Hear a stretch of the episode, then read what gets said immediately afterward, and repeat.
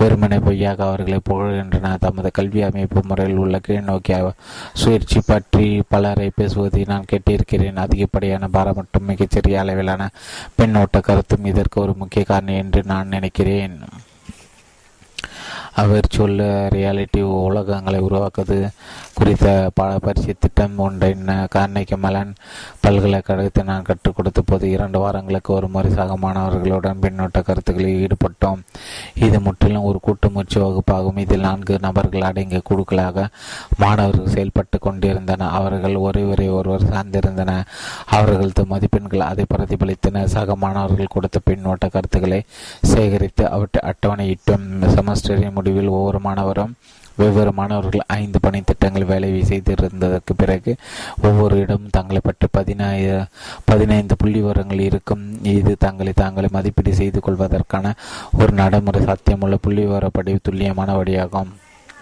பல வண்ண பட்டைகள் அடங்கிய வரைபடங்களை நான் உருவாக்கினேன். கீழ்கண்ட அளவீடுகளை கொண்டு தீர்மானிக்கப்பட்ட தனது மதிப்பீட்டை ஒரு மாணவனால் அந்த வரைபடத்தில் பார்க்க முடியும். 1. அவன் கடினமாக உடைத்ததாக அவனது சக மாணவர்கள் நினைத்தார்களா? ஒரு பணி திட்டத்தை அவன் துல்லியமாக எவ்வளவு நேரம் செலவிட்டதாக அவனது கூட்டாளிகள் நினைத்தன? 2. அவனது பங்களிப்பு எந்த அளவுக்கு படைப்பு திறன் மிக்கதாக இருந்தது? 3. அவனோடு வேலை செய்தது அவனோட கூட்டாளி சுலபமாக இருந்ததா அல்லது கடினமாக இருந்ததா?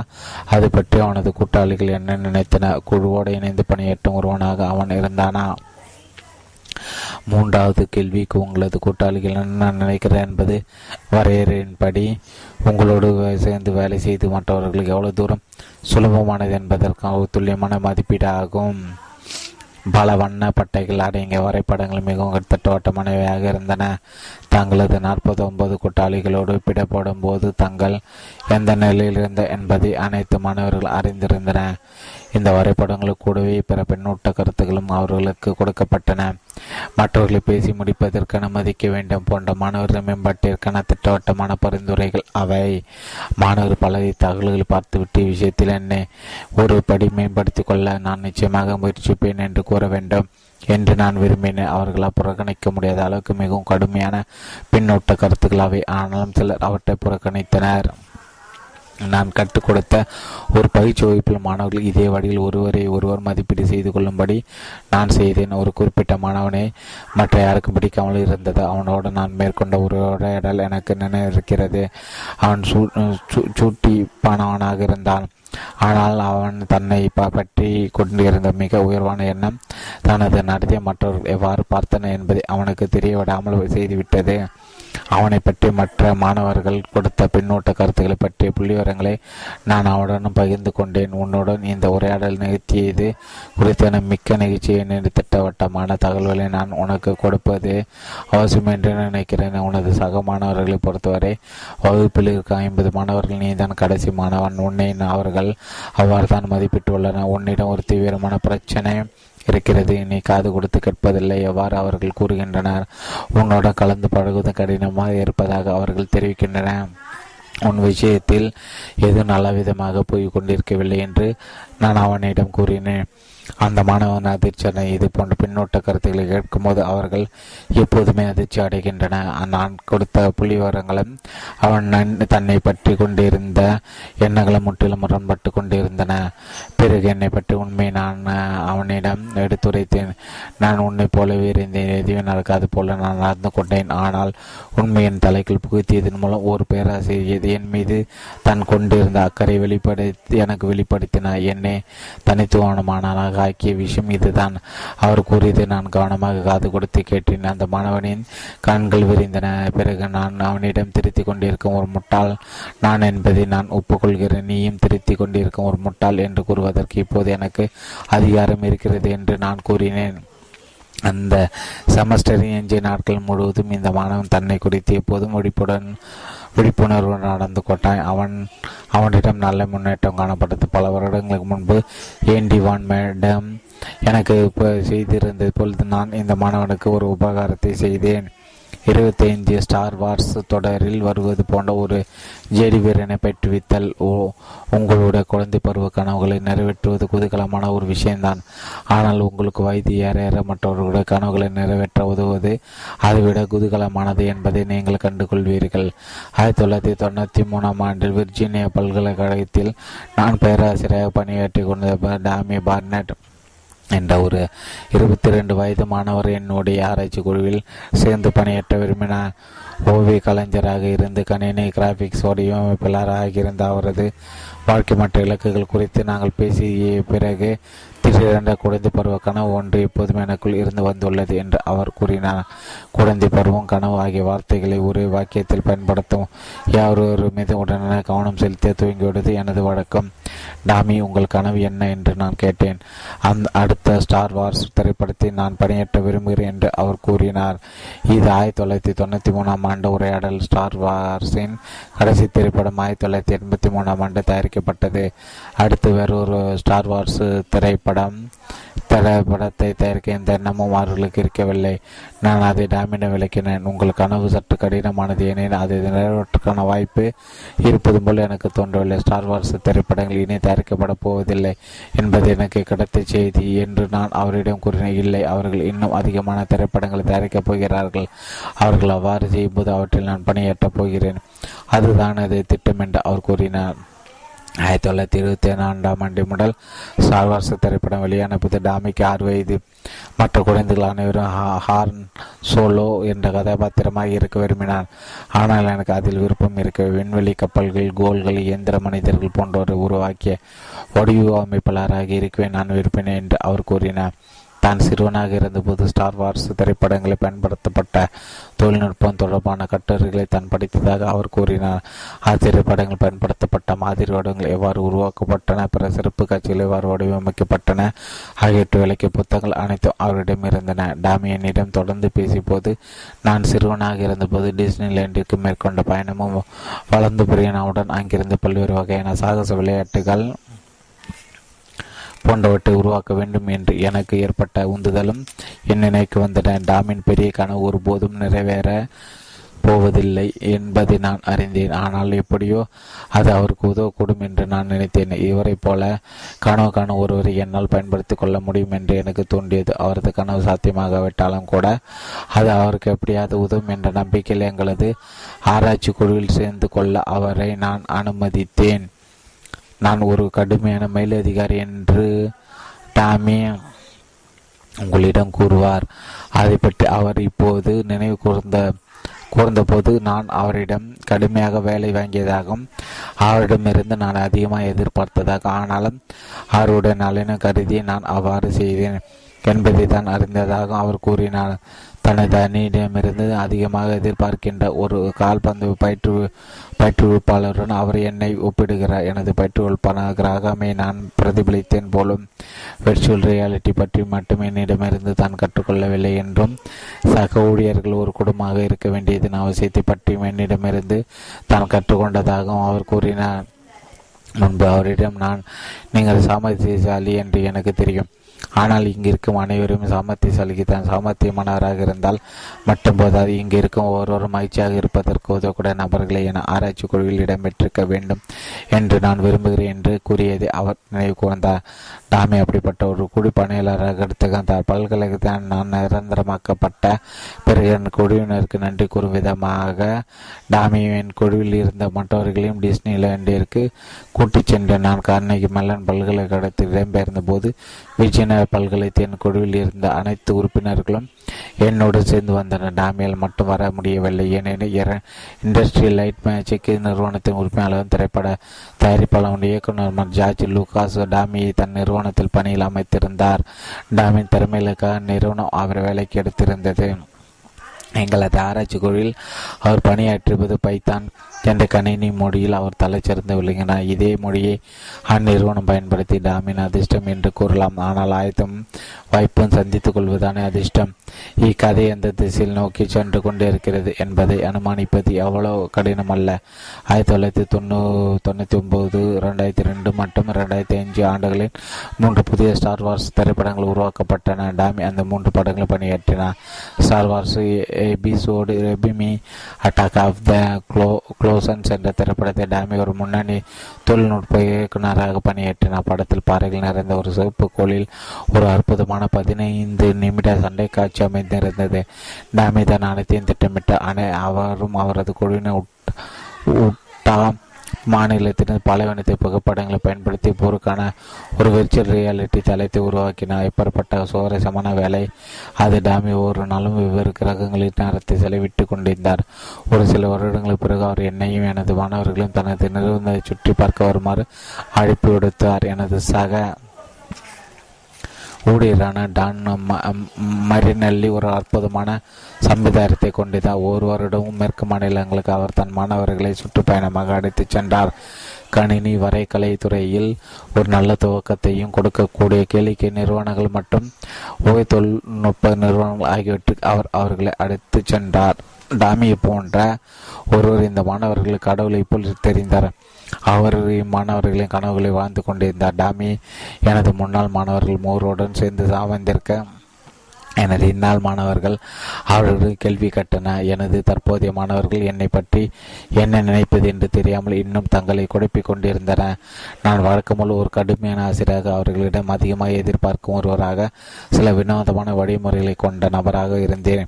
அதை ஏற்றுக்கொள்ளும் மனநிலை அவர்கள் எட்டியிருக்கவில்லை. முதல் சந்திப்பிலே மனத்தை கவர்கின்ற வகை சேர்ந்தவனல்ல நான். என்னிடம் 6 மாதங்கள் பயின்ற பிறகு கூட சில மாணவர்கள் என்னிடம் எச்சரிக்கையாக நடந்து கொள்கின்றன. எனது இந்நாள் மாணவர்களுக்கும் முன்னாள் மாணவர்களுக்கும் இடையே நிகழ்ந்த உரையாடல் திரைப்படத்துடன் முதல் வாய்ப்பை பெறுவது எவ்வளவு கடினமானது என்பது குறித்து நகர்ந்தது. சில அதிர்ஷ்டத்தின் பங்கு பற்றி தெரிந்து கொள்ள விரும்பினார். டாமி அக்கேள்விக்கு விடையளிக்க முன் வந்தது. அதிர்ஷ்டமே மிக முக்கியம், ஆனால் நீங்கள் அனைவரும் ஏற்கனவே அதிர்ஷ்டக்காரர் இருக்கிறீர்கள். ரேண்டியுடன் வேலை செய்வதும் அவரிடமிருந்து கற்றுக்கொள்வதும் அதிர்ஷ்டமான விஷயங்கள் தான்.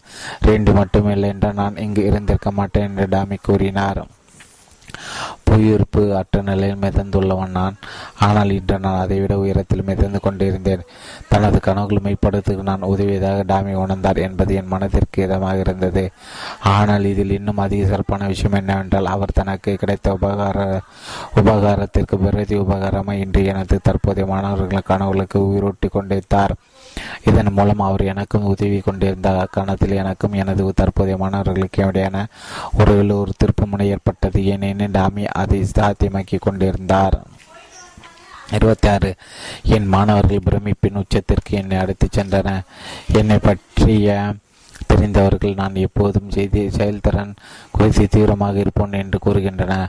அவர்கள் குறித்து அவர் எதுவும் இல்லை. நான் எப்போது ஒரு நேரத்தில் 2 அல்லது 3 விஷயங்களை செய்து கொண்டிருப்பேன். அதனால் தான் எனது ஆச்சரிய பணி முன்னேற்றமான பாதையில் சென்று கொண்டிருந்த போது இக்கேள்வி குறித்து நான் சிந்திக்க துவங்கினேன்.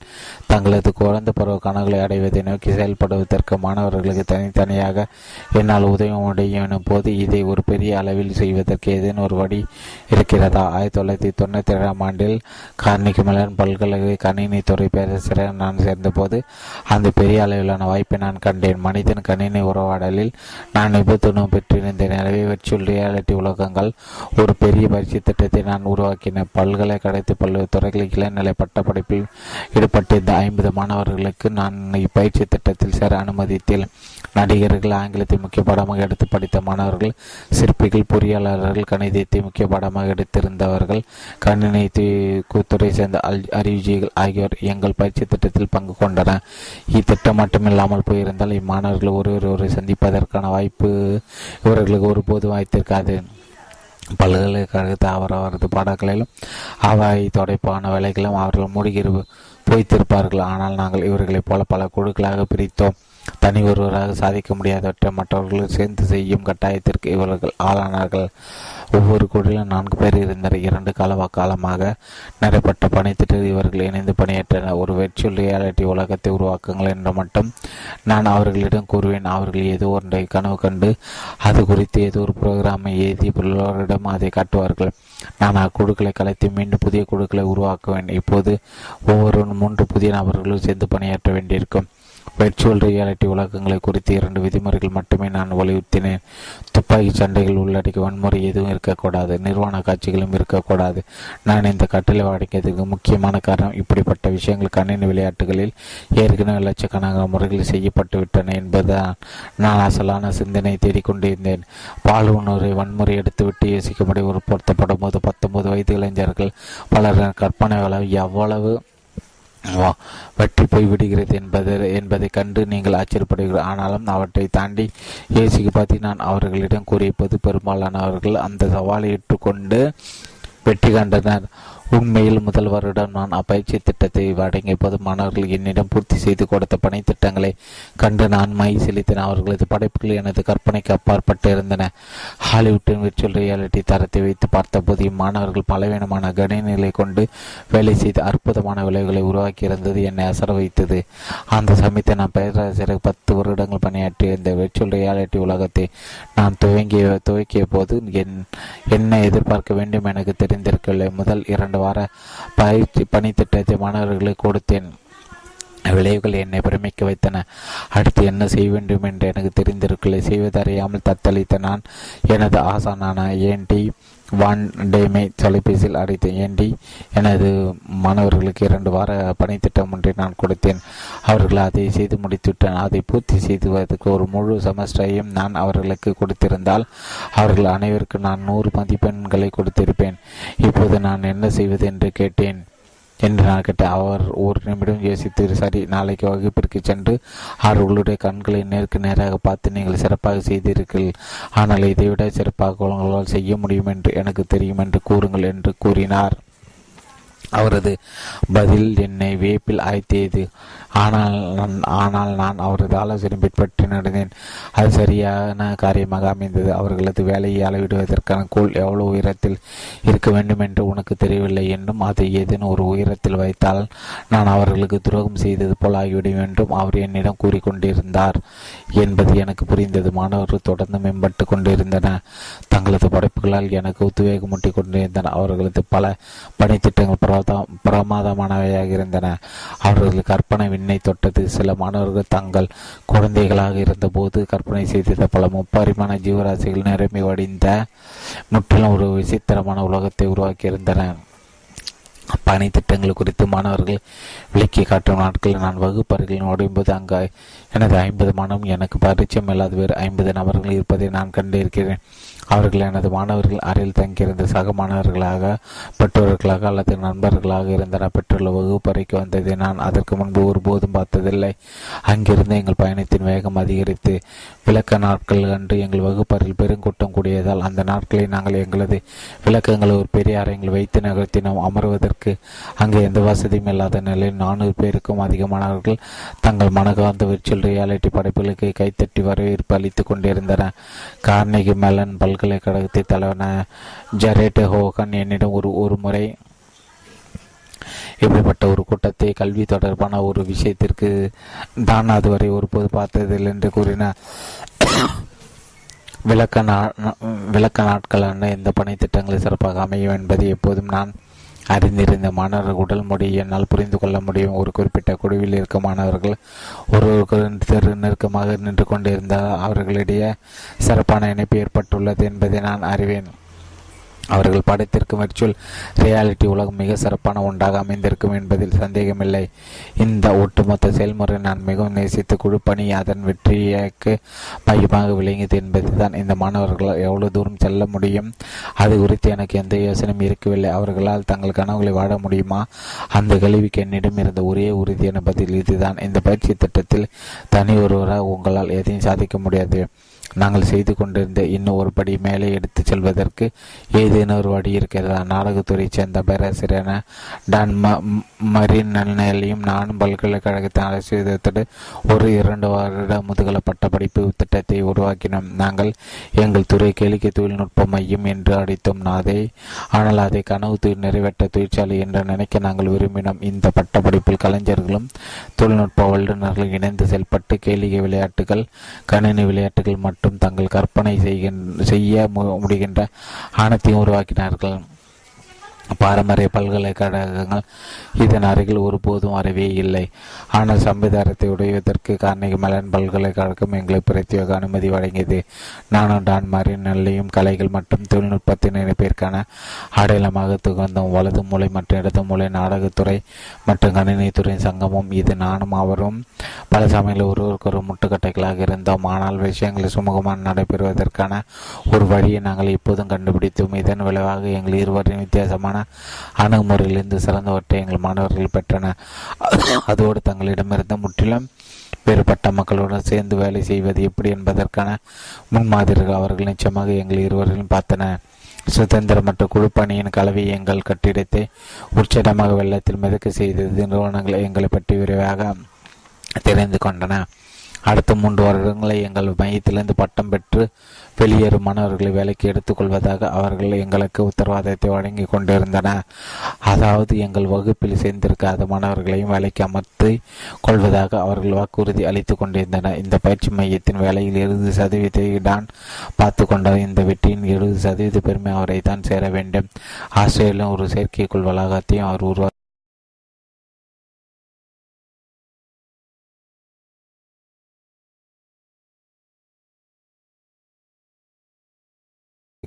கொரியா மற்றும் சிங்கப்பூரிலும் அவர் அப்படிப்பட்ட வளாகங்களை உருவாக்கத்திற்கு திட்டமிட்டுள்ள நான் ஒருபோதும் சந்திக்கவிருக்காத உலக நெடுங்கீடுகளில் உள்ள 100,000 மாணவர்கள் தங்களது கிழக்குத்தனமான குழந்தை பருவ கனவுகளை நிறைவேற்ற முடியும். அதை நினைத்தால் மிகவும் மகிழ்ச்சியாக இருக்கிறது. 27 புனித பூமி மற்றவர்கள் கனவுகளுக்கு உயிர் ஊட்டுவது பல்வேறு நிலைகளில் செய்யப்பட்ட முடியும். ஸ்டார் வார்ஸ் திரைப்படத்தை பற்றி கனவு கண்ட டாமியுடன் நான் செய்தது போல தனிப்பட்ட முறையில் நீங்கள் ஒருவரை கையாளம் அல்லது விர்ச்சுவல் ரியாலிட்டி உலகங்களை உருவாக்குதல் வகுப்பு அல்லது கேளிகை தொழில்நுட்ப மையத்தை நாங்கள் செய்தது போல ஒரு நேரத்தில் 50 அல்லது 100 பேருடன் அதை செய்யலாம். உங்களால் மிகப்பெரிய அளவிலான லட்சியங்கள் இருந்தால் அதை ஒரு பிரம்மாண்டமான அளவில் செய்ய நீங்கள் முயற்சிக்கலாம். இதன் மூலம் கோடிக்கணக்கான மக்களின் கனவுகளுக்கு நீங்கள் உயிர் ஊட்டுவீர்கள்.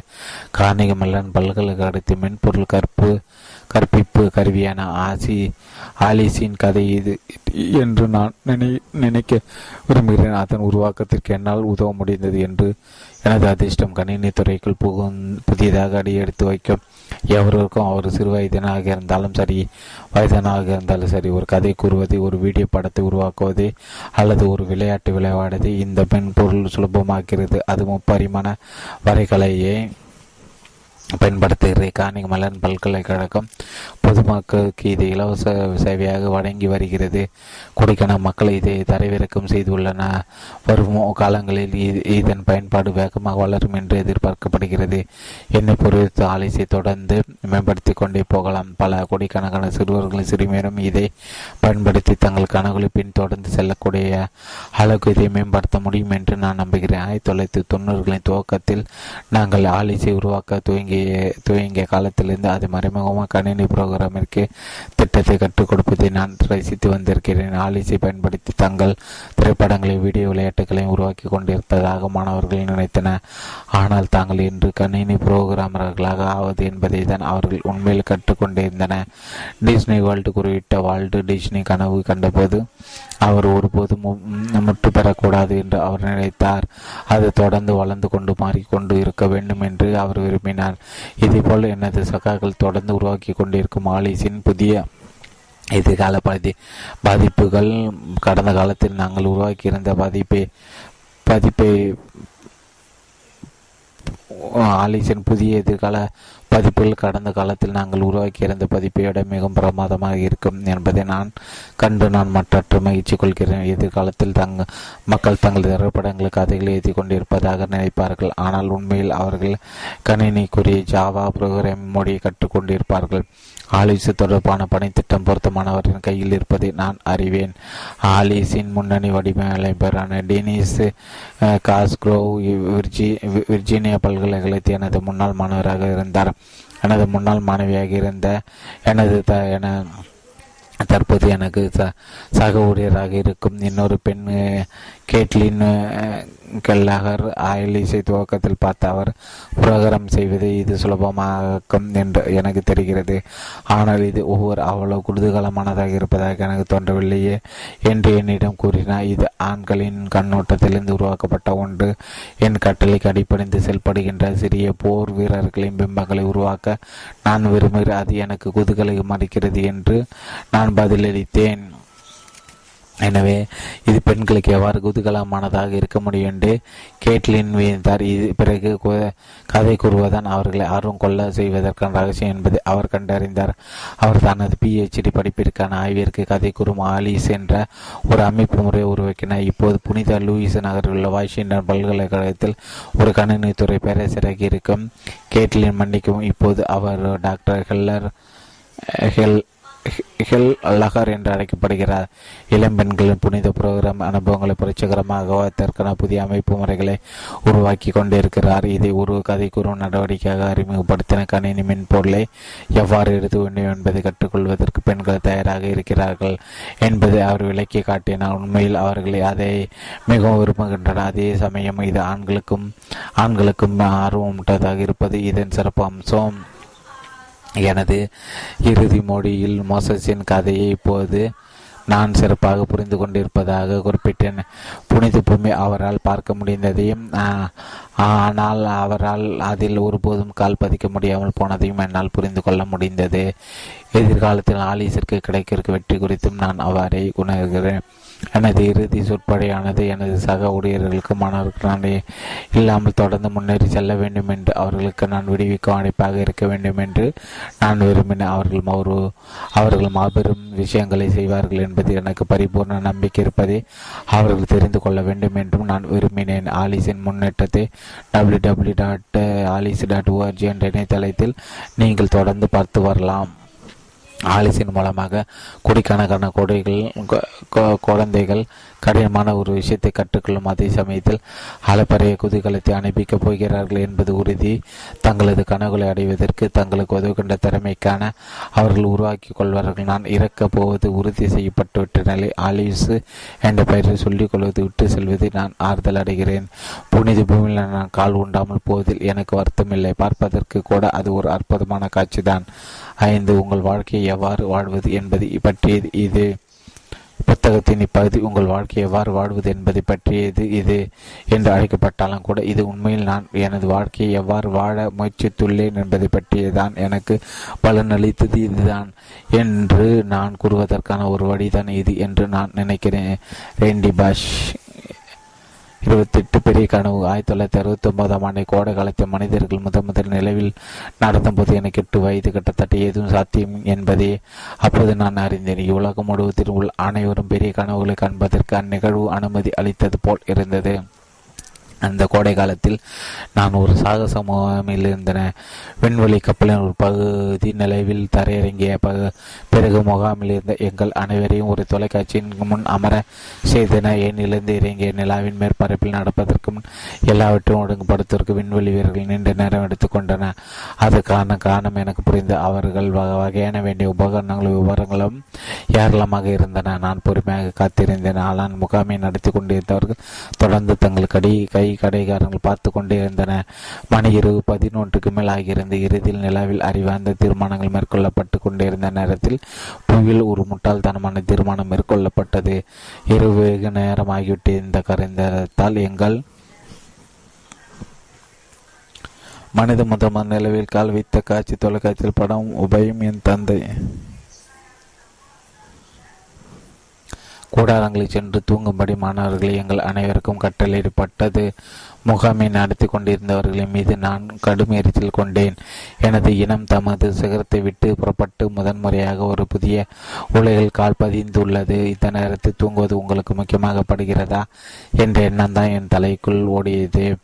ஆனால் ஒரு சில வாரங்களுக்கு பிறகு நான் வீட்டிற்கு வந்தபோது நீல் ஆம்ஸ்ட்ராங் தன் காலை ஊன்றிய கணத்தில் எங்கள் தொலைக்காட்சி பற்றி எனது தந்தை புகைப்படம் எடுத்திருந்ததை நான் அறிந்து கொண்டேன்.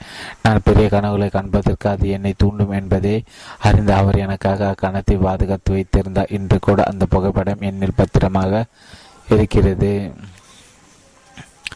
மனித நிலவிற்கு அனுப்புவதற்கு வெளியிடப்பட்ட பல கோடிக்கணக்கான டாலர்கள் பணத்தை ஏழ்மை எதிர்ப்பதற்கும் புவியில் பசியை போக்குவதற்கும் எவ்வாறு பயணித்திருக்க முடியும் என்பது பற்றி விவாதங்கள் என்னால் புரிந்து கொள்ள முடிகிறது. ஆனால் ஒரு நல்ல கருத்தை செய்வதற்கு உத்வேகத்தை உச்ச கட்ட கருவியாக பார்க்கும் ஒரு அறிவியல் அறிஞர் நான்.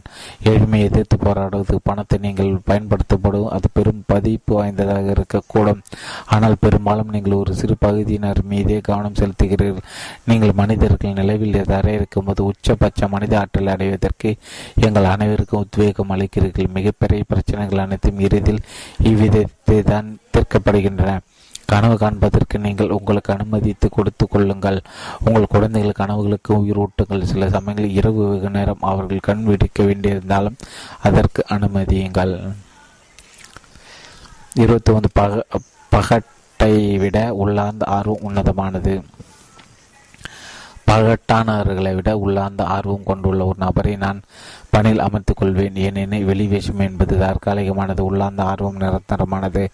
உள்ளார்ந்த ஆர்வம் மிகவும் குறைந்து மதிப்பிடப்படுகின்றது. அது ஒருவன் அடிமானத்திலிருந்து வருகிறது. ஆனால் வெளிவேஷமானது மேலோட்டமான நடத்தியால் உங்களை பிரமிக்க வைக்க முயற்சிக்கிறது. பகட்டான மக்கள் அடுத்தவர்களை பார்த்து காப்பி அடிக்க விரும்புகின்றனர். ஆனால் காலத்தள்ளாடிய படைப்பில் அவர்களை படைக்க முடியாது. பல தலைமுறைகளை தொடர்ந்து நிறுத்தி நிலைத்திற்கு ஏதோ ஒன்றை செய்கின்ற உள்ளார்வம் மிக்க ஒரு நபரை நான் அதிகமாக மதிக்கிறேன். உள்ளார்வம் மிக்க ஒருவர் பற்றி நான் நினைக்கும் போது கடினமாக உடைத்து உயர்ந்த நிலை அடைகின்ற சாரண பிரிவைச் சேர்ந்த ஒரு மாணவனை நான் நினைத்து பார்க்கிறேன். என் கீழ் வேலை செய்வதற்கு மக்களை நான் நேர்காணல் செய்வது சாரண இயக்கத்தில் ஈகிள் ஸ்கவுட் என்ற நிலை அடைந்துள்ள ஒரு நபரை நான் எதிர்கொண்டால் நான் எப்போதும் அவர் வேலைக்கு எடுத்துக்கொள்ள முயற்சிப்பேன். அவரிடம் இருக்கும் உள்ள அந்த ஆர்வம் எனக்கு மிகவும் பிடிக்கும். 50 வயதிலும் உள்ள பயோடாட்டாவில் நீங்கள் பெருமையோடு பரிசெடுத்து கொள்ளக்கூடிய ஒரு விஷயம் 14 வயதில் நீங்கள் ஒரு ஈகிள் ஸ்கவுட் ஆகியிருந்ததுதான். அது இன்றும் எல்லோரும் உங்களை பார்த்து பிரமிக்கப்படி செய்கிறது. உள்ளார்த்தத்தை வளர்த்துக் கொள்வதற்கு நான் பெருமூச்சு செய்த போதிலும் என்னால் ஒருபோதும் ஒரு ஈகிள் ஸ்கவுட் ஆக முடியவில்லை. என்ன துணி அலமாரி அவ்வளவாக மாறியிருக்கவில்லை. நவீன என் துணி அலமாரி அவ்வளவாக மாறியிருக்கவில்லை. நவீன ஆடை என்பது பகட்டு என்னும் மார்வேடம் தரித்து வருகின்ற வர்த்தகம் தான். நவீன ஆடைகள் எனக்கு ஆர்வம் கிடையாது. ஆனால் அதனால் நான் எப்போதாவது தான் புதிய ஆடைகளை வாங்குகிறேன். இன்று நவீனமாக இருக்கும் ஒரு உடையை திடீரென்று காணாமல் போய்விட்டு சிறிது நாட்கள் கழித்து மீண்டும் ஒரு புதிய பாணியாக உலா வரும். இது எங்கோ இருக்கும் ஒரு சிலர் தீர்மானம் பெற்றுகின்ற ஒரு விஷயம். என்னை பொறுத்தவரை இது பைத்தியகாரத்தனம். என் பெற்றோர் எனக்கு கற்றுக் கொடுத்த விஷயங்கள் இதுவும் ஒன்று. உனது பழைய ஆடைகள் இணைந்து போனால் மட்டுமே புதிய ஆடைகளினை வாங்க வேண்டும். எனது இறுதி சொற்பேருக்கு வந்தவர்கள் அன்று நான் அணிந்தது உடை பார்த்திருந்தால் நான் என் பெற்றோர்கள் அறிவுறும்படி வாழ்ந்து கொண்டிருப்பதை அறிந்திருப்பார்கள். எனது ஆடைகள் பகட்டானவை அல்ல. நான் வாழ்க்கை நடத்துவதற்கு இவை எனக்கு போதும். 30 வெள்ளை கொடியை உயர்த்துதல். என் தாயார் எப்போதும் என் ரெண்டால் என்று அழைத்தார். பணவீச்சு ஏற்பட்ட காலத்தில் விர்ஜீனியாவில் ஒரு சிறிய விவசாய குடும்பத்தில் அவர் வளர்ந்தார். அடுத்த வேலை உணவு கிடைக்குமா என்ற சந்தேகத்துடன் அவர் வாழ வேண்டியிருந்தது. அவர் எனக்கு ரெண்டால்ஃப் என்ற பெயரை தேர்ந்தெடுத்ததற்கு காரணம் பெருமை வாய்ந்த விர்ஜீனியா மனிதர் ஒருவரின் பெயரை போல் அவருக்கு தோன்றியதான். அதனால் தான் அப்பெயரை நான் நிராகரித்தேன், அதிகரித்தேன் என்று நினைக்கிறேன். ஆனால் என் தாயை தொடர்ந்து என்னை அப்படித்தான் அழைத்தான். நான் அவருடன் அது குறித்து எப்போதும் மல்லுக்கு நின்றேன். நான் எனது சொந்த அடையாளத்தை வைத்துக் கொள்வதற்கான உரிமையை விட எனக்கு உங்கள் விருப்பப்படி பெயரிடுவதற்கு உரிமை அதிகம் என்று நீங்கள் உண்மையிலே நம்புகிறீர்களா என்று நான் அவரிடம் கேட்டேன். ஆமாம் ரெண்டால்ஃப், நான் நிச்சயமாக எவ்வாறு நம்புகிறேன் என்று அவர் கூறினார். இதில் ஒரே ஆறுதலான விஷயம் இவ்விஷயத்தை நாங்கள் இருவரும் எந்த நிலையில் இருந்தோம் என்பது எங்களுக்கு புரிந்ததுதான். கடற்கரையில்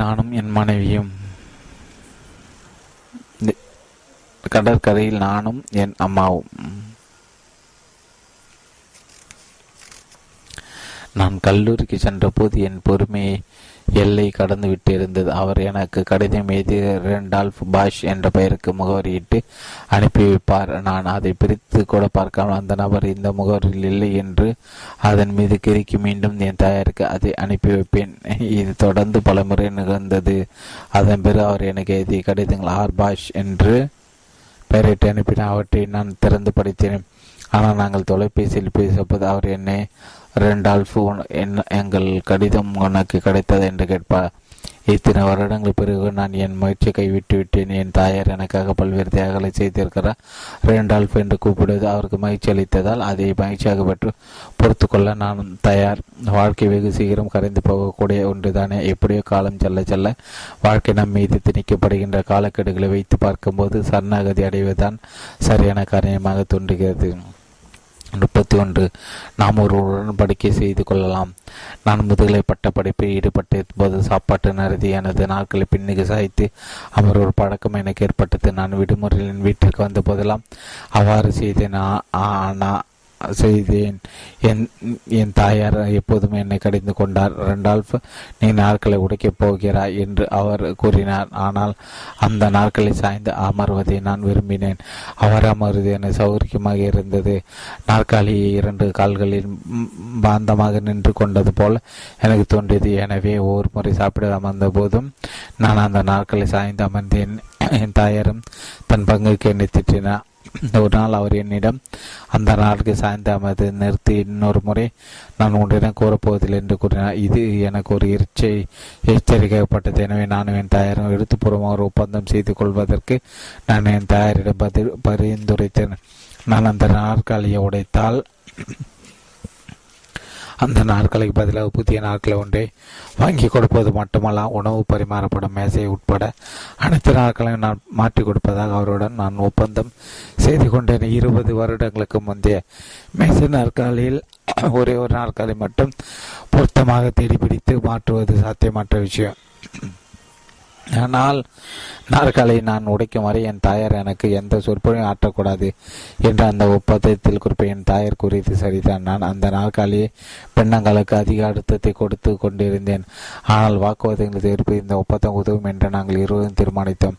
ஏதேனும் சேதம் ஏற்பட்ட அதற்கான பொறுப்பை நான் ஏற்றுக்கொள்வதாக என் தாயாருக்கு வாக்களித்தேன். நாற்காலியின் ஏதோ ஒரு கால் உடைந்தால் நீ எப்போது உன் தாயின் பேச்சை கேட்க வேண்டும் என்று கூறும் நிலையில் அவர் இருந்தார். அந்த நாற்காலி ஒருபோதும் உடைய இல்லை. நான் எங்கள் வீட்டிற்கு வந்து அந்த நாட்களை சாய்ந்து அமர்ந்த போதெல்லாம் அந்த ஒப்பந்தம் இன்னும் செல்லுபடியாகிறது. ஆனால் ஒரு விஷயம் மாறியிருந்தது. நான் அந்த நாட்களை சாய்ந்து அமர்வதற்கு என் தாயார் என்னை ஊக்குவித்தார் என்று நான் கூற மாட்டேன். ஆனால் சாப்பாட்டு அறைக்கான ஒரு புதிய மேசை மற்றும் நாற்காலி மீது என் தாயாருக்கு ஒரு கண் இருந்தது என்று நான் நினைக்கிறேன். 32. குறை கூறாதில் வெறுமனே கடினமாக உடையுங்கள். பெரும்பாலான மக்கள் தங்கள் பிரச்சனைகளை பற்றி குறை கூறிக்கொண்டே தங்கள் வாழ்க்கையை ஓட்டுகின்றனர். குறை குறைத்து நீங்கள் செலவிடும் ஆற்றல் 10% எடுத்து பிரச்சனை தீர்ப்பதற்கு பயன்படுத்தின விஷயங்கள் எவ்வளவு சிறப்பாக மாறுகின்றன என்பதை கண்டு நீங்கள் வியந்து போவீர்கள். ஒரு போதும் குறை கூறாத மிக அற்புதமான நபர்கள் சிலர் என் வாழ்வில் நான் அறிந்திருக்கிறேன். நான் முதுகலை பட்ட படிப்பில் ஈடுபட்டு இருந்த போது நான் தங்கியிருந்த வீட்டின் சொந்தக்காரரான சேண்டி பிளாட் அவர்களில் ஒருவர். அவர் இளைஞனாக இருந்தபோது ஒரு கட்டிடத்தின் சேமிப்பு கிடைக்கும் ஒன்றில் சாமான்களை இறக்கி வைத்து கொண்டிருந்த சமயத்தில் பின்னால் இருந்து ஒரு லாரி அவர் மீது மோதியதில் சேமிப்பு கிடங்கின் மாடி படிகளில் அவர் தலைக்குப்புற உருண்டு விழுந்தார். எவ்வளவு உயரத்திலிருந்து கீழே நீங்கள் விழுந்தீர்கள் என்று அவரிடம் நான் கேட்டேன். போதுமான உயரத்திலிருந்து விழுந்தேன் என்று அவர் எளிமையாக பதிலளித்தார். அந்த விபத்தின் காரணமாக அவருக்கு கழுத்திலிருந்து கால் வரை செயலிருந்து போனதா அவரை தனது எஞ்சி வாழ்நாள் ஒரு சக்கர நாற்காலி கடித்தார். சேண்டி ஒரு அசாதமான தடகள வீரராக இருந்தார். விபத்து ஏற்பட்ட சமயத்தில் அவருக்கு திருமணம் நிச்சயமாக இருந்தது. அவர் தன்னை எதிர்கால மனைவிக்கு ஒரு சுமையாக இருக்க விரும்பவில்லை. எனவே நீ இந்த சுமையை ஏற்றுக்கொள்ள வேண்டியதில்லை. திருமணத்திலிருந்து நீ பின்வாங்கினால் என்னால் அதை புரிந்து கொள்ள முடியும். நீ மனதமைதியுடன் செல்லலாம் என்று அவர் அப்பெண்ணிடம் கூறினார். அப்பெண்ணும் அவ்வாறு செய்தார். சேண்டி தனது 30களில் இருந்தபோது தான் அவரை சந்தித்தார். அவர் தனது மனப்போக்கின் மூலம் என்னை பிரமிக்க செய்தார். அவர் எதை பற்றியும் குறை கூறாத என்னை ஆச்சரியத்தை ஆழ்த்தியது. அவரை கடினமாக உடைத்து உரிமைப்பட்ட ஒரு திருமண ஆலோசனையாளராக ஆகியிருந்தார். பின்னாளில் அவரும் திருமணம் செய்து கொண்டு சில குழந்தைகளோடு குழந்தைகளை தத்தெடுத்தார். அவர் தனது உடல் ரீதியான பிரச்சனை பற்றி பேசிய போது மிகவும் யதார்த்தமாக பேசினார். வெப்பநிலையில் ஏற்படும் மாற்றங்கள் தன்னை போல் பாதிக்கப்பட்டு இருந்தவர்களுக்கு மிக கடினமாக இருந்ததாக அவர் என்னிடம் ஒரு முறை தெரிவித்தார். ஏனெனில் அவர்களால் குளிர் தாங்க முடியாது. ரெண்டி, அந்த போர்வை எனக்கு கொடுத்து தருவீர்களா என்று அவர் கேட்பார். அவ்வளவுதான். ஒருபோதும் குறை கூறாததை பொறுத்து விஷயத்தில் என்னை மனம் கவர்ந்த இன்னொரு நபர் ஜாக்கி ராபின்சன். அமெரிக்கன் முதன்மை பேஸ்பால் அணியில் விளையாடிய முதல் அமெரிக்கர் அவர். இன்றைய பல இளைஞர்கள் தாங்கிக் கொள்ள முடியாத இனவெறி பிரச்சனையை அவர் பொறுத்து கொண்டார். வெள்ளையர்களை விட தான் சிறப்பாக விளையாட வேண்டும் என்பதை, அதன் காரணமாக தான் கடினமாக உடைக்க வேண்டும் என்பதை அவர் அறிந்திருந்தார். எனவே அவர் அவ்வாறே செய்தார். ரசிகர்கள் தன் மீது துப்பினால் கூட தான் குறை கூற போவதில்லை என்று அவர் தனக்கு தானே சபதம் செய்து கொண்டார். ஜாக்கிர் அபிஜன் ஒரு புகைப்படத்தை எனது அலுவலகத்தில் தான் தொங்கவிட்டு இருத்தார். பல மாணவர்கள் அவரை அடையாளம் காண முடியாமல் போனதை கண்டும் வேறு சிலருக்கு அவரை பற்றி மிக குறைவாக தெரிந்ததை கண்டும் நான் அறிந்திருந்தேன். இன்னும் பல மாணவர்கள் அந்த புகைப்படம் அங்கிருந்தது பார்க்கவில்லை. வண்ண தொலைக்காட்சியை பார்த்து வளரும் குழந்தைகள் கருப்பு வெள்ளை படங்களை பார்ப்பது ஏராளமான நேரத்தை செலவிடுவதில்லை. இது மோசமான விஷயம். ஜாக்கிர் அபிஜன், சேண்டி பிளாட் போன்றவர்களுக்கு மிகச்சிறந்த முன்மாதிரி யாரும் இருக்க முடியாது. அவர்களுக்கு கதைகளில் இருக்கும் செய்தி இதுதான்: குறை கூறுவது ஒரு ஆக்கப்பூர்வமான உத்தி அல்ல. நம் அனைவரிடம் ஒரு குறிப்பிட்ட அளவு நேரமும் ஆற்றல் மட்டுமே உள்ளன. குறை கூறுவதிலும் புலம்புவதிலும் நாம் செலவிட நேரம் நமது இலக்குகளை அடைவதற்கு நமக்கு ஒரு உதவ போவதில்லை. அது நமக்கு அதிக மகிழ்ச்சி தரப்போவதும் இல்லை. 33 நோய்க்கு சிகிச்சை அளியுங்கள், அறிகுறிக்கு அல்ல. பல வருடங்களுக்கு முன்பு நான் ஒரு பெண்ணை நேசித்தேன். அவருக்கு ஒரு சில $1000 கடன் இருந்தது. அது குறித்து அவர் எப்போது மன அழுத்தத்துடன் இருந்தார். ஒரு மாதமும் அதை ஒட்டி அவரது கடனில் சேர்ந்து கொண்டது. அவர் தனது மன அழுத்தத்தை கையாளுவதற்கு ஒவ்வொரு செவ்வாய்க்கிழமை இரவிலும் தியான வகுப்பிற்கு, யோகா வகுப்பிற்கும் சென்றார். அது தனக்கு உதவியதாக அவர் கூறினார். யோகா வகுப்பில் அவர் தனது மூச்சு உள்ளிழுத்த போது அது கடன்களை சமாளிப்பதற்கான வழிகளை தான் கண்டுபிடித்ததாக கற்பனை செய்தார். மூச்சு வெளியிட்ட போது தனது மனப்பிரச்சனைகள் ஏன்றேனும் ஒரு நாள் தன்னை விட்டு விலகி ஓடிவிடும் என்று தனக்கு தானே கூறினார். ஒவ்வொரு சேவகம் இதேபோல் நடந்து கொண்டது. இறுதியில் ஒரு நாள் அவருடன் அமர்ந்து அவரது நிதி நிலவரத்தை நான் பார்த்தேன். செவ்வாய்க்கிழமை இரவுகளில் பகுதி நேர வேலை ஏதேனும் ஒன்றை அடுத்த 4-5 மாதங்களுக்கு அவர் மேற்கொண்டால் அவரது தனது ஒட்டுமொத்த கடனை அடைத்துவிட முடியும் என்பதை நான் கண்டறிந்தேன். யோகா அல்லது தியானத்தினை எதிர்க்கவில்லை என்று அவரிடம் கூறினேன். ஆனால் முதலில் நோய்க்கு சிகிச்சை அளிப்பது எப்போதும் சிறந்தது என்று நான் நினைத்தேன். மன அழுத்தமும் கலமே அவரது நோய்க்கான அறிகுறிகள் மட்டுமே. அவரது கடன் தான் அவரது நோய். சில நாட்களுக்கு யோகா வகுப்பிற்கு செல்வதை நிறுத்திவிட்டு சேவைக்க மனிதர்கள் வேறு ஏதேனும் ஒரு வேலையை பார்த்தால் என்ன என்று நான் அவருக்கு பரிந்துரைத்தேன்.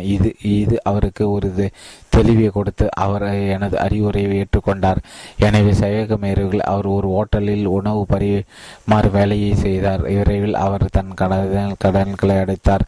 அதன் பிறகு அவர் தனது யோகா வகுப்பிற்கு சென்று சுலபமாக சுவாசித்தார். 34 மக்கள் என்ன நினைக்கிறார் என்பதில் அதீத கவனம் செலுத்தாதீர்கள். மற்றவர்களை தங்களை பற்றி என்ன நினைக்கிறார்கள் என்பதை பற்றி கவலைப்படுது. ஏராளமான மக்கள் தங்கள் நேரத்தின் பெரும்பகுதி செலவிட்டுக் கொண்டிருப்பதை நான் கண்டறிந்தேன். மற்றவர்கள் தலைகளுக்குள் என்ன இருக்கிறது என்பதை பற்றி நாம் கவலைப்படாமல் இருந்தால் நம்ம வாழ்வில், நம்ம வேலையில் நாம் அனைவரும் 33% அதிக செயல்திறனுடன் இருப்போம். 33% என்று நான் எதை வைத்து கூறுகிறேன்? நான் ஒரு அறிவியலறிஞர். துல்லியமான எண்கள் எனக்கு பிடிக்கும்.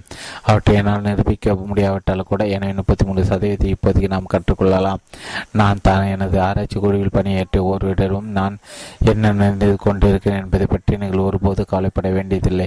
நல்லதோ கொட்டதோ என் தலைக்குள் என்ன இருக்கிறது என்பதை நான் உங்களுக்கு தெரிவித்து விடுவேன் என்று கூறுவது வழக்கம். அதாவது ஏதேனும் ஒன்று குறித்து நான் மகிழ்ச்சியாக இல்லாத போது நான் பெரும்பாலும் நேரடியாக பேசினேன். ஆனால் என் பேச்சு எல்லா நேரங்களிலும் நயமாக இருக்கவில்லை. ஆனால் இதன் நேர்மறையான பக்கத்தை பார்த்தால் நான் உங்களிடம் எதுவும் கூறியிருக்கவில்லை என்றால் நீங்கள் கவலைப்படுவதற்கு எதுவுமில்லை என்ற உத்தரவாதத்தை என்னால் அவர்களுக்கு கொடுக்க முடிந்தது. மாணவர்களும் சகாசிரியர்களும் அதை மெச்சினர் என்று என்ன நினைத்து கொண்டிருக்கிற என்று தங்கள் தலை பித்துக் கொள்வதில் அவர்கள் தங்கள் நேரத்தை வீணாக்கவில்லை. ஏனெனில் பெரும்பாலும் மற்ற அனைவரை விட 33% அதிக செயல்திறன் கொண்ட மக்கள் எனது குழுவில் இருக்கின்றனர் என்று தான் நான் சிந்தித்து கொண்டிருந்தேன். இதுதான் என் தலைக்குள் ஓடிக்கொண்டிருந்தது. 35 சேர்ந்து உட்காருவதிலிருந்து துவங்கள்.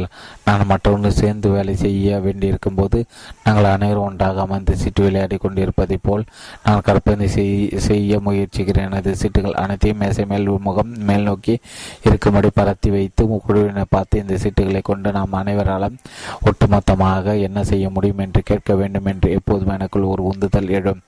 வேலையிலும் சரி, குடும்பத்திலும் சரி, ஒரு குழுவாக இணைந்து வேலை செய்த திறன் ஒரு இன்றைய மற்றும் தேவையான திறமையாகும். இதை கற்றுக் கொடுக்கும் விதமாக பணித்திட்ட திட்டங்கள் வேலை செய்வதற்கு என் மாணவர்களை இப்போது நான் குழுக்களாக பிரிக்கிறேன். காலப்போக்கில் ஒரு குழுவின் செயல்பாட்டை மேம்படுத்துவது என்பது எனக்கு ஒரு வெறியாகவே ஆகிவிட்டது. ஒவ்வொரு செமஸ்டரின் முதல் நாளன்று 4 பேர்கள் அடங்கிய பல குழுக்களாக எனது மாணவர்கள் நான் பிரிப்பேன். பிறகு 2ஆம் நாளன்று ஒரு குழு இணைந்து வெற்றிகரமாக வேலை செய்வதற்கான உத்திகள் என்ற தலைப்பிட்ட ஒரு பக்க அறிவுறுத்தலை அவர்களுக்கு நான் கொடுப்பேன். அதை ஒவ்வொரு வாரியாக நாங்கள் படிப்போம். அந்த உத்திகள் தங்கள் தகுதிக்கு குறைவாக இருந்ததாக சில மாணவர்கள் கருதுகிறார். அவர்கள் நீங்கள் கண்களை உருட்டி பார்த்தனர். மற்றவர்கள் சேர்ந்து செயல்படுவது எப்படி என்பதை தாங்கள் அறிந்திருந்ததாக அவர்கள் நினைத்தனர். தாங்கள் ஏற்கனவே அதை மழலையர் பள்ளியில் கற்றுக்கொண்டதாக நினைத்தன. எனது பயனற்ற குறிப்புகள் அவர்களுக்கு தேவைப்படவில்லை. ஆனால் சுய விழிப்புணர்வை கொண்ட பெரும்பாலான மாணவர்கள் எனது அறிவுரை ஏற்றுக்கொண்டனர். நான் தங்களுக்கு அடிப்படைகளை கற்றுக் கொடுக்க முயற்சித்து கொண்டிருந்த அவர்கள் உணர்ந்தனர். எனது பயிற்றுவிப்பாளர் கிரகம் ஒரு கால்பந்து இல்லாமல் எங்களுக்கு கால்பந்து பயிற்சி அளிக்க வந்ததை போன்று இது நான் கொடுத்த அறிவுறுத்தலில் சில மக்களை முறையாக சந்திகள் எல்லோரும் அறிமுகத்தான் தொடர்பு கொள்வதற்கான தகவலை பரிமாறிக்கொள்ளுங்கள். ஒவ்வொருடைய பெயரும் சரியாக உச்சரிப்பதை உறுதி செய்து கொள்ளுங்கள். உங்களிடையே இருக்கும் பொதுவான விஷயங்களை கண்டுபிடிக்க மற்றவர்களுக்கு உங்களுக்கும் இடையே ஏதேனோ ஒரு பொதுவான விஷயத்தை உங்களால் எப்போதும் கண்டுபிடிக்க முடியும். அதன் பிறகு நீங்கள் இருவரும் வேறுபட்ட கண்ணோட்டங்களை கொண்டிருக்கும் விஷயங்களை கையாள்வது அதிகமான சுலபமாகிவிடும். சந்திப்புக்கான சிறந்த சூழலை தேர்ந்தெடுக்க முயற்சி செய்யுங்கள். யாரும் பசியிடனோ அல்லது கலைப்பாகவோ இல்லாமல் இருப்பதை உறுதி செய்து கொள்ளுங்கள். முடித்தால் உணவுடன் கூடிய சந்திப்புகளை நிறுத்துங்கள். ஏனெனில் உணவு ஒரு சந்திப்பை மென்மைப்படுத்துகிறது. அனைவரையும் பேச அனுமதிங்கள். மற்றவருடைய வாக்கியங்களை நீங்கள் பூர்த்தி செய்யாதீர்கள். சத்தமாகவோ அல்லது விரைவாகவோ பேசுவது மட்டும் உங்களை சிறந்த விடாது. அகங்காரத்தை கதவுக்கு வெளியே விட்டுவிடுங்கள். யோசனை பற்றி கலந்துரையாடும் போது அவற்றுக்கு தலைப்பு கொடுத்து அவற்றை எழுதி கொள்ளுங்கள். நீங்கள் கொடுக்கும் தலைப்பு அந்த யோசனை விவரிப்பதாக இருக்க வேண்டும். தவிர யோசனைகளை கொடுத்தவரை விவரிப்பதாக இருக்கக்கூடாது. ஒருவருக்கொரு புகழ்ந்து கொள்ளுங்கள். நீங்கள் சிறிது முயற்சிக்க வேண்டியிருந்தாலும் கூட அடுத்தவரை பற்றி கூறுவதற்கு அவரிடம் ஏதேனும் ஒரு இனிமையான விஷயத்தை கண்டுபிடிங்கள். மாற்று யோசனைகளை கேள்விகளாக கூறுங்களாம். இதை செய்யக்கூடாது, அதை செய்யக்கூடாது என்று கூறுவது பதிலாக இதை செய்வதற்கு பதிலாக நாம் அதை செய்தால் என்ன என்று கேளுங்கள். தங்கள் யோசனையை தற்காத்துக் கொள்வதற்கு பதிலாக தங்கள் கருத்துக்களை கூறுவதற்கு மக்களுக்கு இது வாய்ப்பளிக்கிறது. எனது அறிவுறுத்தல்கள் பிறகு வகுப்பிற்கு வந்திருக்கும் மாணவர்கள் வருகை பதிவு செய்வதற்கு ஒரு நல்ல வழியை நான் கண்டுபிடித்திருப்பதாக எனது மாணவர்களிடம் நான் கூறுவேன். ஒவ்வொரு பெயராக அழைப்பதற்கு பதிலாக ஒவ்வொரு குழுவாக அழைப்பது எனக்கு அதிக சுலபமாக இருக்கும் என்று கூறிவிட்டு முதல் குழுவை சேர்ந்தவர்கள் கைகளை உறுத்துங்கள், இரண்டாவது குழுவை சேர்ந்தவர்களை கைகளை உறுத்துங்கள் என்று கூறுவேன்.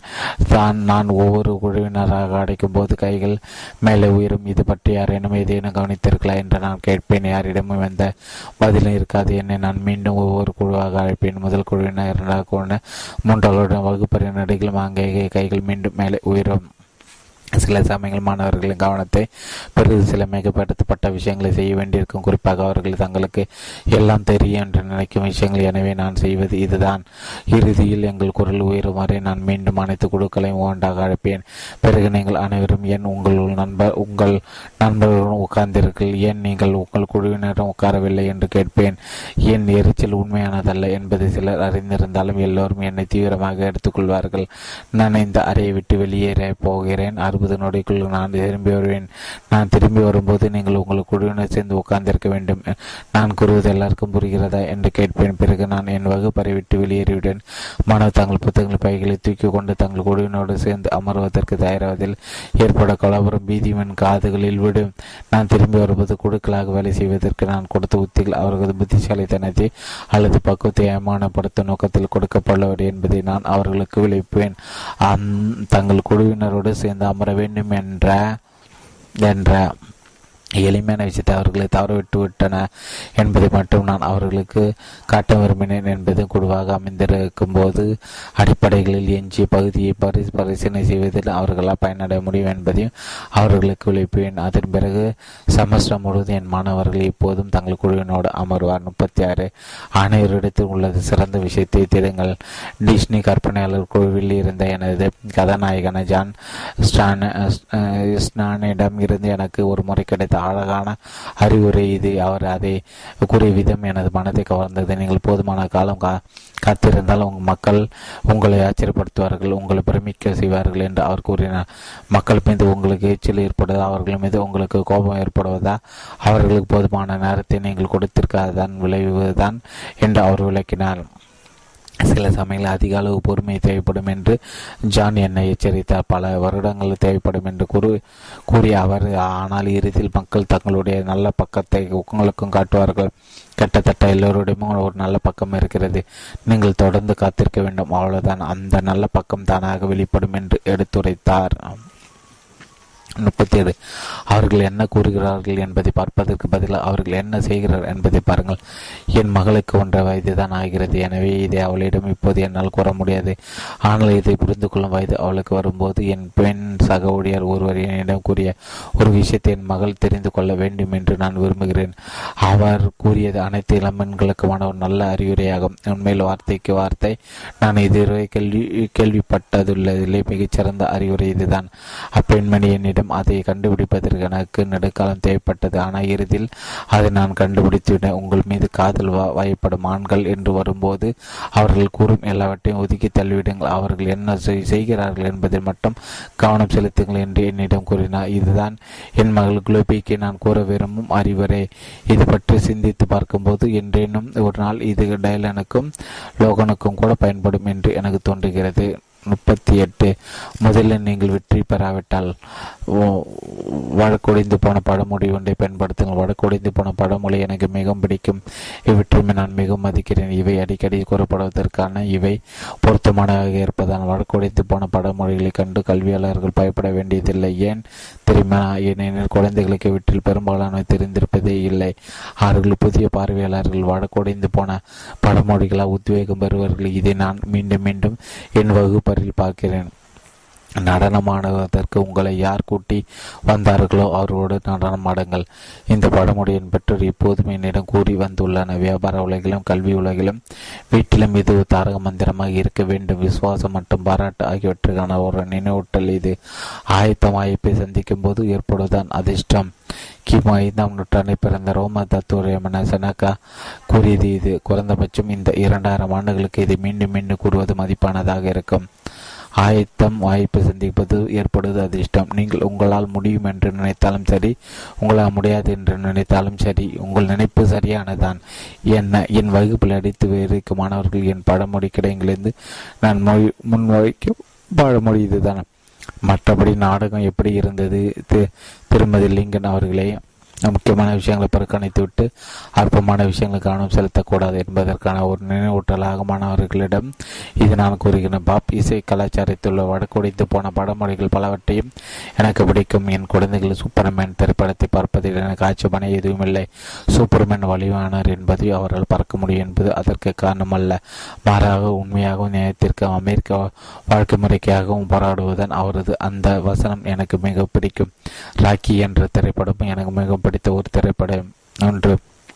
திரைப்படத்தின் முடிவில் உள்ள சண்டையில் தான் வெற்றி பெற்றோமா இல்லை என்பது பற்றி கவலைப்படாமல் இறுதிவரை தான் கீழே தள்ளப்பட்டு விடக்கூடாது என்று மட்டுமே அவர் விரும்பியது. அத்திரைப்படத்தில் மிகவும்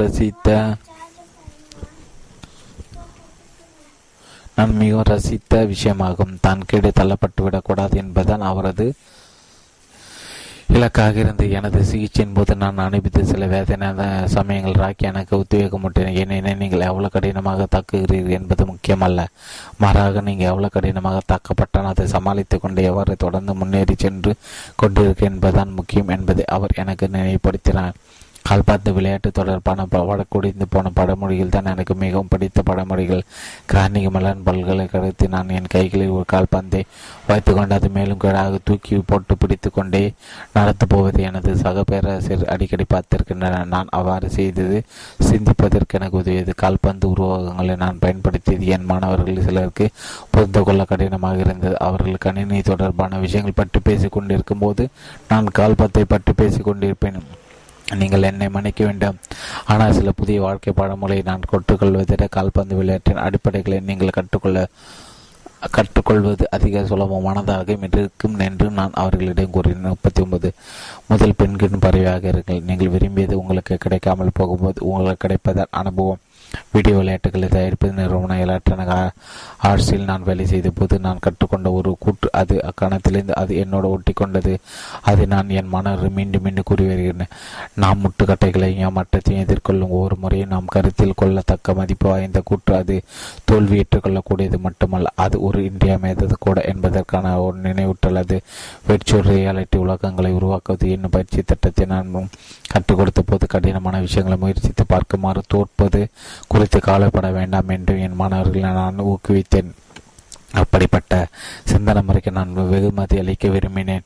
எனவே ஒவ்வொரு செமஸ்டரின் முடிவிலும் பஞ்சடிக்கப்பட்ட பெண்குவின் பறவை பொம்மையை ஒன்றை ஒரு குழுவினருக்கு நான் வழங்கினேன். முதல் பெண்கின் விருது என்று நான் அதை அழைத்தேன். புதிய பிரச்சோசனைகள் அல்லது புதிய தொழில்நுட்பத்தை முயற்சித்து பார்ப்பதில் மிகப்பெரிய சவால்களை மேற்கொண்டு தங்களுக்கு விதிக்கப்பட்ட இலக்குகளை அடைவதில் தோல்வியை தழுவிய குழுவினருக்கு அந்த விருது வழங்கப்பட்டது. புகழ்மிக்க தோல்விக்கு வழங்கப்பட்ட ஒரு விருது. அது பொதுமையான சிந்தனையும் கற்பனை சவாலான விதத்தில் பயன்படுத்தியது கொண்டாடிய விருது. அது முதல் பெண்கின் விருதை பெற்றவர்கள் நிச்சயமாக இது ஒரு சிகரத்தை நோக்கி போய்கொண்டிருந்த தோல்வியாளர்கள் என்பதை மற்ற மாணவர்கள் புரிந்து கொண்டனர். கொன்றுண்ணிகள் இருக்கக்கூடிய தண்ணீர்கள் பெண்குவின் பறைகள் குதிக்கவிருக்கும் வேளையில் ஏதேனும் ஒரு பெண்கின் முதலில் குதித்தாக வேண்டியிருக்கும். இந்த யோசனை அடிப்படையாக வைத்து நான் அந்த விருந்திற்கு முதல் பெண்கின் விருது என்று பெயரிட்டேன். முதலாவது சிறந்த தோல்விக்கான விருது என்று அழைப்பதாக இருந்தேன்.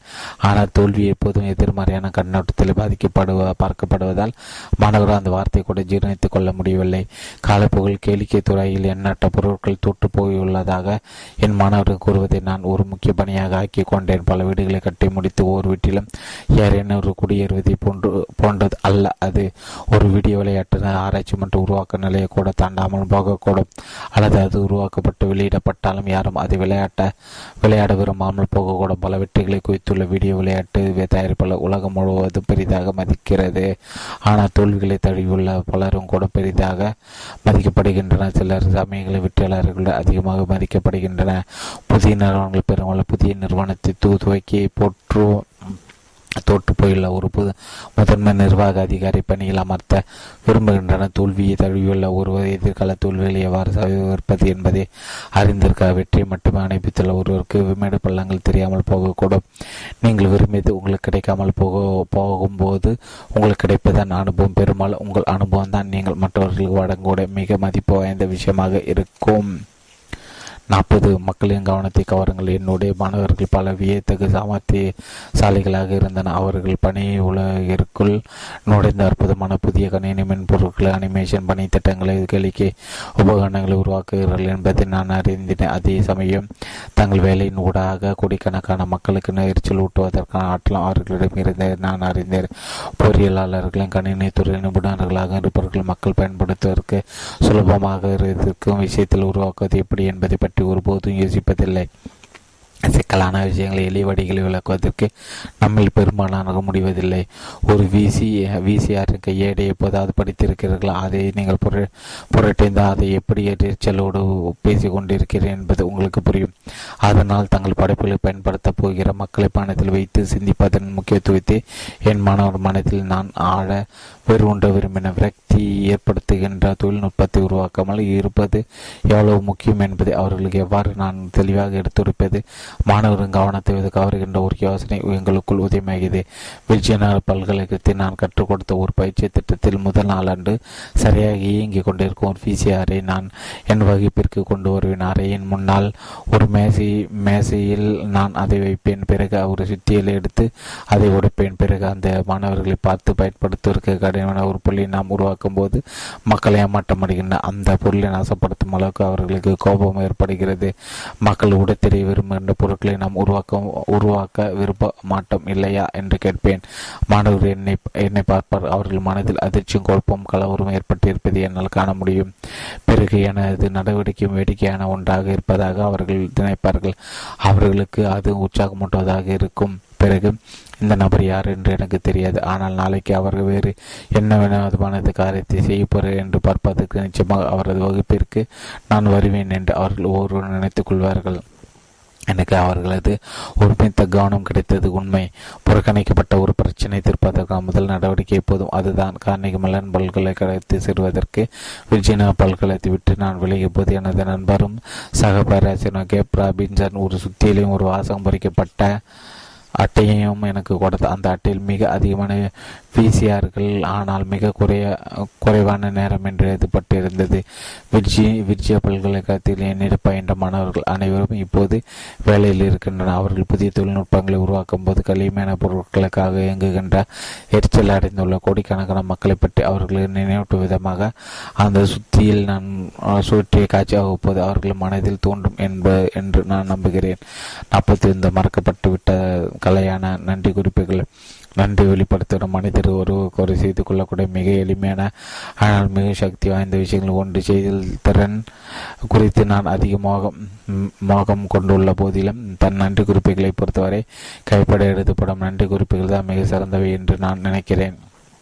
பணி நியமனம் தொடர்பாக ஆட்களை நேர்காண செய்பவர்கள் ஒவ்வொரு நாளும் ஏராளமான விண்ணப்பங்களை பார்க்கின்றன. தங்களது சாதனைகளை பரிசற்றி பல அறிவார்ந்த மாணவர்களிடம் இருந்து வரும் பயோடாட்டாக்களை அவர்கள் பார்வையிடுகின்றனர். ஆனால் கைப்பட எழுதப்பட்ட நன்றி குறிப்புகள் எதுவும் இவர்களுக்கு வருவதில்லை. நீங்கள் சராசரி மதிப்பெண்களை பெற்றுள்ள ஒரு மாணவராக இருந்தால் நீங்கள் உங்கள் கையால் எழுதி அனுப்பும் நன்றி குறிப்புகள் உங்களுக்கு நுழைவு அனுமதி அளிக்க அதிகாரி உங்களை கருத்தில் கொள்வதற்கு உதவும். அவர்களை பொறுத்தவரை நீங்கள் முதன்மை நிலையில் தெரிய மாணவராக இருப்பீர்கள். நன்றி குறிப்புகள் கைப்பட எழுதும்போது மிகவும் அரிதாகிவிட்ட நிலையில் அவர்கள் உங்களை நிச்சயமான நிலையில் வைத்திருப்பார்கள். நான் இந்த அறிவுரை எனது மாணவர்களுக்கு கொடுத்த போது மாணவர்கள் போலியாக பாராட்டி அவரிடமிருந்து காரியத்தை சாதித்து கொள்ள வேண்டும் என்ற எண்ணத்தை அவர்கள் மனதில் விதைக்க முற்படவில்லை. ஆனாலும் சில மாணவர்கள் என் அறிவுரை அப்படியே தான் எடுத்துக்கொண்டனர். தாங்கள் மற்றவர்களுக்கு செய்யக்கூடிய மதிப்பான பரிவான விஷயங்கள் வாழ்வில் ஏராளமாக உள்ளன என்பதையும் அவற்றின் மூலம் நல்ல விஷயங்கள் மட்டுமே ஏற்படும் என்பதை மாணவர்கள் தெரிந்து கொள்வதற்கு அவர்களுக்கு உதவுவதான் என் அறிவுரை நோக்கமாக இருந்தது. எடுத்துக்காட்டாக எங்கள் கேளிக்கை தொழில்நுட்ப மையத்தில் சேர்ந்து பயில்வதற்கு விண்ணப்பித்திருந்த ஒரு இளம்பெண்ணின் விண்ணப்பத்தை நிராகரிக்க வேண்டிய நிலையில் நாங்கள் இருந்தோம். அவருக்கு பெரிய கனவுகள் இருந்தன. அவர் டிஸ்னி விரும்ப கற்பனையாளராக விரும்பினார். அவரது மதிப்பெண்கள் பிற சாதனைகள் சிறப்பாக இருந்தாலும் அவர் எங்கள் மையத்தை சேருவதற்கு அவை போதுமானதாக இருக்கவில்லை. அவரது விண்ணப்பத்தை நாங்கள் ஒதுக்கி வைக்கிற நேரத்தை அவரது ஆவணங்கள் அடங்கிய கோப்பை மீண்டும் ஒரு முறை படித்து பார்ப்பதென்று நான் தீர்மானித்தேன். நான் அந்த கோப்பையை புரட்டி பார்த்து கொண்டிருந்த போது அவர் கைப்பட எழுதியிருந்த ஒரு நன்றி குறிப்பு அதிலிருந்து கிடைவந்தது. அந்த நன்றி குறிப்பு எனக்கோ எனது சக இயக்குனர் டான் மரிலனுக்கோ அல்லது வேறு ஏதோ ஒரு பேராசிரியருக்கு அனுப்பப்பட்டு இருக்கவில்லை. மாறாக அவர் எங்கள் பல்கலைக்கு வந்தபோது தனது விண்ணப்பத்தை பூர்த்தி செய்வதற்கு தனக்கு உதவிய யாரோ ஒரு ஊழியருக்கு அவர் அதை அனுப்பியிருந்தார். அந்த ஊழியருக்கு இவரது விண்ணப்பத்தின் மீது எந்த செல்வாக்கும் இருக்கவில்லை. எனவே இந்த நன்றி குறிப்பு எங்களிடம் நற்பெயர் வாங்குவதாக அந்த பெண் அனுப்பிய ஒன்றல்ல. அக்குறிப்பில் அந்த ஊழியருக்கு நன்றி தெரிவித்து ஒரு சில வார்த்தைகள் எழுதப்பட்டிருந்த அந்த உரை அதை அப்பெண்ணின் கோப்பில் வைத்துவிட்டு இருந்தார். ஒரு சில வாரங்களுக்கு பிறகு அது என் கண்ணில் பட்டது. அப்பெண் எதிர்ந்த ஒரு மீனிமையான நன்றி குறிப்பை எதிர்பாராத விதமாக நான் பார்த்தேன். அது பற்றி சிந்திக்கலாம். அவர் அக்குறிப்பை கைப்பட எதிர்ந்தார். அது எனக்கு பிடித்திருந்த அவரது கோப்பில் இருக்கும் மற்றொரு எந்த ஒரு விஷயத்தை விட இந்த நன்றி குறிப்பு அவரை பற்றி ஏராளமாக கூறுகிறது அவர் என்று நான் டானியிடம் கூறினேன். அப்பெண்ணின் விண்ணப்பத்தையும் ஆவணங்களை மீண்டும் ஒரு முறை நான் படித்து பார்த்தேன். அவரை பற்றி எண்ணி பார்த்தேன். அவரது நன்றி குறிப்பால் கவரப்பட்ட நான் அவருக்கு ஒரு வாய்ப்பு கொடுப்பது என்று தீர்மானம் டானும் அதற்கு ஒத்துக்கொண்டார். அப்பெண் எங்கள் கேளிக்கை தொழில்நுட்ப மையத்தில் சேர்ந்து முதுகலை பட்டம் பெற்று இப்போது டிஜிட்டல் கற்பனையாளருக்கு பணியாற்றி கொண்டிருக்கிறார். நான் இக்கதையை அவரிடம் கூறியிருக்கிறேன். அவர் இப்போது அதை மற்றவர்களுக்கு கூறுகிறார். என் வாழ்வில் தற்சாமல் நிகழ்ந்து கொண்டிருக்க அனைத்து விஷயங்களும் எனது சிகிச்சைகளுக்கும் ஒரு புறம் இருக்க முக்கியமான விஷயங்கள். நான் இன்றும் என் கைப்பட நன்றி குறிப்புகளை எழுதி அனுப்புகிறேன். நன்றி குறிப்புகள் எழுதுவது ஒரு அருமையான விஷயம். யாரோ ஒருவர் அஞ்சல் பெட்டிக்குள் அது பிரசுரித்த பிறகு அது மற்ற மாயஜாலம் நடக்கக்கூடும் என்று உங்களுக்கு தெரியாது. 42 விசுவாசம் என்பது ஓர் இருவடி பாதை. 1990s துவக்கத்தில் விர்ஜீனியா பல்கலைக்கழகத்தில் இளங்கலை பட்டப்படிப்பில் ஈடுபடுத்தின டெனிஸ் காஸ்க்ரோ என்ற மாணவர் என் வகுப்பில் பயின்ற போது அவர் என்னை மிகவும் பெருமைக்க செய்தார். எனது கணினி பரிசோதனை கூடத்தில் அவர் மிக திறமையாக சிறப்பாக செயல்பட்டு கொண்டிருந்தார். ஆப்ரேட்டிங் சிஸ்டம் பயிற்சி திட்டத்தில் அவர் ஒரு உதவி ஆசிரியராக செயல்பட்டார். அவர் முதுகலை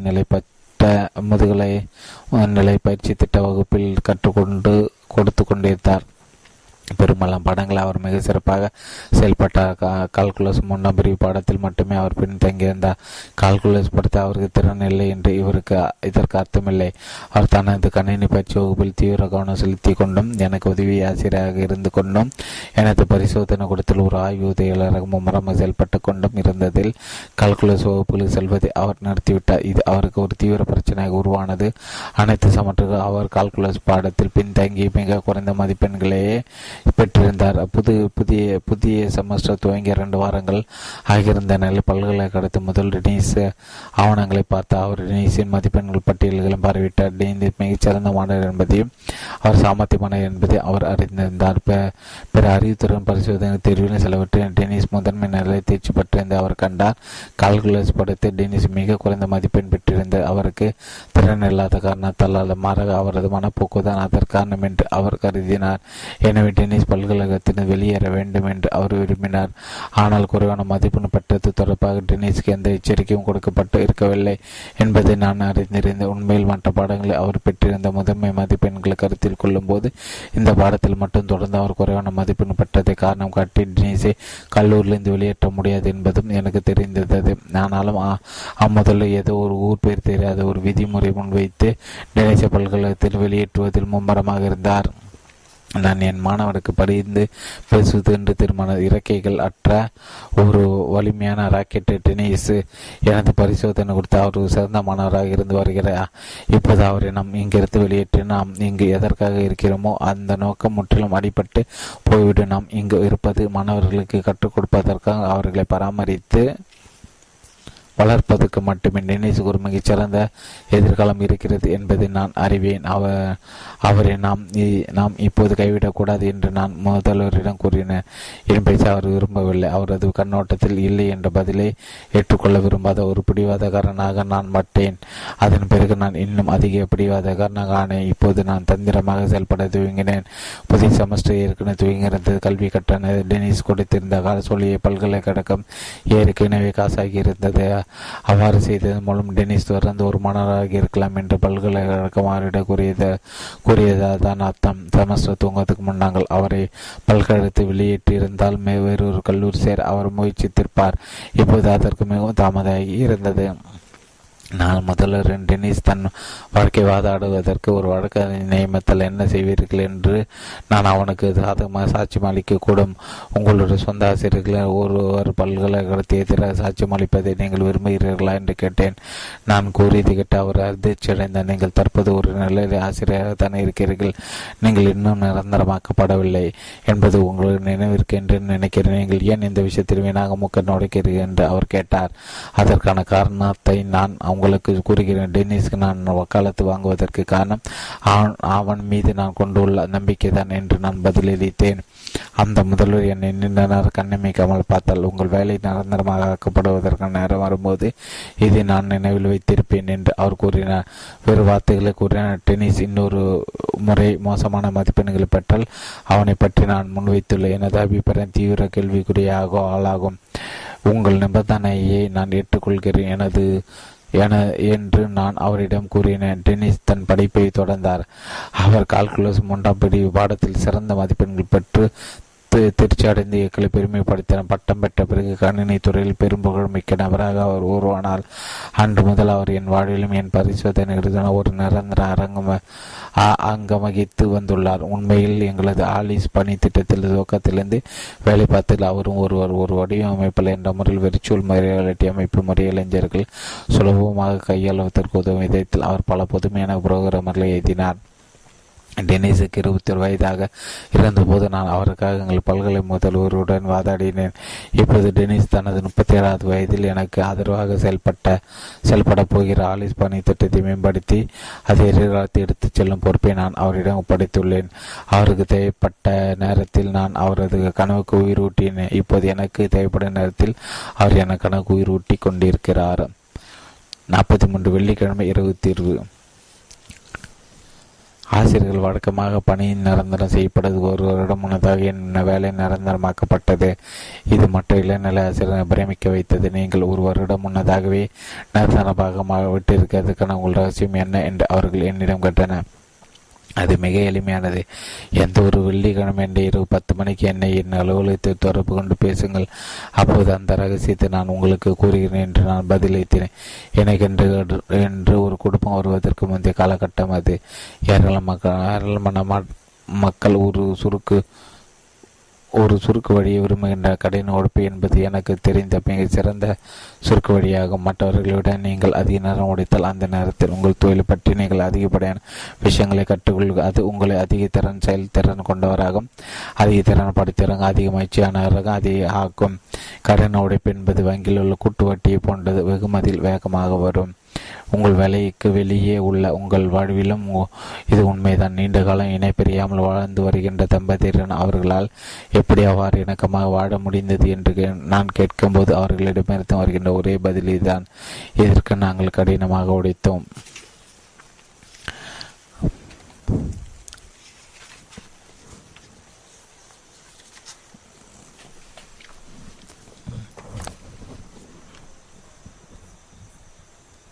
சொற்பொழிவு 228 பக்கம் தொடர்பி 41. நன்றி பாராட்டுங்கள்.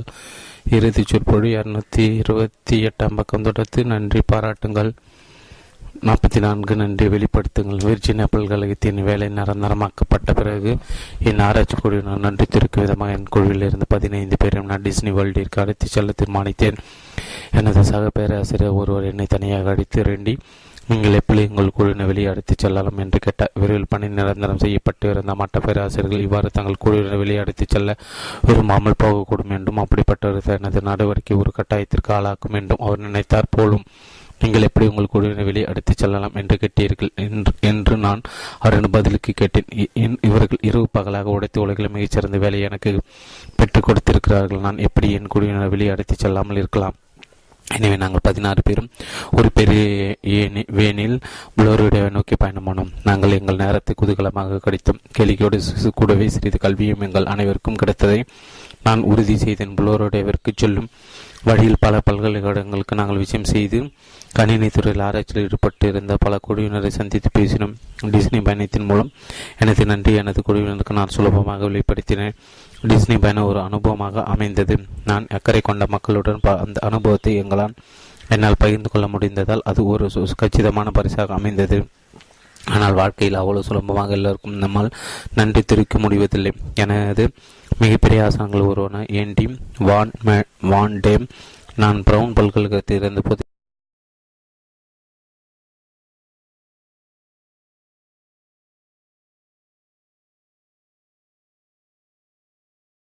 எனது கணினித்துறை பேராசிரியராக இருந்தவர்.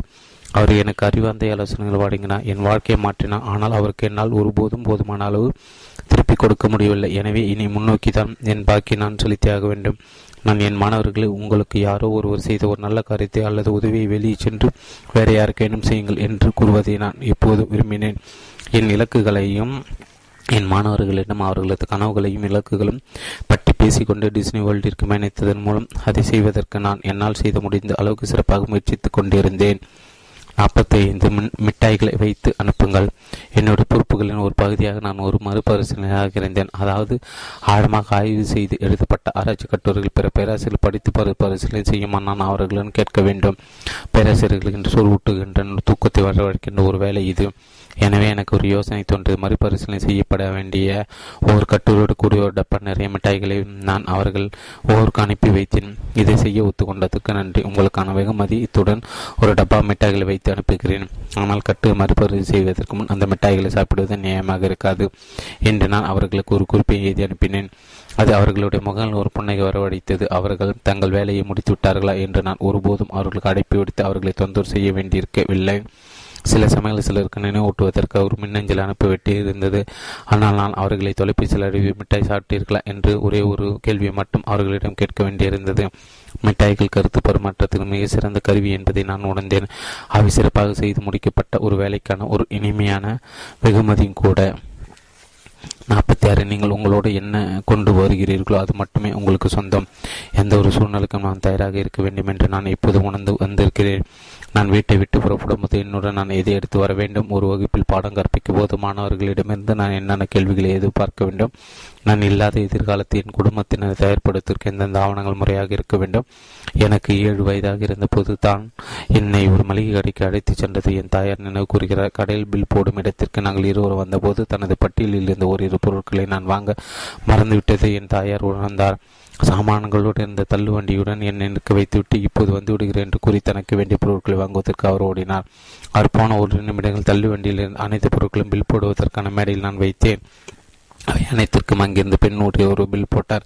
பிறகு அவர் என்னை பார்த்து நான் அவரை பார்த்தேன். அப்பெண் விளையாட்டாக, உன்னிடம் பணம் இருக்கிறதா, பணம் கொடுத்தால் தான் என் பொருட்களை உனக்கு தருவேன் என்று கூறினான். அவர் என்னிடம் வேடிக்கையாக பேசிக் கொண்டிருந்தது என்பதை என்னால் புரிந்து கொள்ள முடியவில்லை.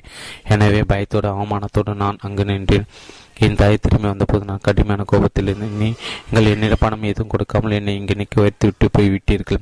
இந்த பெண் என்னிடம் பணம் கேட்டார். அவருக்கு கொடுப்பதற்கு என்னிடம் சல்லி காசு கூட இருக்கவில்லை என்று நான் அவரிடம் கொத்தினேன். ஆனால் இப்போது என்னிடம் $200 குறையாமல் பணம் இருக்கும். ஒருவேளை எனக்கு தேவைப்பட்டால் அது எனக்கு உதவும். என் பர்சு தொலைந்து போகலாம் அல்லது திருடு போகலாம். ஆனால் சுமாராக வாழ்க்கை நடத்தும் ஒருவன் துணிந்து $200 வைத்துக் கொள்வது தவறில்லை. மாறாக தேவைப்படும் நேரத்து கையில் காசில் இருப்பது அதைவிட பெரியது ஒரு பிரச்சனையாக இருக்கும். தேவைக்கு அதிகமாக ஆயத்தமாக இருப்பவர்களை கண்டு நான் எப்போதும் பிரமித்திருக்கிறேன். நான் கல்லூரி படித்துக் கொண்டிருந்த காலத்தில் நார்மன் மெரோவிட்ஸ் என்ற என் சகமானவர் எனக்கு இருந்தார். ஒரு நாள் அனைத்து மாணவர்கள் முன்னில் அவர் ஒரு ப்ராஜெக்டை பயன்படுத்தி விளக்க உறவு ஒன்றை நடத்தி கொண்டிருந்தார். அவரது பேச்சின் நடுவே ப்ராஜெக்ட் இந்த பல்ப் அணைந்துவிட்டது. எனவே இன்னொரு ப்ராஜெக்டை தேடிக்கொண்டு வருவதற்கு 10 நிமிடங்கள் மேல் ஆகும் என்பதை அறிந்த பார்வையாளர்கள் எரிச்சலோடு பெருமூச்சு எறிந்திருந்தனர். ஆனால் நார்மன், பரவாயில்லை, நீங்கள் அதை பற்றி கவலைப்படாம் என்று கூறின பிறகு அவர் தனது பையை நோக்கி நடந்து சென்று அதிலிருந்து ஏதோ ஒன்று வெளியெடுத்தார். அவசரத்திற்கு உதவும் என்ற எண்ணத்தில் ப்ராஜெக்டரான பல்ப் ஒன்றை அவர் தன்னுடன் எடுத்து வந்திருந்தார். யார் இவ்வளோ ஆயத்தமாக வருவார்கள்? என் பக்கத்தில் அமர்ந்த பேராசிரியர் என் டி வான் டேம் எண்ணறிக்கை சாய்ந்து இந்த மாணவன் ஒரு பெரும் பதவியில் இருப்பான் என்று கூறினார். அவர் கூறியது போல நார்மன் மேக்ரோ மீடியா நிறுவனத்தில் ஒரு முதன்மையாக ஆனார். அவர் அங்கு மேற்கொண்ட முயற்சியில் இன்று இணையதளத்தை பயன்படுத்துகின்ற ஓர் மீதும் தாக்கத்தை ஏற்படுத்தியுள்ளன. ஆயத்தமாக இருப்பதற்கு இன்னொரு வழி எதிர்மறையாக சிந்திப்பது. நான் மிகச்சிறந்த நம்பிக்கையாளன், ஆனால் ஒரு தீர்மானத்தை மேற்கொள்வது என்று வரும்போது அதிகபட்சமாக மோசமாக என்ன நடந்துவிடும் என்று நான் சிந்திப்பேன். நான் ஏதோ ஒன்று செய்தால் அப்படி என்னை மோசமாக நடந்துவிடும் என்று என்னை நான் கேட்டுக்கொள்வேன். எதிர்பாராமனர்களோட மிக மோசமான சூழ்நிலைகளை சமாளிப்பதற்கான திட்டம் உங்களிடம் இருக்கும்போது நன்னம்பிக்கையாளராக இருப்பதை அது சாத்தியமாக்கிறது. நான் கவலைப்படாத ஏராளமான விஷயங்கள் இருக்கின்றன. ஏனெனில் அவை நிகழ்ந்தால் அவற்றை கையாளுவதற்கு என்னிடம் ஒரு திட்டம் கைவசிருக்கும். நான் என் மாணவர்கள், நீங்கள் ஒரு அடர்ந்த காட்டிற்கு செல்லும்போது உங்களோடும் நீங்கள் எடுத்துச் செல்கின்ற பொருட்கள் மட்டுமே உங்களுக்கு உதவும் என்று அடிக்கடி கூறியிருக்கிறேன். உங்கள் வீடு அல்லது அலுவலகத்தை மற்ற அனைத்துமே அடர்ந்த காட்டுப்பகுதியான. எனவே பணத்தை உங்களோடு எடுத்துச் செல்லுங்கள். உங்கள் கார் பழுதாகி நின்று போனால் அதை கையாள்வதற்கு தேவையான உபகரணங்கள் இப்போது உங்களோடு வைத்திருங்கள். எப்போதும் ஆயத்தமாக இருங்கள். 47 மோசமாக மன்னிப்பு கேட்பது மன்னிப்பு கேட்காமல் இருப்பதை விட மோசமானது. கேட்கப்படும் மன்னிப்புகள் வெற்றி மதிப்பெண், தோல்வி மதிப்பெண் என்று வழங்க முடியாது. மன்னிப்பு கேட்கும் போது உச்சபட்ச மதிப்பெண்ணை தவிர வேறு எதுவும் உதவாது என்று நான் என் மாணவர்களிடம் எப்போதும் கூறி வந்துள்ளேன். அரைகுறையான அல்லது உண்மையற்ற மன்னிப்பு கோருதல்கள் மன்னிப்பு கேட்காமல் இருப்பதை விட மோசமானது.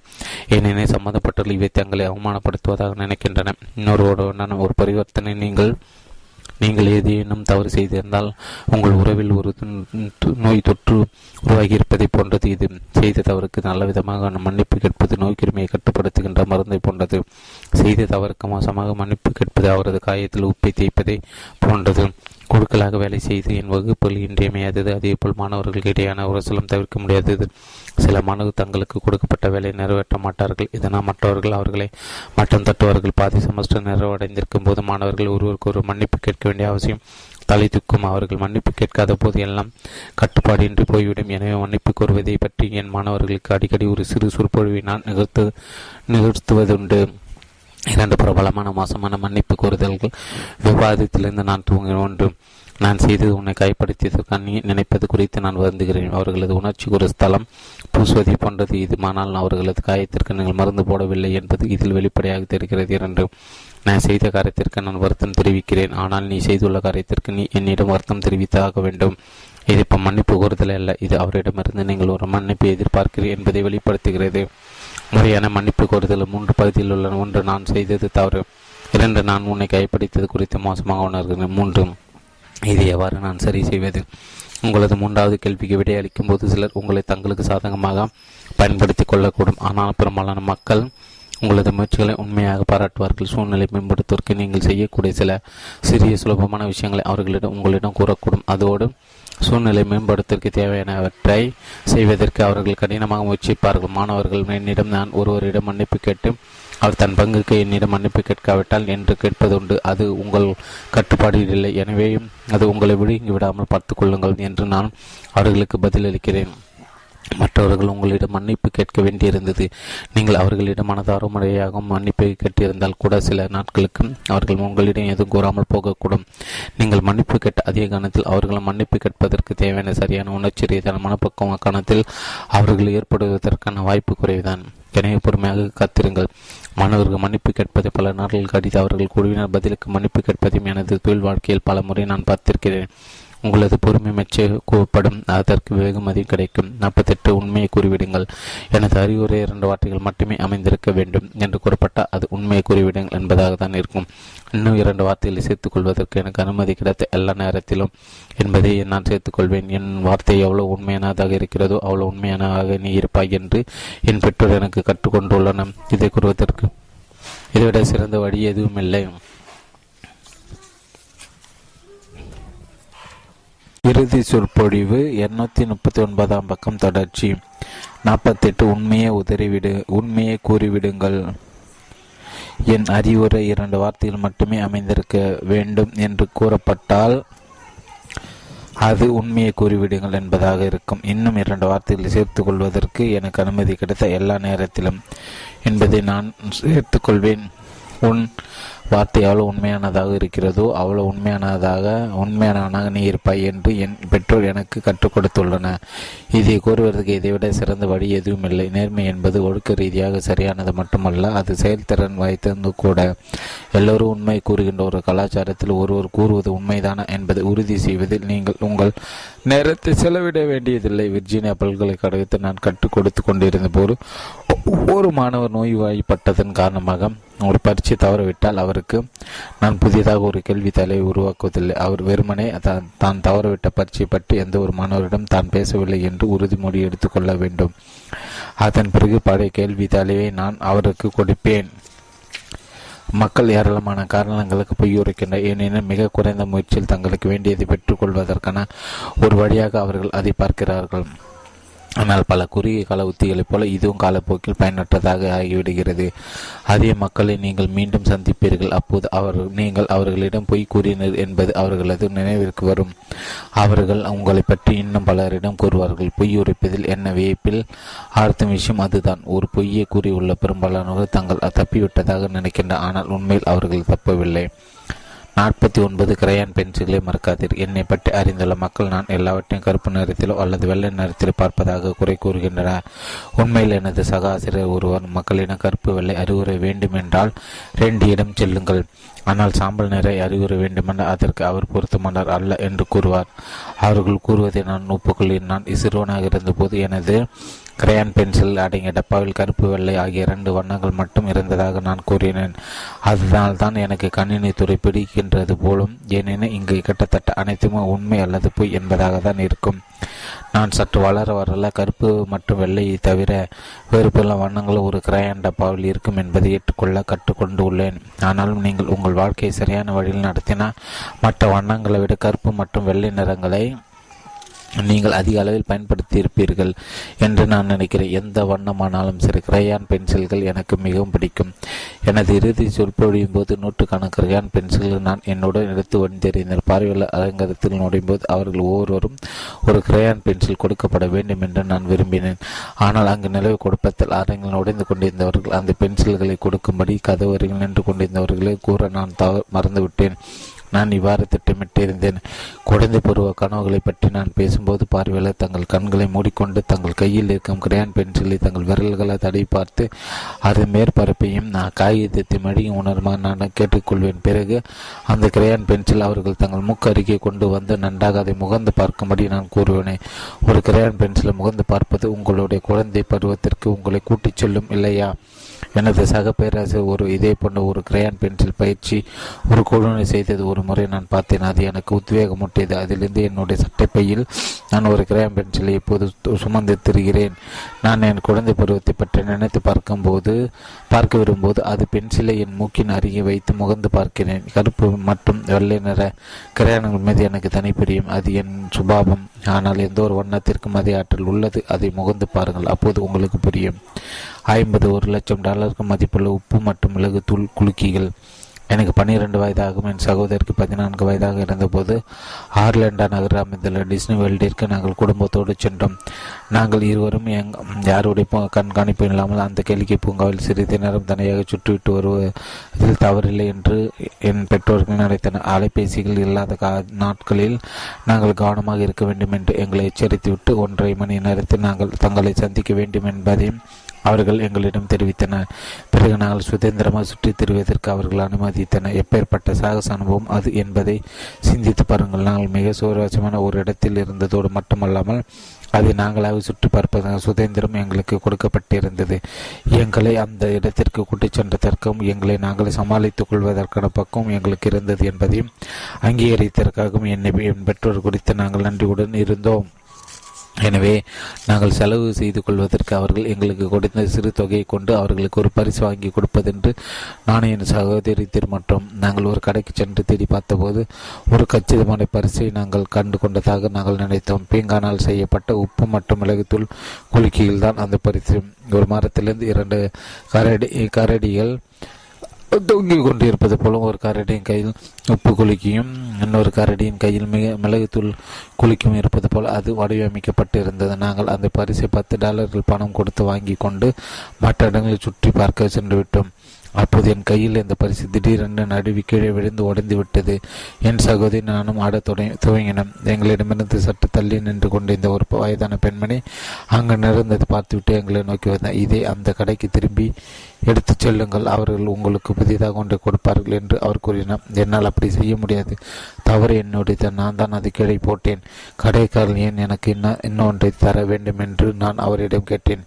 முயற்சித்து பாருங்கள், ஒருவேளை அவர்கள் அதை உங்களுக்கு மாற்றிக் கொடுக்கலாம் என்று அவர் கூறினார். எனவே நாங்கள் அந்த கடைக்கு திரும்பி சென்று நடந்தது கூறினார்கள். பொய் ஏதும் கூறவில்லை. எங்களது வருத்தமான கதையை கேட்ட கடை ஊழியர் எங்களை பார்த்து புன்னகைத்துட்டு ஒரு புதிய உப்பு மற்றும் மிளகுத்தூள் குலுக்கிகளை நாங்கள் எடுத்துக்கொள்ளலாம் என்று கூறினார். நாங்கள் முதலில் வாங்கிய பொருள் உடைந்திருக்க காரணம் தாங்கள் அதை ஒழுங்காக பொட்டலம் செய்து கொடுக்காதான் என்று கூறிய அவர்கள் அது தங்கள் தவறு என்று ஏற்றுக்கொண்டனர். ஒரு 12 வயது சிறுவனை அதீத உற்சாகத்தின் காரணமாக கை தவறி விழுந்ததால் கூட உடையாத வண்ணம் தங்களது பொட்டலம் ஒளிமையானதாக இருந்திருக்க வேண்டும் என்று அவர்கள் சொல்லாமல் சொன்னார்கள். நான் அதிர்ச்சியில் உறைந்தேன். எனக்குள் நின்றுணர்வு ஏற்பட்டது. கடையில் நடந்தது என்னால் நம்பவும் முடியவில்லை. நானும் என் சகோதரியும் தலைக்கிற்கு இருக்க அந்த கடையிலிருந்து வெளியேறினோம். நடந்து கேள்விப்பட்ட எனது பற்றுகள் டிஸ்னி வேர்ல்டை பற்றி இன்னும் அதிகமாக பாராட்ட துவங்கினார்.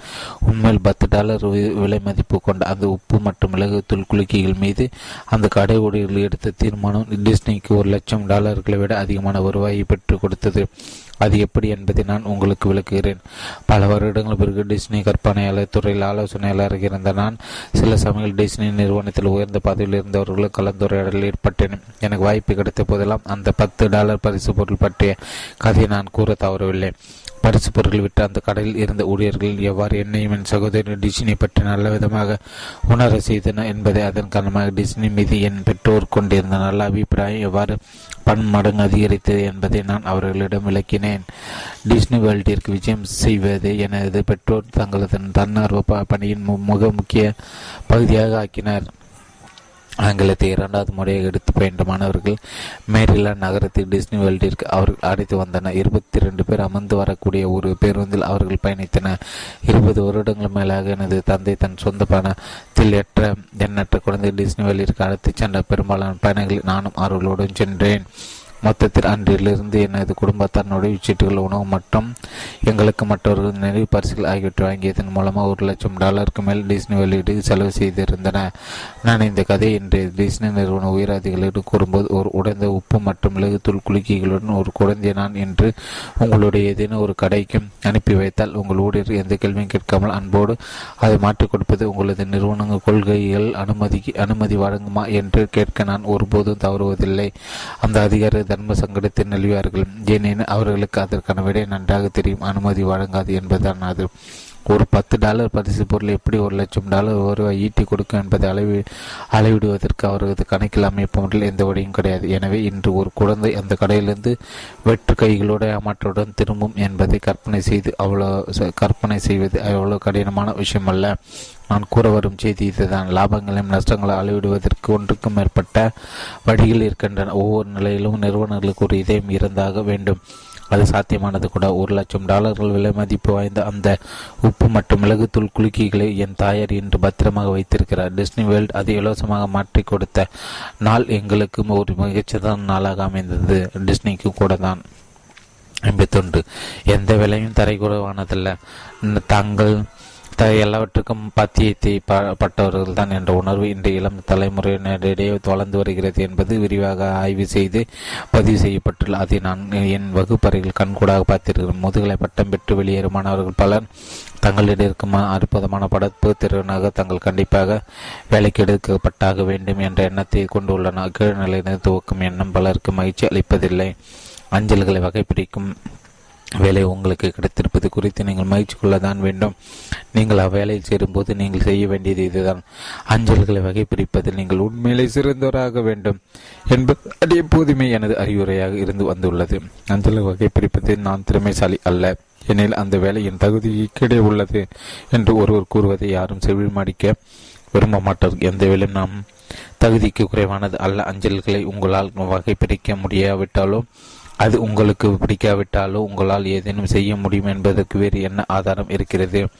எங்களது கேளிக்கை தொழில்நுட்ப மையத்தில் பயின்ற மாணவர்களை பல நிறுவனங்கள் ஒரு குறுகிய காலத்திற்கு வேலை அனுபவம் கிடைப்பதற்கான பயிற்சி அளிப்பதற்கு அல்லது நேரடியாக முதல் வேலைக்கு தேர்ந்தெடுப்பதற்கு பிறகு அம்மாணவர்கள் எவ்வாறு செயல்பட்டு கொண்டிருந்தனர் என்பதை எங்களுக்கு தெரியப்படுத்தியுள்ள பின்னோட்ட கருத்துக்களை எங்களுக்கு கொடுக்குமாறு நாங்கள் அந்நிறுவனங்களை கேட்டுக்கொண்டோம். மாணவர்களின் திறன்கள் அல்லது தொழில்நுட்ப திறமைகள் குறித்து அந்நிறுவனங்களில் இருந்த எந்த ஒரு எதிர்மறையான கருத்துக்கும் எங்களுக்கு வரவில்லை. ஆனால் அவர்களது மனப்போக்கு குறித்த எதிர்மறையான பின்னோட்ட கருத்துக்கள் எங்களுக்கு வந்தன. தங்களுக்கு கொடுக்கப்பட்ட வேலை தங்கள் பகுதிக்கு மிகவும் குறைவாக இருந்ததாக அவர்கள் கருதியாகவும் தங்களுக்கென்று பிரத்தியோகமாக தனி அலுவலக அறை கொடுக்கப்பட்டிருக்க வேண்டும் என்றும் நினைத்ததாகவும் எங்களுக்கு தகவல்கள் வந்தன. எனக்கு 15 வயதாக இருந்தபோது ஒரு ஸ்ட்ராபெரி பட தொட்டில் நான் வேலை செய்தேன். களைப்பிடுங்கும் வேலை எனக்கு கொடுக்கப்பட்டிருந்தது. என்னுடன் வேலை செய்த பெரும்பாலான தினக்கூலி தொழிலாளர்களாக இருந்தன. கோழை காடத்திற்கு சிறிது பணம் சேகரிக்கலாம் என்ற எண்ணத்தில் ஒரு ஆசிரியர்கள் அங்கு வேலை பார்த்தனர். அவர்கள் பார்த்த வேலை அவர்களது தகுதிக்கு குறைவானதாக இருந்ததாக ஒரு நாள் என் தந்தையிடம் குறிப்பிட்டேன். அது என் தகுதிக்கு கீழே இருந்தது என்று அவருக்கு தெரியப்படுத்தி கொண்டிருந்தேன் போலும். என் தந்தை என்னை வார்த்தைகளால் வெறுத்தெடுத்தது என் வாழ்நிலை நாளில் நான் மறக்க மாட்டேன். உடல் உடைப்பும் யாருடைய தகுதிக்கும் குறைவானதல்ல என்று அவர் நம்பினான். நான் கரைப்படையாமல் மேசைக்கு பின்னால் உட்கார்ந்து வேலை பார்க்கும் மீட்டு குடியினாக இருந்ததை விட கடினமாக உடைத்து குடி தோண்டுவது நான் சிறந்தனாக ஆவதை தான் விரும்புவதாக அவர் என்னிடம் கூறினார். நான் மீண்டும் ஸ்ட்ராபெரி தோட்டத்திற்கு வேலைக்கு சென்றேன். அப்போதும் நான் என் வேலையை விரும்பவில்லை. ஆனால் என் தந்தையின் வார்த்தைகளை நான் செவி மடுத்திருந்தேன். நான் என் மனப்போக்கை மாற்றிக்கொண்டு இன்னும் சற்று கடினமாக களை எடுத்தேன். 52 நீங்கள் எங்கே இருக்கிறீர்கள் என்பதை தெரிந்து கொள்ளுங்கள். பேராசிரியர் அவர்களே, உங்களால் எங்களுக்கு என்ன செய்ய முடியும்? டிஸ்னி நிறுவனத்தை நான் குறுகிய காலம் வேலை பார்த்தபோது என்னை கண்காணிக்கும் பொறுப்பை பெட்டஹெலி என்ற 27 வயது கற்பனையாளர் இப்படித்தான் என்னை வரவேற்றார். எனது கல்வி தகுதிக்கு எந்த அர்த்தமும் இல்லாத ஒரு இடத்திற்கு நான் வேலைக்கு வந்திருந்தேன். அந்நிய நிலத்திற்கு வந்திருந்த ஓடிப்போக்கனாக இருந்த நான் விரைவில் உள்ளூர் வசையாக ஆவதற்கான வழி கண்டுபிடித்தாக வேண்டியிருந்தது. பல வருடங்களாக எனது இந்த அனுபவத்தை பற்றி நான் என் மாணவர்களிடம் கூறி வந்திருக்கிறேன்.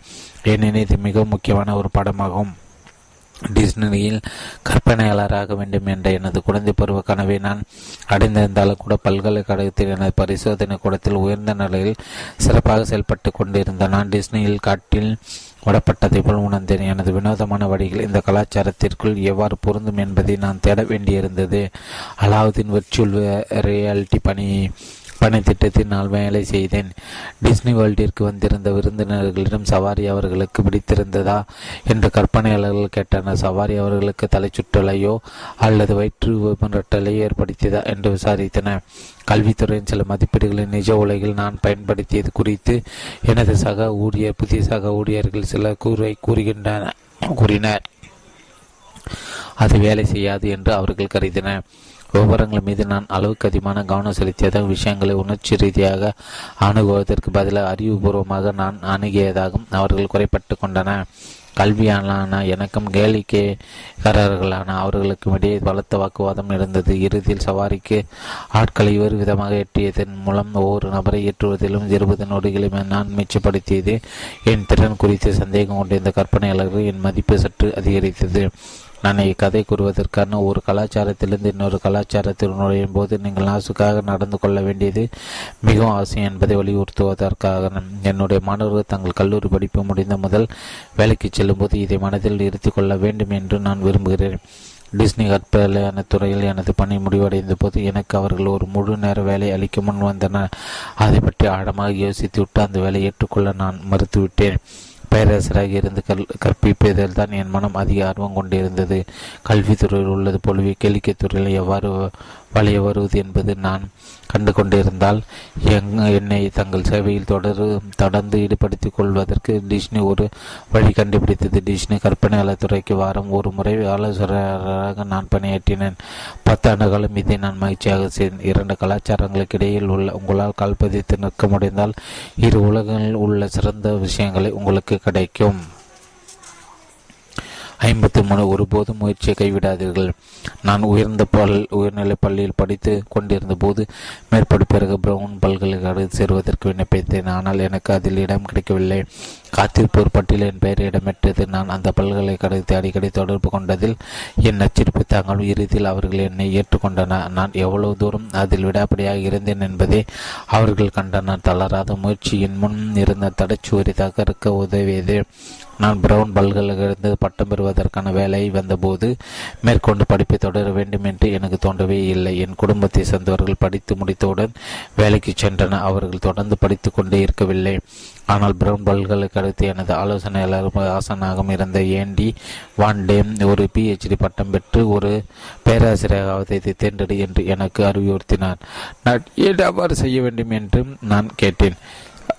ஏனெனில் நீ ஒரு சிறந்த விற்பனையாளர். நீ ஒரு நிறுவனத்தில் வேலைக்கு சேர்ந்தால் முன்னே ஒரு விற்பனையாளரான அவர்கள் பயன்படுத்துவார்கள். நீ எப்படி இருந்தாலும் விற்பனையாளர் தான் இருக்கப் போகிறாய் என்னும் போது கல்வி போன்ற ஏதேனும் ஒரு மதிப்பு வாய்ந்த விஷயத்தை விற்பது சிறந்தது என்று அவர் பதிலளித்தார். அவரது அந்த அறிவுரைக்காக நான் இன்று நன்றியுடையவனாக இருக்கிறேன்.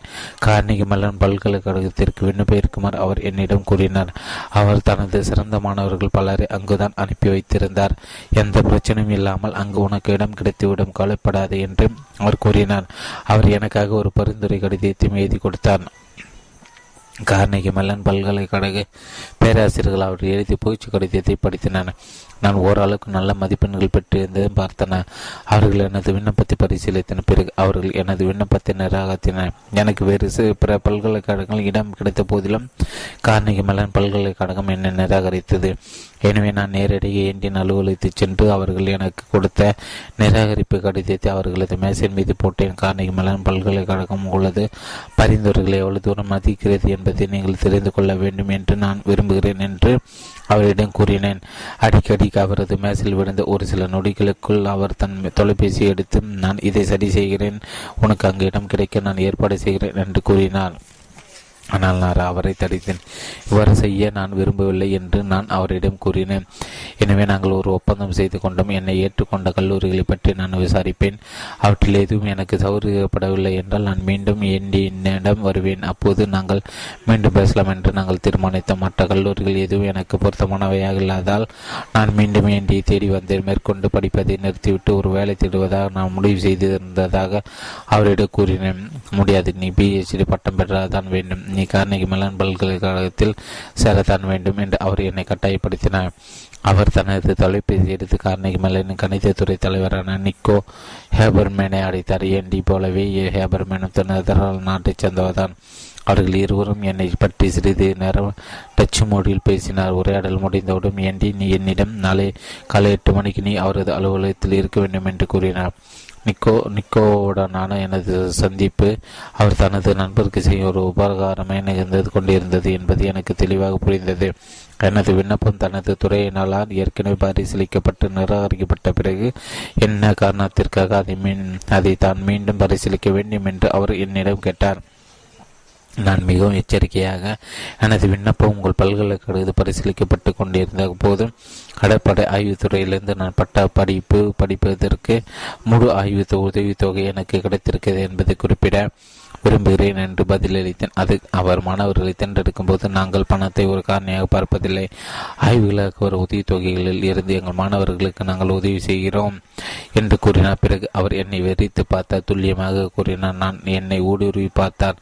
எவரொருவருடைய வாழ்விலும் ஒரு சில முக்கிய கணங்கள் உள்ளன. அவையை எப்போது நிகழ்ந்தன என்று ஒருவரால் நினைப்படுத்திக் கூட முடிந்தார். அது அதிர்ஷ்டக்காரர்கள். நான் அப்படிப்பட்ட ஒரு கணத்தில் இருந்தேன் என்பதை நான் அறிந்தேன். என்னால் இயன்ற அளவுக்கு பணியாக நீங்கள் என்னை மன்னிக்க வேண்டும். இது பணத்தை பற்றியது என்ற அர்த்தத்தில் நான் அதை கூறவில்லை. நாடு முழுவதிலும் வெறும் 15 பேருக்கு மட்டுமே அந்த உதவித்தொகை வழங்கப்பட்டது என்பதால் அது இங்கு குறிப்பிடுவது மதிப்பு வாய்ந்ததாக இருக்கும் என்று நினைத்து நான் அப்படியே கூறினேன். ஆனால் நான் எல்லை மீறிய பேசியிருந்தால் அதற்கு நான் வருந்துகிறேன் என்று கூறினேன். என்னிடமிருந்து ஒரே பதில் அதுதான். ஆனால் அதுதான் உண்மையும் கூட. மிக மிக மெதுவாக நிக்கோவின் இறுக்கம் தளர்ந்தது. பிறகு நாங்கள் இருவரும் கூடுதலாக ஒரு சில நிமிடங்கள் பேசினோம். நான் இன்னும் பல பேராசிரியர்களை சந்தித்த பிறகு இறுதியில் கார்னகி மெல்லனில் எனக்கு இடம் கிடைத்தது. அங்கு நான் PhD பட்டமும் பெற்ற ஒரு ஆசனை ஆதரவோடும் சிறிதள உண்மையான கெஞ்சலோடும் தகரப்பட்ட ஒரு தடைச்சுவர் அது. எனது கடைசி சொற்பொழிவாக நான் மேடை ஏறியவரை கார்னகி மெல்லன் பல்கலைக்கழகத்தில் நான் நிராகரிக்கப்பட்டேன் என்று என் மாணவர்களிடமல்ல அல்லது சக ஊழியர்களுடன் நான் ஒருபோதும் கூறியிருக்கவில்லை. நான் எதை குறிவித்து பயந்தேன்? அவர்களோடு இருப்பதற்கு போதுமான அளவு சாமர்த்தியமான நான் என்று அவர்கள் நினைத்து விடுவார்கள் என்று பயந்தனர். அவர்கள் என் கருத்துக்களை அவ்வளவாக மதிக்க மாட்டார்கள் என்று பயந்தேனோ? உங்கள் வாழ்வின் கடைசி நாட்கள் நீங்கள் வெளிப்படுத்த தீர்மானித்துள்ள ரகசியங்கள் சுவாரஸ்யமானதுதான். நான் இந்த கதை பல வருடங்கள் முன்பு இறந்து கூறி வந்திருக்க வேண்டும். ஏனெனில் அக்கதையின் நீதி இதுதான். நீங்கள் ஒரு விஷயத்தை அதீதமாக விரும்பினால் ஒருபோது உங்கள் முயற்சியை கைவிடாதீர்கள். ஆதரவு கிடைக்கும் போது அதை ஏற்றுக்கொள்ளுங்கள். தடைச்சுவர்கள் ஏதோ ஒரு காரணத்திற்காக தான் தோன்றுகின்றன. அவற்றை நீங்கள் கடந்து விட்டால் வேறு ஒரு உங்களை தூக்கி அவற்றை தாண்டி எரிய வேண்டியிருந்தாலும் கூட நீங்கள் அதை எவ்வாறு செய்தீர்கள் என்று மற்றவர்கள் கூறுவது அவர்களுக்கு உதவும். 54 ஒரு சமுதாய உறுப்பினராகங்கள். மக்களின் உரிமைகள் பற்றிய யோசனைகளுக்கு நாட்டில் ஏராளமான முக்கியத்துவம் கொடுக்கப்பட்டுள்ளது. அதில் தவறு ஏதுமில்லை. ஆனால் பொறுப்புகளை பற்றி பேசாமல் வெறுமனை உரிமைகளை மட்டும் பேசுவதில் எந்த அர்த்தமும் இல்லை. உரிமைகளை இங்கு ஒரு இடத்திலிருந்து வர வேண்டும். அது சமுதாயத்திற்கு வருகின்றன. பதிலுக்கு சமூகத்திற்கு நாம் அனைவரும் மாற்ற வேண்டிய பொறுப்பு ஒன்று உள்ளது. சிலர் இதை சமூகத்துவ இயக்கம் என்று அழைக்கின்றனர். ஆனால் நான் இதை பொது அறிவு என்று அழைப்பேன். இந்த யோசனை நம்ம ஏராளமானவர்கள் மறந்தே போய்விட்டது. ஒரு பேராசிரியராக 20 வருடங்கள் நான் வேலை பார்த்து வந்துள்ளதில் அதிக எண்ணிக்கையிலான மாணவர்கள் இந்த யோசனை புரிந்து கொள்ள மிகவும் சிரமப்படுவதை நான் பார்க்கிறேன். உரிமைகளோடு சேர்த்து பொறுப்புகளும் உடன் வருகின்றன என்பது அவர்களுக்கு உண்மையிலே உணர்வான கோட்பாடாக தெரிகிறது. நான் ஒவ்வொரு செமஸ்டரின் துவக்கத்தில் மாணவர்கள் ஒரு ஒப்பந்தத்தில் கையெழுத்திட செய்வேன். அந்த ஒப்பந்தத்தில் அவர்களது உரிமை பொறுப்புகளையும் நான் வரைகோடிட்டிருப்பேன். குழுக்களாக இணைந்து ஆக்கப்பூர்வமாக வேலை செய்வதற்கும் சில சந்திப்பு கூட்டங்களில் கலந்து கொள்வதற்கும் நேர்மையான பின்னூட்ட கருத்துக்களை கொடுப்பதன் மூலம் சக மாணவர்களுக்கு உதவுவதற்கும் அவர்கள் ஒப்புக்கொள்ள வேண்டியிருக்கும். அதற்கு பதிலீடாக வகுப்பில் இருப்பதன் அவர்களது வேலை விமர்சிக்கப்படுவதன் காட்சிப்படுத்தப்படுவதன் அவர்களுக்கு உரிமை இருந்தது. சில மாணவர்கள் எனது ஒப்பந்தத்திலிருந்து பின்வாங்கினர். வளர்ந்தவர்கள் என்ற முறையில் சமூக உறுப்பினர்களாக இருப்பதற்கு நாம் ஒருபோதும் சிறந்த முன்மாதிரியாக இல்லாமல் போவதுதான் இதற்கு காரணம் என்று நான் நினைக்கிறேன். எனவே இது பற்றி எனது மாணவர்களை தெரிந்து கொள்ள வேண்டும் என்று நான் விரும்பினேன். பொது நலனுக்கு எப்போதும் எல்லோரும் பங்களிக்க வேண்டும். அவ்வாறு செய்யாமல் இருப்பதை ஒரே ஒரு வார்த்தையை கொண்டு விவரிக்கலாம்: சுயநலம். எங்களது தந்தை ஒரு முன்மாதிரியாக இருந்து இது எங்களுக்கு கற்பித்தார். ஆனால் மற்றவர்களுக்கு இதை கற்றுக் கொடுப்பதற்கான நூதனமான வழிகளையும் அவர்கள் தேடின. அவர் சிறுவர்களுக்கான பேஸ்பால் அமைப்பு குழுவின் தலைவராக இருந்தபோது ஒரு புத்திசாலித்தரமான காரியத்தை செய்தார். சிறுவர்களுக்கான பேஸ்பால் விளையாட்டில் நடுவராக செயல்படுவதற்கு ஆட்களை கண்டுபிடிப்பதற்கு அவர் மிகவும் சிரமப்பட்டு கொண்டிருந்தார். நடுவர் வேலையானது யாரும் பாராட்டப்படாத ஒரு வேலை. அதோடு நடுவர் ஏதேனும் ஒரு தீர்மானம் எடுக்கும் போதெல்லாம் யாரேனும் சில குழந்தைகளோ அல்லது பெற்றோர்களோ அவர் தவறான தீர்ப்பு அடங்கிவிட்டதாக கூச்சலிடுவார்கள். அதோடு நடுவர்கள் ஒரு பயமும் இருந்தது. மைதானத்தில் நின்று மட்டை சுற்றும் குழந்தைகளும் பந்து எறியும் குழந்தைகளுக்கும் கட்டுப்பாடின்றி மட்டை சுற்றுவார் பந்து எறிவார். இதை சமாளித்துக் கொண்டு நடுவில் நிற்பது ஒரு சவாலான காரியம்தான். எனது தந்தைக்கு ஒரு யோசனை தோன்றியது. பெரியவர்களை நடுவர்களாக அமர்த்துவதற்கு பதிலாக சற்று கூடுதல் வயது சிறுவர்களுக்கான பிரிவுகளது அவர் நடுவர்களை தென்றெடுத்தார். நடுவராக தென்றெடுக்கப்படுவது ஒரு கௌரவமான விஷயம் என்பது போல் அவர் தோன்ற செய்தார். செய்தன் விளைவாக பல விஷயங்கள் நிகழ்ந்தன. நடுவர்களால் செயல்பட்ட சிறுவர்கள் ஒரு நடுவரின் வேலை எவ்வளவு கடினமானது என்பதை புரிந்து கொண்டனர். அதன் பிறகு அவர்கள் தங்கள் நடுவர்கள் ஒருபோதும் விவாதிக்கவே இல்லை. அதோடு சிறுவர்களான பிரிவுகளில் உள்ள குழந்தைகளுக்கு அவர்கள் உதவி அவர்களை நல்ல விதமாக உணர வைத்தது. இதற்கிடையே இந்த இளம் குழந்தைகள் தங்களை விட வயதில் மூத்த சிறுவர்கள் தன்னார்வ வேலைகளில் முன்மாதிரிகளாக செயல்பட்டதை கண்டனர்.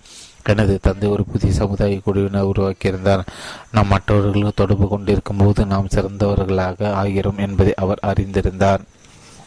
55 நீங்கள் செய்ய வேண்டியதெல்லாம் கேட்பது மட்டும்தான்.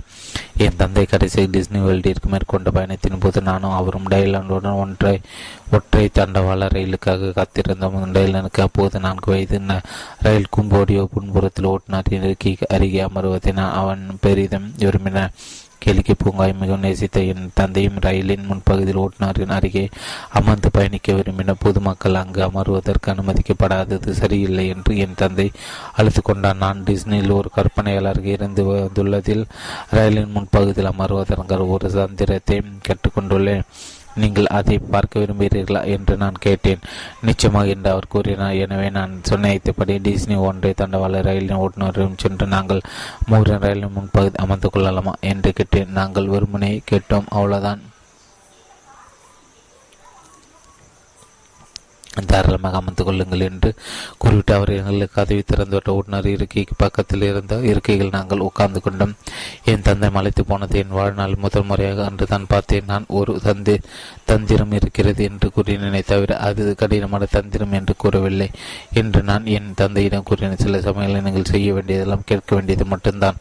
ஏதேனும் ஒன்று வேண்டும் என்று கேட்பதில் நான் எப்போதும் கைத்தேர்ந்தனாக இருந்து வந்துள்ளேன். உலகில் மிக அதிகமாக மதிக்கப்படுகின்ற கணினி அறிவியல் அறிஞர்கள் ஒருவான பிரெட் புரூக்ஸ் ஜூனியரை துணிச்சலாக நான் தொடர்பு கொண்ட நேரத்தை பற்றி நான் மிகவும் பெருமை கொள்கிறேன். 1950 IBM நிறுவனத்தில் தனது தொழில் வாழ்க்கையை துவங்கி அவர் வடக்கு கரோலினா பல்கலைக்கழகத்து கணினித்துறையை தொட்டுவித்தனர். நான் அப்போது 30 வயதை நெருங்கி கொண்டிருந்தேன். அவரை அதுவரை நான் சந்தித்திருக்கவில்லை. எனவே நான் அவருக்கு ஒரு மின்னஞ்சலை அனுப்பி, நான் விர்ஜீனியாவிலிருந்து வடக்கு கரோலினாவிற்கு கார் ஓட்டி கொண்டு வந்தால் உங்களால் 30 நிமிடங்கள் எனக்காக செலவிட முடியுமா என்று கேட்டேன். நீங்கள் அவ்வளவு தூரம் காரில் வந்தால் 30 நிமிடங்களுக்கும் அதிகமாக நான் உங்களுக்கு ஒதுக்கி கொடுக்கிறேன் என்று அவர் பதில் அனுப்பினார். அவர் என்னுடன் 1.5 மணி நேரம் செலவிட்ட அன்றிலிருந்து அவர் எனக்கு ஒரு ஆலோசனையாளராகவும் அறிவுரையாளராகவும் ஆனால் பல வருடங்கள் பிறகு வடக்கு கரோலினா பல்கலைக்கழகத்தில் ஒரு சொற்பொழிவாற்றுவதற்கு அவர் என்னை அழைத்தார். அந்த பயணம்தான் என் வாழ்வில் ஒரு மிகச்சிறந்த கணத்திற்கு வடிவகுத்தது. அங்குதான் நான் ஜேவை சந்தித்தேன். சில சமயங்கள் நீங்கள் செய்ய வேண்டியதெல்லாம் கேட்பது மட்டும்தான். அது உங்களோட அனைத்து கனவுகளும் நிஜமாவதற்கு வடிவகுக்கும். இந்நாளில் எனது குறுகிய வாழ்நாளை பார்க்கும்போது கேட்பதில் நான் அதிக திறமை பெற்றுக் கொண்டே இருக்கிறேன். மருத்துவ பரிசோதனை முடிவுகளை பெறுவதற்கு அதிக நாட்கள் பிடிக்கின்றன என்பதை நாம் அனைவரும் அறிவோம். என் பரிசோதனை முடிவுகளுக்காக காத்திருப்பதில் என் மிஞ்சி உள்ள வாழ்நாளை செலவிடுவதில் எனக்கு விருப்பமில்லை. எனவே நான் எப்போதும் இந்த முடிவுகளை எவ்வளவு சீக்கிரம் என்னால் பெற முடியும் என்று அவர்களிடம் கேட்கிறேன். அவர்கள் பெரும்பாலும் 1 மணி நேரத்தில் நான் உங்களுக்காக கொடுத்து விடுகிறோம் என்று பதிலளிக்கின்றன. நான் அவர்களும் கேட்டது குறித்து மகிழ்ச்சி கொள்கிறேன் என்று எனக்கு நானே கூறிக்கொள்வேன். நீங்கள் கேட்க விரும்பும் கேள்விகளை கேட்க விரும்பும் அவர்கள் இருக்கிற ஆமாம் என்ற பதிலை நீங்கள் நினைப்பதை விட அடிக்கடி உங்களுக்கு கிடைக்கும். 56 ஒரு தீர்மானத்தை மேற்கொள்ளுங்கள். இறுதிச் சொற்பொழி ஒன்றை கொடுக்கும் போவதாக கார்னிகி மெலன் தலைவர் ஜெரட் கோகனரை குறிப்பது குதூகலமாக இருப்பதை பற்றி அவர்களிடம் தயவு செய்து கூறுங்கள். ஏனெனில் உங்கள் குதூகலத்திற்கான நான் உங்களை நினைவில் வைத்திருப்பேன் என்று அவர் கூறினார். என்னால் அதை செய்ய முடியுமானால் தன் எதிர்ப்புக்கத்துவத்தை பற்றி ஒரு மீன் பேசுவதை போன்றதாக இருக்குமாது என்று நான் கூறினேன். குதூகலமாக இருப்பதை தவிர வேறு எப்படியும் இருக்க எனக்கு தெரியாது. நான் இறந்து கொண்டிருக்கிறேன், ஆனாலும் வாழ்க்கையை குதூகலமாக அனுபவித்துக் கொண்டிருக்கிறேன். எனது வாழ்நாள் முழுவதையும் நான் குதூகலமாகவே கடிக்கப் போகிறேன். வேறு எந்த விதத்திலும் வாழ்வது அர்த்தமற்றது. இதை பற்றி விழிப்புணர்வு என் வாழ்வின் துவக்கத்தில் எனக்கு ஏற்பட்டுவிட்டது. நான் அனைவரும் ஒரு தீர்மானம் மேற்கொள்ள வேண்டியுள்ளது என்பதாக நான் பார்க்கிறேன். நான் குதூகலத்தை விரும்பும் ஒருவராக இருக்கப் போகிறேனா அல்லது எப்போதும் மருத்துவத்துடன் வாழ்க்கை நடத்தப் போகிறேனா? இக்கேள்வியை ஒவ்வொருவரும் நமக்கு நாமே கேட்டுக்கொண்டு ஒரு தீர்மானத்துக்கு வர வேண்டும். என் தீர்மானம் ஏது என்று எனக்கு தெளிவாக தெரியும் என்று நான் நினைக்கிறேன். ஹீமோ சிகிச்சை என் அதிமனித சக்தியை குறைத்து விட்டிருக்கவில்லை. கடந்த ஹேலோவின் கொண்டாட்டத்திற்கு நான் மிக மகிழ்ச்சியாக இருந்தேன். அளப்பரிய புதுகளை திணைப்பிட்டேன். இண்டி கிரெடிஃபில்ஸ் என்ற காமிக்ஸ் கதாபாத்திரம் நான் வேடமடைந்திருந்தேன். என் மனைவியும் எனது 3 குழந்தைகள் அவ்வாறு வேடமடைந்தனர். அப்போது நாங்கள் எடுத்துக்கொண்ட ஒரு புகைப்படத்தை எனது வலைத்தளத்தில் நான் போட்டு வைத்திருக்கிறேன். புகைப்படத்தில் என் குழந்தைகள் அருமையாக இருந்தன. நான் பொய்யான தசைகளுடன் தோற்கடிக்கப்பட்ட முடியாதவனாக காட்சியளித்தேன். ஹீமோ சிகிச்சை எனது அளப்பரிய சக்திகளை பாதித்திருக்கவில்லை என்று அதில் குறிப்பிட்ட மக்கள் அதை படித்து ரசித்துவிட்டு புனைகுடன் பதில் மின்னஞ்சலை எனக்கு அனுப்பி வைத்தனர்.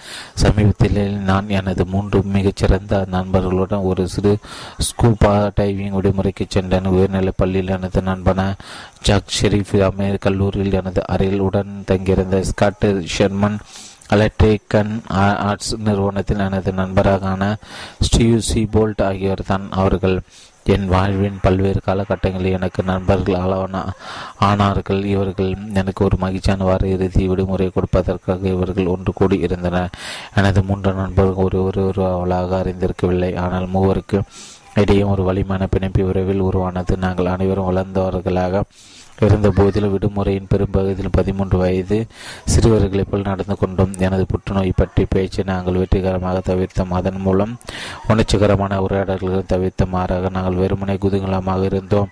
பழைய நிகழ்ச்சிகளை நினைப்படுத்தி பார்த்தோம், குதிரை சவாரி செய்தோம், ஒரு கேலி செய்தோம். நான் இறுதி சொற்பொழிவு கொடுத்த நாளிலிருந்து பிட்ஸ்பர்க்கின் புதிய ரெண்டி என்ற பெயரில் நான் மிகவும் பிரபலம் அடைந்தது குறித்து உண்மையில் அவர்கள் என்னை தான் அதிகமாக கேலி செய்து கொண்டிருந்தனர். நான் என் உற்சாகத்தையும் உதுகலாத்தையும் விட்டு கொடுக்க தயாராக இல்லை.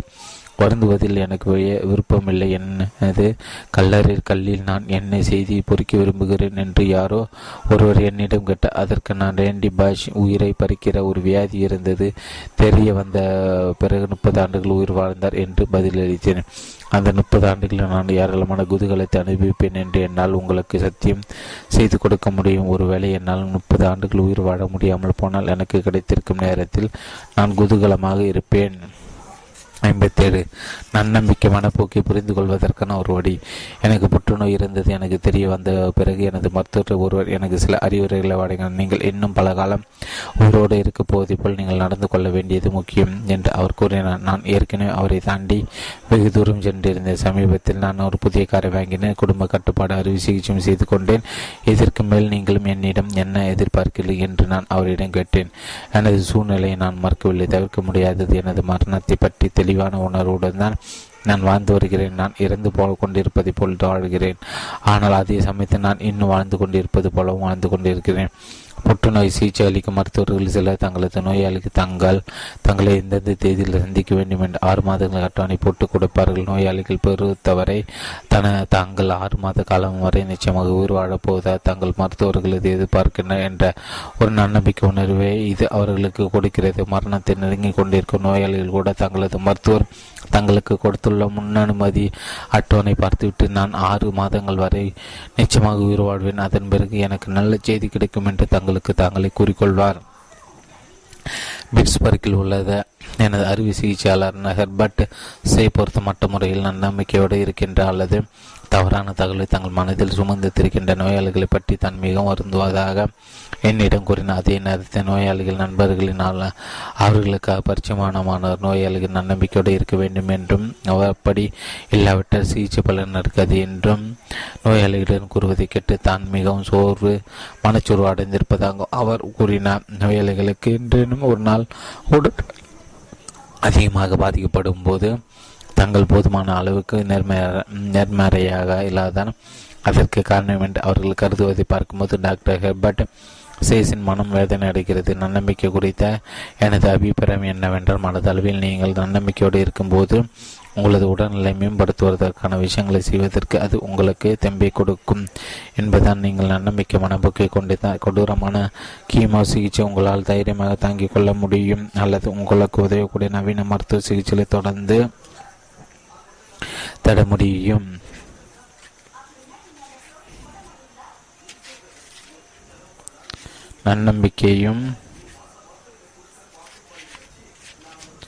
நன்னம்பிக்கைக்கும் யதார்த்தத்துக்கும் இடையே சில ஆரோக்கியமான சமநிலைக்கான சிறந்த எடுத்துக்காட்டு நான் என்று டாக்டர் சி என்னை அழைக்கிறார். எனது புற்றுநோய் வாழ்வின் மற்றும் ஒரு அனுபவமாக நான் பார்க்க முயற்சிப்பதாக அவர் கருதுகிறார். நான் செய்து கொண்ட குடும்ப கட்டுப்பாடு அறுவை சிகிச்சை எனது எதிர்காலத்தை பற்றி எனது நன்னம்பிக்கை மனப்போக்கை வெளிப்படுத்துவதாக இருப்பது குறித்து எனக்கு மகிழ்ச்சி தான். நான் எனது புதிய காரில் வளம் வருவதை மிகவும் விரும்புகிறேன். இறுதி கட்ட புற்றுநோயிலிருந்து மீண்டும் அதிசய நபர்கள் ஒருவனாக ஆவதற்கான ஒரு வழியை நான் கண்டுபிடிக்கக்கூடும் என்று நினைப்பதை நான் விரும்புகிறேன். அப்படி நான் அந்த நோயை வெற்றி கொள்ளாவிட்டாலும் கூட ஒவ்வொரு நாளையும் சமாளிப்பதற்கு அந்த மனப்போக்கு உதவும். இறுதிச் சொற்பொழிவு 273 பக்கம் தொடர்ச்சி. இறுதிச் சொற்பொழிவு 273 பக்கம் தொடர்ச்சி 58 மற்றவர்களிடமிருந்து வந்த யோசனைகளும் வாழ்த்துக்களும். எனது இறுதிச் சொற்பொழிவு இணையதளத்தில் வளம் வர துவங்கியதில் இருந்து எனது குழந்தை பருவத்தில் எங்களது ஆண்டை வெட்டுக்காரர்களாக இருந்தவர் மூலமாக சமீப காலங்களில் எனக்கு பரிச்சயமானவர்களை எனக்கு தெரிந்த பலர் என்னை தொடர்பு கொண்டபடி இருக்கின்றனர். அவர்களது இதமான வார்த்தைகளும் எண்ணங்களுக்கு நான் நன்றியுடனாக இருக்கிறேன். எனது முன்னாள் மாணவர்களிடமும் சக ஊழியர்களிடமிருந்து வருகின்ற கடிதங்களையும் குறிப்புகளையும் படிப்பதில் நான் பேருவகை கொள்கிறேன். என்னுடன் பணியற்ற அந்த நேரத்தை பணி நிரந்தரம் செய்யப்பட்டிராத ஒரு பேராசிரியர் அவருக்கு நான் வழங்கிய ஆலோசனை நினைவு கூர்ந்து எனக்கு கடிதம் எழுதினார். அவரது துறை தலைவரின் அனைத்து கருத்துக்களின் மீதும் விமர்சனங்கள் மீதும் கவனம் செலுத்துமாறு அவரை நான் எச்சரித்திருந்ததாக அவர் எழுதினார். நீங்கள் வேறு ஏதேனும் ஒரு வேலையை செய்வதை கருத்தில் கொள்வது நல்லது என்று உங்கள் துறை தலைவர் கூறினால் கால்நடைகளை மேய்க்கும் குச்சியை நீங்கள் மனக்காட்சிப்படுத்த வேண்டும் என்று நான் கூறியதை அவர் நினைவு கூறுகிறார். எனது முன்னாள் மாணவர் ஒருவர் எனக்கு அனுப்பிய ஒரு மின்னஞ்சலில் அபரிவிதமான வாழ்க்கை வாழுங்கள் என்ற தலைப்பில் மனித மேம்பாடு பற்றி ஒரு வலைத்தளத்தை நான் உருவாக்கியிருந்ததாகவும் தங்கள் ஆற்றலுக்கு குறைவாக செயல்பட்டு வாழ்க்கை நடத்தி கொண்டிருக்கின்ற மக்களுக்கு உதவுவதற்காக தான் அதை வடிவமைத்திற்காக குறிப்பிட்டிருந்தார். அது என்னுடைய தத்துவம் போல் எனக்கு தோன்றியது. ஆனால் அவர் குறிப்பிட்டிருந்த வார்த்தைகள் என்னுடைய வார்த்தைகள் அல்ல. உயர்நிலை பள்ளியில் என் மீது ஒரு காதல் கொண்டிருந்த ஒரு பெண்ணும் நான் நலமடைய வேண்டும் என்று வாழ்த்து எனக்கு ஒரு கடிதம் எழுதியிருந்தார். எனக்கு அறிமுகம் இல்லாத பல்லாயிரக்கணக்கான மக்கள் எனக்கு கடிதம் எழுதியிருந்தார். நான் நலம் பெற வேண்டும் என்று அவர்கள் எழுதி அனுப்பிய வாழ்த்துக்கள் என்னை மனமகிழ வைத்தன. தங்கள் குடும்பத்தில் ஏற்பட்ட மரணத்தை தாங்களும் தங்கள் அன்புக்குரியவர்களும் சமாளித்த விதத்தை பற்றி அறிவுரைகளை பலர் என்னிடம் பகிர்ந்து கொண்டனர். 48 வயது நிரம்பிய தனது கணவரை கணைய புற்றுநோய்க்கு பறி கொடுத்த ஒரு பெண் எனக்கு கடிதம் எழுதியிருந்தார். தன் கணவனை இறுதி சொற்பொழுது தான் ஆற்றியது போல் பெரிய அரங்கில் நடைபெறவில்லை என்றும் தனக்கும் தனது குழந்தைகளுக்கும் அவரது பெற்றோர்களுக்கும் அவரது சகோதர சகோதரிகளுக்கும் மட்டுமே நிகழ்த்தப்பட்டதாகவும் அதில் அவர் குறிப்பிட்டிருந்தார். அன்னருடைய வழிகாட்டுதலுக்கும் அன்பிற்கும் தனது கணவர் நன்றி தெரிவிப்பதாகவும் அவர்களோடு சேர்ந்து பயணம் செய்த இடங்களை அவர் மகிழ்ச்சியுடன் நினைவு கூர்ந்ததாகவும் தன் வாழ்வில் தான் முக்கியமாக கருதிய விஷயங்களை அனைவரிடம் கூறியதாகவும் பெண் எழுதியிருந்தார். தன் கணவர் இறந்த பிறகு முறை ரீதியான ஆலோசனை தன் குடும்பத்திற்கு உதவியதாக அவர் தெரிவித்தார். இப்போது எனக்கு தெரிந்தவற்றை வைத்து பார்க்கும்போது உங்கள் மனைவியும் உங்கள் குழந்தைகளும் உங்களை பற்றி பேச வேண்டியதும் உங்களை நினைத்து ஆழ வேண்டியதும் உங்கள் நினைவில் வைத்திருக்க வேண்டியது அவசியமாகும் என்று அவர் கூறினார். மூளைக்கட்டிக்கு பலியான ஒருவரது மனைவியிடம் இருந்து எனக்கு ஒரு கடிதம் வந்தது. அவரது கணவர் என இறந்தபோது அவர்களுக்கு 3 வயதில் ஒரு குழந்தையும் 8 வயதில் ஒரு குழந்தையும் இருந்தன. அப்பெண் என் மனைவிக்கு கூறுமாறு சில உள்நோக்குகளை வழங்கியிருந்தார். உங்களால் கற்பனை செய்து பார்க்க முடியாதவற்றை உங்களால் தாங்கிக் கொள்ள முடியும். உங்கள் குழந்தைகள் உங்களுக்கு ஆறுதலாக அன்பு காட்டுபவர்களாகவும் இருப்பார்கள். நீங்கள் ஒவ்வொரு நாள் காலையிலும் கண்டுபிடிப்பதற்கும் புன்னகைப்பதற்கு சிறந்த காரணங்களாக அவர்கள் விளங்குவார்கள் என்று அவர் குறிப்பிட்டார். அவர் தொடர்ந்து இவ்வாறு எழுதினார். 2 உயிருடன் இருக்கும்போது உங்களுக்கு கிடைக்கும் உதவியை ஏற்றுக்கொள்ளுங்கள். அப்போது அவருடன் உங்கள் நேரத்தை உங்களால் மகிழ்ச்சியாக அனுபவிக்க முடியும். அவரது காலத்திற்கு பிறகு உங்களுக்கு கிடைக்கும் உதவியையும் ஏற்றுக்கொள்ளுங்கள். அப்போது உங்களுக்கு எது முக்கியமோ அதில் கவனம் செலுத்துவதற்கான தெம்பையும் வலிமையும் அது உங்களுக்கு கொடுக்கும். இதே போன்ற இழப்புகளுக்கு எதிர்கொண்ட மற்றவர்களும் தொடர்பு ஏற்படுத்திக் கொள்ளுங்கள். இது உங்களுக்கு உங்கள் குழந்தைகளுக்கும் ஒரு ஆறுதல் இருக்கும்.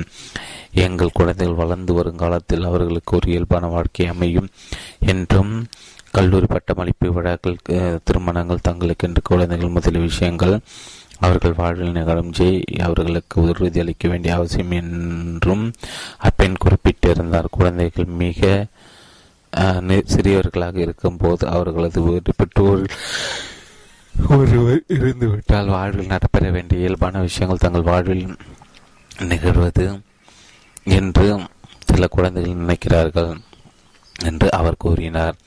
இதய நோயால் பாதிக்கப்பட்டிருந்த 40 வயது நிரம்பிய ஒருவரிடமே எனக்கு ஒரு கடிதம் வந்தது. 1986 காலமான இந்திய ஆன்மீக தலைவரான ஜெய கிருஷ்ணமூர்த்தியை பற்றியது. அவர் எனக்கு எழுதினார். ஒரு நண்பர் இருக்கும்போது அவரிடம் கூறுவதற்கு மிக பொருத்தமான விஷயம் இது என்று ஜெய கிருஷ்ணமூர்த்தியிடம் ஒரு முறை கேட்கப்பட்ட போது, உங்களுடைய நண்பரின் மரணத்தில் உங்களில் ஒரு பகுதியும் அடைந்து போகின்றது என்றும், அப்பகுதி அவரோடு சென்று விடுகிறது என்றும் உங்கள் நண்பரிடம் கூறுங்கள். அவர் எங்கு செல்கிறாரோ அங்கே நீங்களும் செல்கிறீர்கள். அவர் தனியாக இருக்கப் போவதில்லை என்று அவர் பதிலளித்தார். இவ்விஷயத்தை எனக்கு மின்னஞ்சல் அனுப்பிய நபர், நீங்கள் தனியாக இருக்கப் போவதில்லை என்று எனக்கு தெரியும் என்று எனக்கு உறுதியளித்தார். எனது இறுதி சொற்பொழிவின் வாயிலாக எனது நோயை பற்றி தெரிந்த எனக்கு மிகவும் பரிச்சயமானவர்களிடமிருந்து வாழ்ந்த நல்வாழ்த்துக்களும் அவர்களது ஆறுதல் வார்த்தைகளும் என் மனதை நெகிழ வைத்தன. எடுத்துக்காட்டாக, தொலைக்காட்சியில் செய்தி பிரிவில் பணியாற்றிய டயன் டசாயர் என்னை ஒரு முறை பேட்டி கண்டார். பேட்டி முடிந்த பிறகு என் குழந்தைகளுக்கு நான் விட்டு செல்லவிருக்கின்ற நினைவுகளை பற்றி தெளிவாக சிந்திப்பதற்கு அவர் எனக்கு உதவினார். அவர் எனக்கு ஒரு அற்புதமான அறிவுரை வழங்கினார். நான் என் குழந்தைகளுக்கு கடிதங்களை, வீடியோக்களை விட்டு செல்லவிருந்தது எனக்கு தெரியும். தனிப்பட்ட முறையில் நான் அவர்களிடம் ரசித்த விஷயங்களை அவர்களுக்கு தெரிவிப்பது இன்றியமையாதது என்று அவர் பரிந்துரைத்தார். எனவே நான் அதை பற்றி ஏராளமாக சிந்தித்து வந்திருக்கிறேன். நீ சிரித்த போது உன் தலை பின்னுக்கு சாய்ந்த விதத்தை நான் மிகவும் ரசித்தேன். போன்ற விஷயங்களை என் குழந்தைகள் ஒவ்வொரு இடமும் கூறலாம் என்று நான் முடிவு செய்திருக்கிறேன். அவர்களால் புரிந்து கொள்ள கூடிய வட்டமான விஷயங்களை அவர்களுக்கு நான் கொடுக்கப் போகிறேன். புற்றுநோய்க்கு சிகிச்சை எடுத்துக்கொள்வதால் ஏற்படுகின்ற மன அழுத்தத்தில் நான் தொலைந்து போகாமல் இருப்பதற்கும் சிறந்த மனதுடன் நேர்மறையான கண்ணோட்டத்துடன் நான் என் குடும்பத்தின் மீது ஒட்டுமொத்த கவனத்தை செலுத்துவதற்கும் எங்களது ஆலோசனையாளரான டாக்டர் ரீஸ் எனக்கு உதவி அளிக்கிறார். ஆலோசனையால் விளையும் நன்மையை பற்றி சந்தேகிப்பதில் என் வாழ்வில் பெரும்பகுதியை நான் செலவிட்டு வந்திருந்தேன். ஆனால் இப்போது அதன் பயனை என்னால் நன்றாக உணர முடிகிறது. தங்கள் சுமைகளை தாங்களே சுமக்க முற்பட்டு போராடி கொண்டிருக்கின்ற மருத்துவமனையில் அனுமதிக்கப்பட்டுள்ள நோயாளிகள் ஒவ்வொருடம் இதை என்னால் கூற முடிந்தால் எவ்வளவு சிறப்பாக இருக்கும் என்று நான் நினைத்து பார்க்கிறேன். கடவுள் நம்பிக்கை பற்றி ஏராளமான விஷயங்கள் பலர் எனக்கு எழுதியுள்ளன. அவர்களது வார்த்தைகளும் பிரார்த்தனைகளும் நான் மிகவும் மதிக்கிறேன், போற்றுகிறேன். கடவுள் நம்பிக்கை என்பது ஒரு தனிப்பட்ட விஷயம் என்று நம்பிய பெற்றோர்களால் நான் வளர்க்கப்பட்டேன். எனது இறுதி பொழுவில் என்னுடைய குறிப்பிட்ட மதத்தை பற்றி நான் எதுவும் பேசுவதற்கு காரணம், அனைத்து மதங்களிலும் இருக்கும் பொதுவான உலகளவிய கொள்கைகளை பற்றி நான் பேச விரும்பியதான். மக்களுடனான எனது உறவுகளின் ஊடாக நான் கற்றுக்கொண்டுள்ள விஷயங்கள் என் பார்வைகளோடு நான் பகிர்ந்து கொள்ள விரும்பியதான். இவற்றில் சில உறவுகள் என் தேவாலயத்தில் எனக்கு கிடைத்தவை. எங்களது தேவாலயத்தைச் சேர்ந்த ஹெகில்ஸ்லி என்ற பெண் ஒருவர் எனக்கு அறுவை சிகிச்சை நடப்பதற்கு மறுநாள் 11 நாட்கள் தினமும் மருத்துவமனைக்கு வந்து என்னை சந்தித்து என்னோடு பேசினார். எனக்கு புற்றுநோய் இருந்தது கண்டுபிடிக்கப்பட்ட நாளிலிருந்து எனது பாரதியார் என்னை மிகவும் உதவியாக இருந்து வந்திருக்கிறார். பிட்ஸ்பர்க்கில் நாங்கள் இருவரும் ஒரே நீச்சல் குளத்திற்கு நீந்த சென்றோம். எனது நோய் இறுதி கட்ட நிலையில் இருந்தது தெரிய வந்ததற்கு மறுநாள் நாங்கள் இருவரும் நீச்சல் குளத்தில் சந்தித்தோம். அவர் நீச்சல் குளத்து அருகே அமைந்திருந்தார். நான் டைவிங் பலகில் ஏறி அவரை பார்த்து கண் சிமிட்டியை விட்டு பலகிலிருந்து நீச்சல் குளத்திற்கு குதித்தேன். தண்ணீர் விட்டு நான் வெளியே வந்தபோது அவர் ரெண்டி நீ மிகவும் ஆரோக்கியமாக இருப்பது போல் தெரிகிறது என்று கூறினார். நான் அவரிடம் அது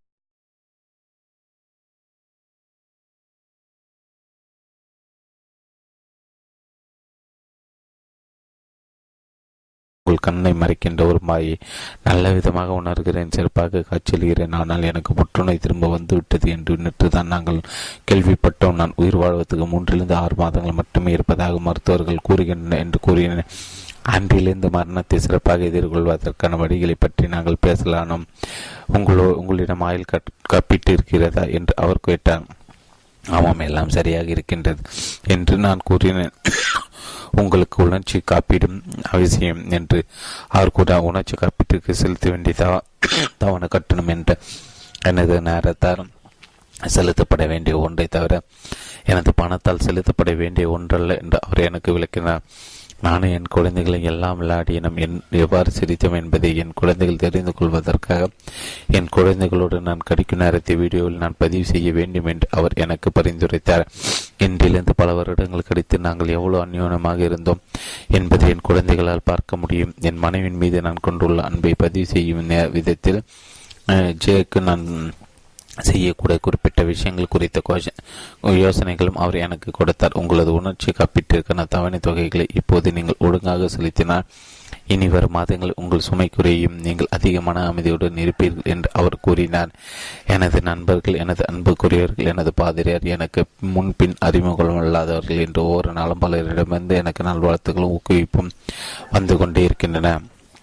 மனித குலத்தின் சிறந்த பண்பு நலக்கான எடுத்துக்காட்டுகள் நான் உண்மையிலே பார்த்து வருகிறேன். அது குறித்து நான் நன்றி உணர்வுடன் இருக்கிறேன். எனது இந்த பயணத்தில் நான் தனியாக இருக்கின்ற உணர்வு எனக்கு ஏற்படவே இல்லை. 6 இறுதி குறிப்புகள். 59 எனது குழந்தைகளுக்கான கனவுகள். என் குழந்தைகளிடம் கூறுவதற்கு எனக்கு ஏராளமான விஷயங்கள் இருக்கின்றன, ஆனால் தற்சமயம் அதை புரிந்து கொள்வதற்கு அவர்களுக்கு வயது போதாது.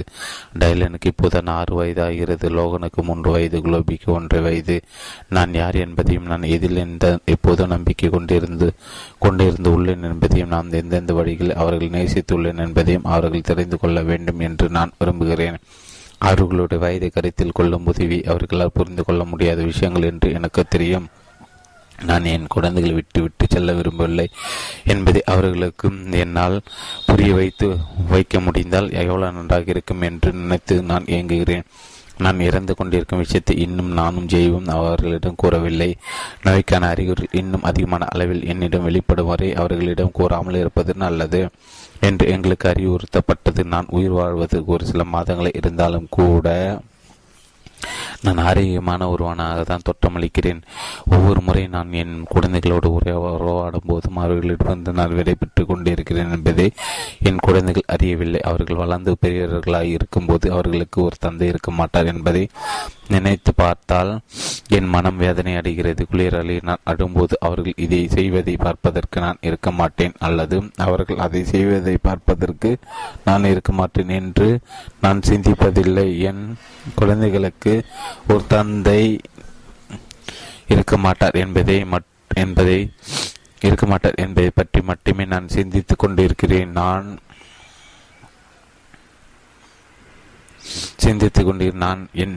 எதை இழக்கப் போகிறேன் என்பதை விட அவர்கள் எதை இழக்கப் போகிறார் என்பதை தான் நான் அதிக கவனம் செலுத்துகிறேன். அவர்கள் செய்ய போகும் பலவற்றை பார்ப்பதற்கு நான் இருக்க மாட்டேன் என்பது எனக்கு ஓரளவு வருத்தத்தை ஏற்படுத்தினாலும் என்னில் பெரும்பகுதி அவர்களுக்காக வருந்துகிறது. அவர்களுக்கு தேவையான நேரத்தில் நான் இருக்க மாட்டேன்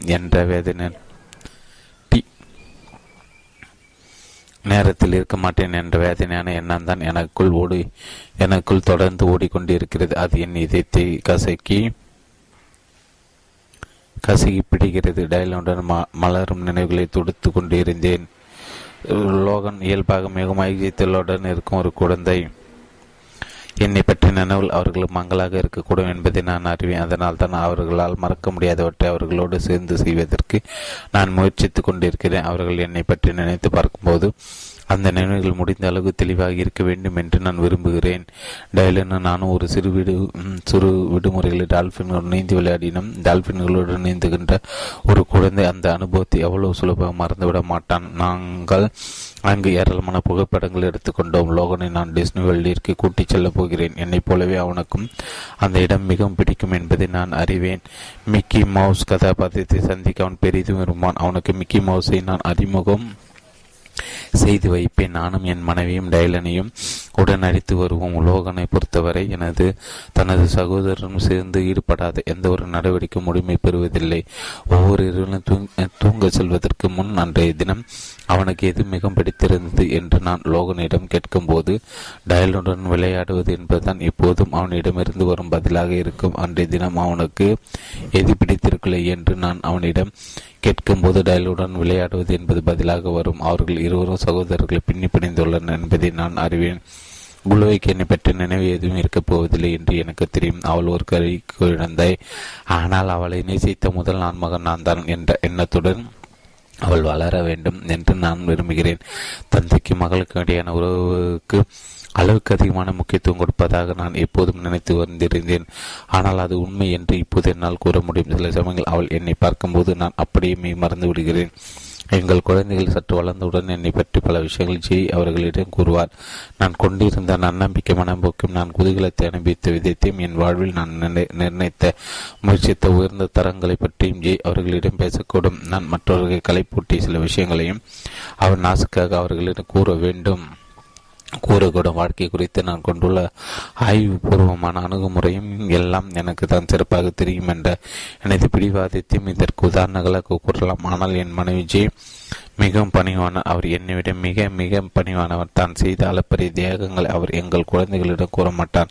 3 இளம் குழந்தைகளை கொண்டுள்ள ஒரு தாய்க்கு அவர்களுக்கு சமாளிப்பதற்கு நேரம் சரியாக இருக்கும். புற்றுநோயால் பாதிக்கப்பட்டுள்ள ஒரு கணவரும் இதில் சேர்ந்து கொள்ளும் போது அப்பெண் எப்போதும் மற்றவர்களின் தேவைகளை கவனிப்பதில் மூழ்கிவிட வேண்டிய நிலை ஏற்படுகிறது. அவரது சொந்த தேவைகள் பெண்ணுக்கு தள்ளப்பட்டு விடுகின்றன. எங்கள் அனைவரையும் அக்கறையோடு கவனித்துக் கொண்ட ஒரு சுயநலமற்ற பெண் என்பதை என் குழந்தைகள் தெரிந்து கொள்ள வேண்டும் என்று நான் விரும்புகிறேன். சமீப காலங்கள் தங்களது சிறு வயதில் பெற்றோர்கள் பருகி கொடுத்தவர்களிடம் பேசுவதை நான் ஒரு வழக்கமாக ஆக்கி கொண்டுள்ளேன். அவர்கள் தங்கள் வாழ்வில் எதிர்கொண்ட கடினமான சமயங்களை எவ்வாறு சமாளித்தனர் என்பதையும் எந்தெந்த நினைவுப் பொருட்கள் அவர்களுக்கு அதிக அர்த்தம் வாய்ந்தவையாக இருந்து வந்துள்ளன என்பதையும் நான் அவர்களிடமிருந்து தெரிந்து கொள்ள விரும்புகிறேன். தங்களது பெற்றோர்கள் தங்களை மிகவும் நேசித்தனர் என்பதை தெரிந்து கொண்டது தங்களுக்கு ஆறுதல் அளித்ததாக அவர்கள் என்னிடம் கூறினார். அவர்கள் அது பற்றி அவ்வளோ அதிகமாக தெரிந்தோ அவ்வளவு அதிக அன்பை அவர்களால் இப்போது உணர முடிந்தது. தங்கள் பெற்றோர்கள் குறித்து பெருமிதம் கொள்வதற்கான காரணங்களையும் அவர்கள் விரும்பினார். தங்களது பெற்றோர்கள் அசாதமானவர்கள் என்று அவர்கள் நம்ப விரும்பினார். சிலர் தங்கள் பெற்றோர்களின் சாதனைகளை பற்றி துல்லியமான விவரங்களை தேடினர். சிலர் பொய்யாக சில சாதனைகளை உருவாக்கி கொண்டனர். ஆனால் அடிப்படையில் தங்கள் பெற்றோர்கள் எது தனிச்சிறப்பு மிக்கவர்களாக ஆக்கியது என்பதை அவர்கள் அனைவரும் தெரிந்து கொள்ள இயங்கினர்.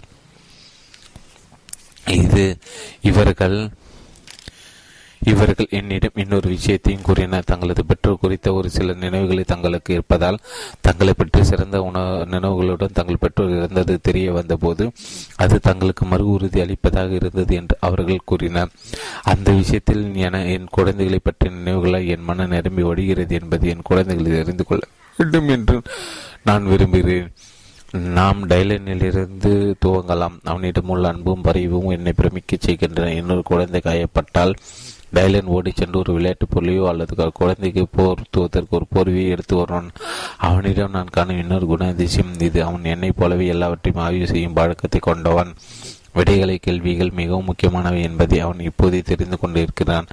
ஏராளமான குழந்தை ஏன் ஏன் ஏன் என்று மட்டுமே கேட்கின்றான். ஆனால் ஒற்றை வார்த்தைகள் கேள்விகள் கேட்கக்கூடாது என்பது எங்கள் வீட்டில் உள்ள ஒரு விதிமுறை. டைலன் அந்த யோசனை அப்படியே ஏற்றுக்கொண்டுள்ளான். முழு நீள வாக்கியங்களை கேள்வி கேட்பதில் அவனுக்கு அலாதி விருப்பம். அவனது ஆர்வம் அவனது வயதை மீறி ஒன்றாக உள்ளது. அவன் மழலையர் பள்ளியில் படித்து கொண்டிருந்தபோது அவனது ஆசிரியர் டைலனுடன் இருக்கும்போது அவன் நம்மையும் சிந்திக்க வைத்து விடுகிறான். இக்குழந்தை வளர்ந்து பெருவினாகும் போது அப்போ எப்படிப்பட்டவனாக ஆகியிருப்பான் என்பதை காண நாங்கள் அவளாக இருக்கிறோம் என்று என்னிடம் கூறியது எனக்கு நினைவுக்கு இருக்கிறது. விஷயங்களை தெரிந்து கொள்வது டைலனுக்கு ஆர்வம் அதிகம். அவன் எங்கு இருந்தாலும் சரி அவன் ஏதோ ஒன்றை பார்த்து கொண்டும் அதை பற்றி சிந்தித்து கொண்டும் இருப்பான். கட்டைகளை கொண்டு வேயப்பட்டுள்ள வேலியை பார்த்தால் சில குழந்தைகள் ஒரு குச்சி எடுத்துக்கொண்டு அந்த கட்டைகளை தட்டிக்கொண்டு அது ஏற்படுத்தும் சத்தத்தை கேட்டுக்கொண்டு செல்வார்.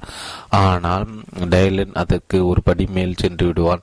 அவன் ஒரு குச்சியை எடுத்து அந்த வேலியில் மனம் உள்ள ஒரு கட்டையை நடுவு செய்வான். பிறகு அந்த கட்டையை எடுத்து கொண்டு மற்ற எல்லா கட்டைகளிலும் தட்டி கொண்டு செல்வான்.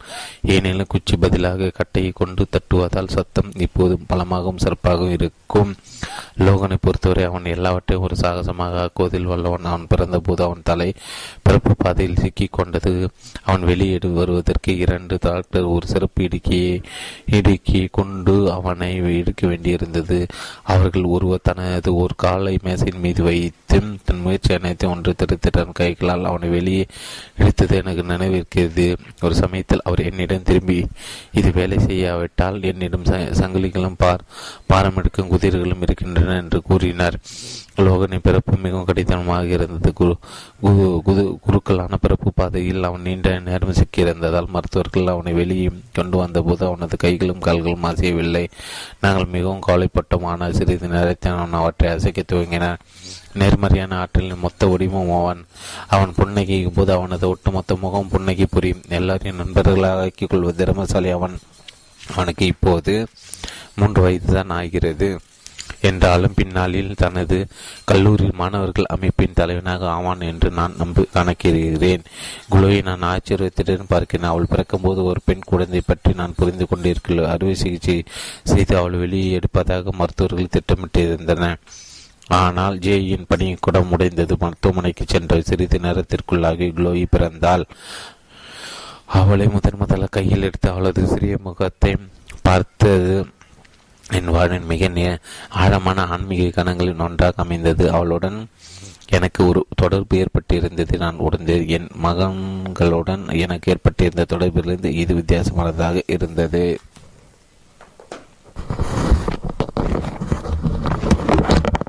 இறுதிச் சொற்பொழி 290 பக்கம் தொடர்ச்சி. குலோபியின் ஆச்சரியத்துடன் பார்க்கிறேன். அவள் பிறக்கும் வரை ஒரு பெண் குழந்தை பற்றி நான் புரிந்து கொண்டிருக்கவில்லை. அறுவை சிகிச்சை செய்து அவளை வெளியே எடுப்பதாக மருத்துவர்கள் திட்டமிட்டிருந்தார். ஆனால் ஜேயின் பணிக்கூடம் உடைந்து மருத்துவமனைக்கு சென்று சிறிது நேரத்துக்குள்ளாகவே குழப்பி பிறந்தாள். அவளை முதல்ல கையில் எடுத்து அவளது சிறிய முகத்தை பார்த்தது என் வாழ்வின் மிக ஆழமான ஆன்மீக கணங்களில் ஒன்றாக அமைந்தது. அவளுடன் எனக்கு ஒரு தொடர்பு ஏற்பட்டிருந்த நான் உணர்ந்தேன். என் மகன்களுடன் எனக்கு ஏற்பட்டிருந்த தொடர்பிலிருந்து இது வித்தியாசமானதாக இருந்தது. குலோபி செய்யும் விஷயங்களை பார்த்து கொண்டிருப்பது எனக்கு மிகவும் பிடிக்கும். டைலனோ லோகனும் எப்போதும் எங்காவது ஏறிக்கொண்டு குதித்து கொண்டு இருந்த போது இவள் மட்டும் மிகவும் எச்சரிக்கையாக இருந்தால். எங்கள் வீட்டிற்குள் இருந்த மாறிப்படிகளின் மேல் பாதுகாப்பாக ஒன்றை பொறுத்திருந்தோம். ஆனால் குலோபிக்கு அது தேவைப்படவில்லை. ஆனால் ஏனெனில் தனக்கு காயம் எதுவும் ஏற்படாமல் இருக்கும்படி பார்த்துக் கொள்வதுதான் அவள் தனது அத்தனை முயற்சிகளும் உருவகப்படுத்தினாள். என் மகன்கள் துளி கூட பயமின்றி மாடிப்படியில் உருண்டு வருவதை பார்த்து பழக்கப்பட்டிருந்த எனக்கும் ஜெயிக்கும் இது ஒரு புதிய அனுபவமாக இருந்தது.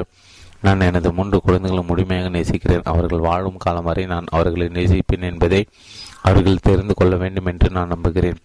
எனக்கு கொடுக்கப்பட்டுள்ள மட்டுப்படுத்தப்பட்ட நேரத்தை இவளை வைத்து பார்த்தபோது அவர்களோடான எனது பிணைப்பை இன்னும் எவ்வாறு வலுவேற்றுவது என்பதை பற்றி நான் சிந்திக்க வேண்டியிருந்தது. எனவே ஒவ்வொரு குழந்தையுடன் எனது நினைவுகளை நான் தனித்தனியாக பட்டியலிட்டு கொண்டிருக்கிறேன். அவர்கள் எனக்கு எவ்வளவு முக்கியமானவர்கள் என்பதை அவர்கள் தெரிந்து கொள்வதற்காக அவர்களுடன் நான் செலவிடும் நேரத்தை வீடியோவில் பதிவு செய்து வருகிறேன். நான் அவர்களுக்கு கடிதங்களும் எழுதி கொண்டிருக்கிறேன். எனது இறுதி சொற்பொழிவையும் புத்தகத்தையும் அவர்களுக்காக நான் விட்டு செல்கின்ற எண்ணில் ஒரு பகுதியாக நான் பார்க்கிறேன். இறுதி சொற்பொழிவிற்கு பிறகு வந்த காலங்கள் எனக்கு வந்த குவிந்த அஞ்சல்களை ஒரு பெரிய பிளாஸ்டிக் தொட்டியில் போட்டு வைத்திருக்கிறேன். இன்று இன்னும் ஒரு நாள் என் குழந்தைகள் அதை அலசி பார்க்க விரும்பக்கூடும். எனது சொற்பொழிவு தங்களுக்கு அர்த்தம் வாய்ந்ததாக அமைந்திருப்பதை நண்பர்களும் அந்நியர்களும் கண்டன என்பதை கண்டு என் குழந்தைகள் மகிழ்ச்சி கொள்வார்கள் என்று நான் நம்புகிறேன்.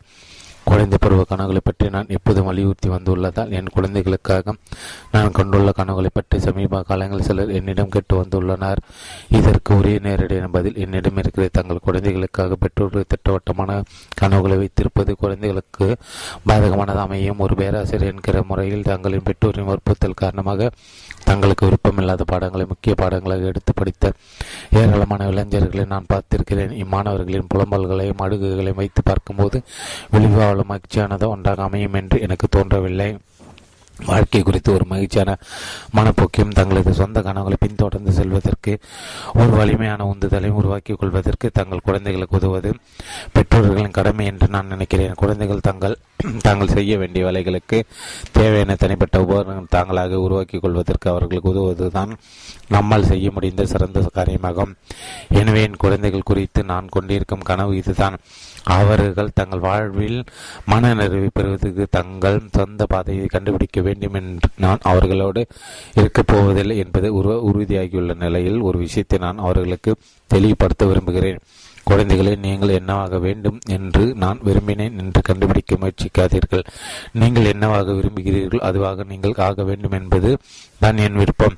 என் வகுப்பில் பல மாணவர்கள் வந்து போய் கொண்டிருப்பதை வைத்து பார்க்கும்போது ஏராளமான பெற்றோர்கள் தங்களது வாயிலிருந்து வருகின்ற வார்த்தைகளின் சக்தி உணர்வதில்லை என்பதை நான் கண்டுள்ளேன். ஒரு குழந்தையின் வயது மற்றும் அக்குழந்தை தன்னை பற்றி கொண்டிருக்கும் சுயமதிப்பிற்கேற்ப ஒரு தாயிடம் அல்லது ஒரு தந்தையிடம் இருந்து வருகின்ற ஒரு தற்செயலான விமர்சனம் அல்லது கருத்து அக்குழந்தையின் மனதை ஆழமாக காயப்படுத்தக்கூடும். லோகன் வளர்ந்து பெரியவனாகும் போது தனது கல்லூரியின் மாணவ அமைப்பின் தலைவராக ஆவதை பற்றி நான் குறிப்பிட்டது சரியா என்று எனக்கு தெரியவில்லை. அவன் ஒரு கல்லூரி சேரும்போது தான் ஒரு தலைவராக வேண்டும் என்று நான் எதிர்பார்த்திருக்கின்றதாக அவன் நினைக்கக்கூடாது. அவனது வாழ்க்கை தான். என் குழந்தைகள் உற்சாகத்தோடும் உள்ளார்வத்தோடும் தங்கள் பாதையை கண்டுபிடித்துக் கொள்ள வேண்டும் என்று அவர்களை நான் வலியுறுத்துவேன். அவர்கள் எந்த பாதை தேர்ந்தெடுத்தாலும் சரி, நான் அவர்களோடு இருப்பது போல் அவர்கள் உணர வேண்டும் என்று நான் விரும்புகிறேன். அறுவை திசையும் நானும் புற்றுநோயுடன் போராடி கொண்டிருக்கும் ஒவ்வொரு குடும்பத்திலும் நோயாளிக்கு பணிவிடை செய்பவர்கள் ஓரக்கட்டப்படுகின்ற நோயாளிகள் தங்கள் மீது மட்டுமே கவனம் செலுத்துகின்றன. அவர்களுக்கு பாராட்டு அனுதாபம் கிடைக்கின்றன. அவர்களுக்கு பணிவிடை செய்பவர்கள் கடுமையான பாரத்தை சுமக்கின்றன. எனவே தங்களுடைய சொந்த வழியையும் துக்கத்தையும் கையாள்வதற்கு அவர்களுக்கு அவ்வளவாக நேரம் இருப்பதில்லை. எனது மனைவி ஜே என்னை கவனித்துக் கொண்டதோடு மட்டுமல்லாமல் எங்களுடைய 3 இளம் குழந்தைகளையும் கவனித்துக் கொள்ள வேண்டியிருந்தது. எனவே நான் எனது இறுதி சொற்பொழிவை தயாரித்துக் கொண்டிருந்த போது ஒரு தீர்மானம் மேற்கொண்டேன். இந்த பேச்சு நான் என் வாழ்வில் முக்கியமானதாக கருதியவற்றை வெளிப்படுத்திக் கொள்வதற்கு ஒரு சிறந்த வாய்ப்பை எனக்கு அளித்திருந்ததால் நான் என் மனைவி எவ்வளவு தூரம் நேசிக்கிறேன், அவரது சேவை எவ்வளவு தூரம் பாராட்டுகிறேன் என்பதை ஏதோ ஒரு வழியில் நான் அவருக்கு காட்ட விரும்பினேன். அது இவ்வாறு நிகழ்ந்தது. எனது சொற்பொழிவின் நிறைவடைந்திருந்த சமயத்தில் என் வாழ்வில் நான் கற்றுக்கொண்ட பாடங்களை நான் மீண்டும் பரிசீலித்த போது நம் மீது மட்டும் கவனம் செலுத்தாமல் மற்றவர்கள் மீதும் கவனம் செலுத்துவது இன்றியமையாதது என்று நான் குறிப்பிட்டேன். பார்வையாளர்களை பார்த்து வேறு ஒருவர் மீது கவனத்தை குவிப்பது பற்றிய ஒரு உறுதியான எடுத்துக்காட்டு இங்கு இருக்கிறதா, அதை வெளிக்கொண்டு வர முடியுமா என்று நான் கேட்டேன். சொற்பொழிவுக்கு முந்தைய நாள் ஜேயின் பிறந்த நாளாக இருந்ததால் ஒரு பெரிய கேக்கின் நடுவே ஒவ்வொரு ஒற்றை மெழுகுவர்த்தி ஏற்றி வைத்து மேடைக்கு அதை எடுத்து செல்வதற்கு ஏற்பாடு செய்திருந்தேன். ஜேயின் தோழியான கிளீல் ஸ்லூட்டர் அதை ஒரு மேசையில் வைத்து உருட்டி கொண்டு வந்த போது ஜேயின் பிறந்த நாளை முந்தைய நாள் நான் ஒழுங்காக கொண்டாடவில்லை என்பதால் 400 பேர் அவருக்கு பிறந்த நாள் வாழ்த்து கூறும்படி செய்தால் அது அவருக்கு சிறப்பானதாக இருக்கும் என்று நான் நினைத்ததாக பார்வையாளருக்கு விளக்கினேன். அரங்கில் இந்த அனைவரும் கைத்தட்டி அவருக்கு பிறந்த நாள் வாழ்த்து பாடலை பாடினார். அது மிக அற்புதமானதாக இருந்து அரங்கில் இடமெல்லாம் போனதால் பக்கத்து அறையில் ஒரு துறையில் என் சொற்பொழிவை பார்த்து கொண்டிருந்தவர்கள் பாடி வாழ்த்தி கொண்டிருந்தனர். பாடல் முடிவடைந்திருந்த நேரத்தில் தான் ஜேயை பார்த்தேன். முன் இருக்கை ஒன்றில் அவர் அமர்ந்திருந்தார். அவரது கண்களில் கண்ணீர் வடிந்து கொண்டிருந்தது. அவரது முகத்திலும் ஆச்சரியம் கலந்த புன்னகை பூத்திருந்தது. அவர் அழகாக மகிழ்ச்சியாக உணர்ச்சி வசப்பட்டும் இருந்தார். நான் இறந்த பிறகு அவரது வாழ்க்கை எப்படி இருக்கும் என்பதை பற்றி நாங்கள் கலந்துரையாடும் போது நாங்கள் பல விஷயங்கள் அலசுகிறோம். என்னுடைய சூழ்நிலை விவரிப்பதற்கு அதிர்ஷ்டம் என்ற வார்த்தை பயன்படுத்தி சற்று வினோதமாக இருக்கலாம். நான் மாரடைப்பால் காலமாக இருந்தாலோ அல்லது ஒரு கார் விபத்தில் காலமாக இருந்தாலும் இப்படிப்பட்ட உரையாடல்களை என் மனைவியுடன் நடத்துவதற்கு எனக்கு வாய்ப்பு கிடைத்திருக்காது. ஆனால் எனது புற்றுநோய் எனக்கு அந்த வாய்ப்பையும் நேரத்தையும் கொடுத்துள்ளது. நாங்கள் எதை பற்றி பேசிக் கொண்டிருக்கணும் மிகச்சிறந்த அறிவுரைகள் சில விமான பணியாளர்களிடமிருந்து தான் வருகின்றன என்று எங்களுக்கு நாங்கள் நினைவுபடுத்திக் கொள்ள முயற்சிக்கிறோம். நீங்கள் மற்றவர்களுக்கு உதவுவதற்கு முன்பாக முதலில் உங்களுடைய ஆக்சிஜன் முக கவசத்தை அணிந்து கொள்ளுங்கள் என்பது அவர்களது அறிவுரைகள் ஒன்று. மற்றவர்களும் பணிவிடை செய்வதில் ஜெய் தலை சிறந்தவர். ஆனால் தன் மீது அக்கறை செலுத்த அவர் அடிக்கடி மறந்து விடுவார். நம்ம உடல் ரீதியாக அல்லது மன ரீதியாக சிறந்து போகும்போது நம்மால் மற்றவர்கள் எந்த உதவியும் செய்ய முடியாது. குறிப்பாக இளம் குழந்தைகளுக்கு தேவையானவற்றை நம்மால் செய்ய முடியாது. எனவே உங்களை சோர்விலிருந்து விடுவித்துக் கொள்வதற்காக ஒரு நாளில் ஒரு குறிப்பிட்ட நேரத்தை உங்களுக்கென்று தனியாக ஒதுக்கிக் கொள்வதில் சுயநலம் ஏதுமில்லை. அது பலவீனமான காரியமல்ல. ஒரு பெற்றோராக எனக்கு கிடைத்துள்ள அனுபவத்தை வைத்து பார்க்கும்போது சிறு குழந்தைகள் முன்னிலை என் சோர்வை என்னால் நீக்கிக் கொள்ள முடியாது என்பதை நான் கண்டு கொண்டிருக்கிறேன். தனக்கு முன்னுரிமை கொடுத்துக் கொள்வதற்கு தனக்குத்தானே அனுமதி எரித்துக் கொள்ள வேண்டியிருக்கும் என்பதை ஜெய் அறிவார். அவர் நிச்சயமாக தவறுகள் செய்வார். அதை அவர் ஏற்றுக்கொள்ள வேண்டும் என்பதையும் நான் அவருக்கு நினைவுபடுத்தியுள்ளேன்.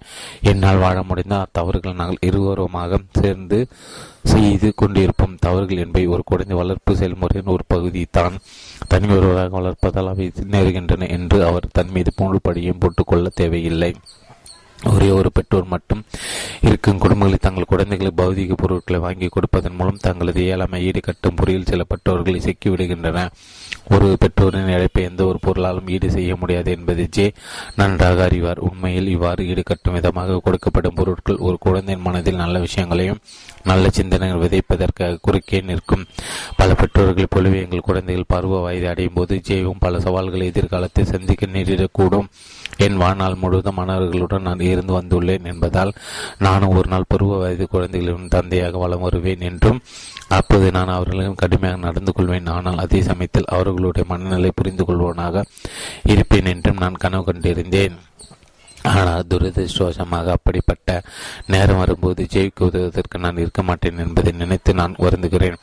அந்த நேரம் வரும்போது எங்களுடைய நண்பர்களும் குடும்பத்தினம் ஜெயிக்கு உதவ விரும்புவார்கள் என்பதும் அவர்களை உதவியை ஏற்றுக்கொள்ள ஜெய் தயாராக இருப்பார் என்பதும் நல்ல செய்தி. தங்கள் நேசிக்கின்ற மக்கள் தங்கள் வாழ்வில் இருப்பது குழந்தைகள் அவசியமாகிறது. குறிப்பாக தங்கள் பெற்றோர் ஒருவர் இழந்துள்ள குழந்தைகளுக்கு இது அதிக முக்கியமானதாக ஆகிறது.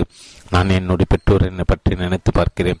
என் வாழ்வில் தாங்கள் மட்டுமே முக்கிய தாக்கம் விளைக்கப் போவதில்லை என்பதை அவர்கள் அறிந்திருந்தன. அதனால்தான் ஜிம் கிரகாம் என்ற பயிற்றுவிப்பாளரின் கீழ் கால்பந்து விளையாடுவதற்கு என் தந்தை என்னை அவரது பணியில் சேர்த்து விட்டார். கிரகாமை போன்ற பயிற்றுவிப்பார் என்றேன். ஒரு நாள் ஜெய் எங்கள் குழந்தைகளுக்காக தேடுவார். வெளிப்படையான ஒரு கேள்விக்கான எனது விட இது.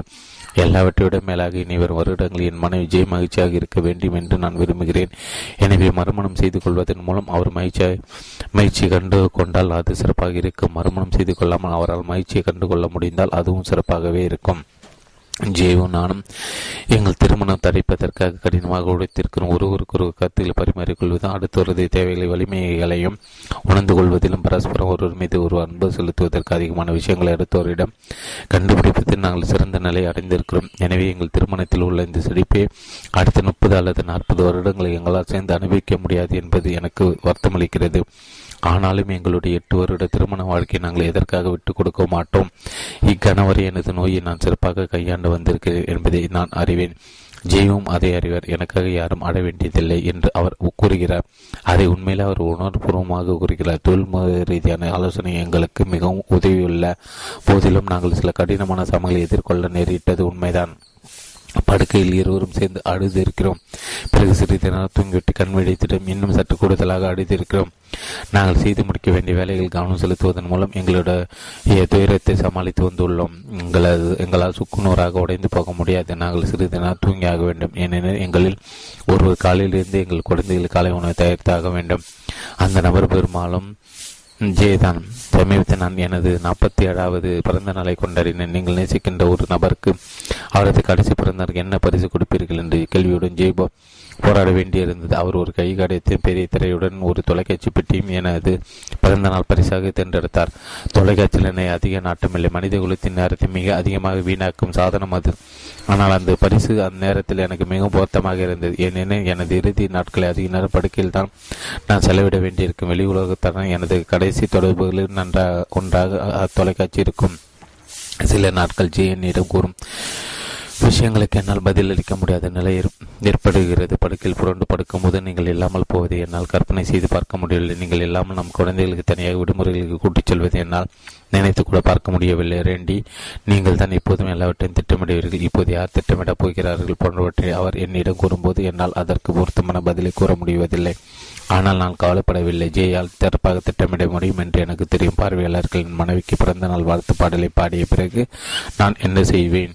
அல்லது என்று கூறுவேன் என்று உண்மையிலே எனக்கு எந்த யோசனையும் இருக்கவில்லை. ஆனால் நான் என் மனைவியை மேடைக்கு வரும்படி அழைத்தேன். அவர் என்னை நோக்கி வந்தபோது இயல்பான தூண்டுதல் என்னை ஆட்கொண்டது. அவரையும் அது பற்றி கொண்டது என்று நினைக்கிறேன். நாங்கள் இருவரும் ஒருவர் கட்டி அணைத்து இதழ்களில் முத்தமிட்டோம். பிறகு நான் அவரது கன்னத்தில் முத்தமிட்டேன். பார்வையில் கைத்திட்டு ஆர்வரம் செய்தன. அது எங்கள் காதுகளில் விழுந்த போதிலும் நாங்கள் வெகு தூரம் தள்ளியிருந்தது போல் எங்களுக்கு தோன்றியது. நாங்கள் இருவரும் ஒருவர் தாங்கி பிடித்த போது ஜெயின் காதில் தயவு செய்து இறந்து போகாதீர்கள் என்று மென்மையாக கூறினார். இது ஹாலிவுட் திரைப்பட வசனம் போல் இருந்தது. ஆனால் அவர் அதை தான் கூறினார். நான் அவரை இன்னும் அழுக்கமாக அணைத்து கொண்டேன். அறிவித்து கனவுகள் உங்களை வந்தடையும். பல நாட்களாக என்னை இறுதி சொற்பன் கடைசி வரிகளை உணர்ச்சி வசப்பட்டு தொண்டை அடைத்துக் கொள்ளாமல் என்னால் கூற முடியுமா என்று நான் கவலைப்பட்டேன். எனவே அதை சமாளிப்பு திட்ட வைத்திருந்த கடைசி ஒரு சில வரிகளை எனது பவர் பாயிண்ட் பிரசன்டேஷன் நான் 4 சிலைகளை போட்டு வைத்தேன். மேடையில் நிற்கும் போது என்னால் அந்த வரிகளை கூற முடியாவிட்டால் அமைதியாக அந்த சிலைகளை திரையில் போட்டு காட்டிவிட்டு சொற்பொழிவிற்கு வந்ததுக்கு நன்றி என்று கூறி முடித்து விடலாம் என்று நான் திட்டமிட்டேன். மேடையில் நின்று பேசிய 1 மணி நேரத்திற்குள் ஹீமோ சிகிச்சையின் பக்கவிளைகளும் என கால்களில் ஏற்பட்ட அழுத்தம் எனக்குள் பெருகெடுத்த உணர்ச்சிகளும் சேர்ந்து என்னை முற்றிலுமாக கலைப்படை செய்திருந்தன. அதே நேரத்தில் நான் அமைதியும் மன நிறைவையும் உணர்ந்தேன். என் வாழ்க்கை வட்டம் பூர்த்தியாகி இருந்தது. எனக்கு 8 வயதாக இருந்த போது எனது குழந்தை பருவ கனவுகளை முதன் முதலில் நான் பட்டியலிட்டேன். இப்போது 38 வருடங்கள் பிறகு அந்த பட்டியல் தான் நான் கூற வேண்டியவற்றை கூறுவதற்கு எனக்கு உதவியதோடு இந்த சொற்பொழிவை சிறப்பாக நிறைவேற்றுவதற்கு எனக்கு உதவியது. வாழ்க்கை குறித்த ஒரு புதிய மற்றும் ஆழமான நன்றி உணர்வு தங்களது நோய்களுக்கு தங்களுக்கு கொடுப்பதாக பல புற்றுநோயாளிகள் கூறுகின்றனர். அந்த நோய் வந்தது குறித்து தாங்கள் நன்றி உணர்வுடன் இருப்பதாகவும் சிலர் கூறுகின்றனர். ஆனால் புற்றுநோய் எனக்கு வந்தது குறித்து நான் எந்த நன்றி உணர்வும் கொள்ளவில்லை. மாறாக எனது மரணம் பற்றி முன்னறிவிப்பு எனக்காக கிடைத்தது குறித்து நான் நன்றியுடன் இருக்கிறேன். எனக்கு கிடைத்த நேரமானது எனது குடும்பத்தாரை எதிர்காலத்திற்கு தயார் செய்வதற்கு என்னை அனுமதித்ததோ கார்னகி மெல்லன் பல்கலைக்கழகத்திற்கு சென்று எனது கடைசி சொற்பொழிவை ஆற்றுவதற்கான வாய்ப்பையும் எனக்கு வழங்கியது. ஒரு விதத்தில் பார்த்தால் என் சொந்த அதிகாரத்தின் கீழ் உலகை விட்டு செல்வதற்கு அது என்னை அனுமதித்தது என்று நினைக்கிறேன். எனது குழந்தை பருவ கணங்கள் அடங்கிய பட்டியல் தொடர்ந்து எனக்கு பல விதங்களை உதவி வந்துள்ளது. அந்த பட்டியலில் மட்டும் இல்லாமல் போயிருந்தால் நான் நன்றி கடன் பட்டுள்ளவருக்கு நான் எவ்வாறு நன்றி செலுத்தியிருப்பேன் என்று தெரியவில்லை. இறுதியில் அந்த சிறிய பட்டியலில் என் வாழ்நாளில் எனக்கு முக்கியமானவர்களிடம் இருந்து நான் விடை பெற்றுக் கொள்வதற்கும் எனக்கு உதவியது. இன்னொரு விஷயமும் இருக்கிறது. உகந்த தொழில்நுட்பத்தை பயன்படுத்துவோம் என்ற முறையில் இத்தனை வருடங்களாக எனக்கு பரிச்சயமான நான் கற்றுக் கொடுத்தது வந்துள்ள நடிகர்களும் கலைஞர்களும் நான் ஒருபோதும் முழுமையாக புரிந்து கொள்ளவில்லை. தங்களுக்கு உள்ளே இருக்கின்ற ஏதோ ஒன்று வெளியே வர வேண்டியுள்ளது என்று அவர்கள் சில சமயங்கள் பேசுவார்கள். இது தங்களை பற்றி மட்டும் சிந்திப்பெறும் செயலாக எனக்கு தோன்றியது. நான் அவர்களிடம் பரிவோடு புரிந்துணர்வோடும் நடந்து கொண்டிருக்க வேண்டும். மேடையில் நான் செலவிட்ட 1 மணி நேரம் எனக்கு ஒன்றை கற்றுக் கொடுத்தது. நான் இன்னும் கற்றுக்கொண்டே இருக்கிறேன் என்பதே பெரிய விஷயம். சில விஷயங்கள் எனக்குள் இருந்து வெளிவர துடித்துக் கொண்டிருந்தன என்பதை நான் ஒப்புக்கொள்கிறேன்.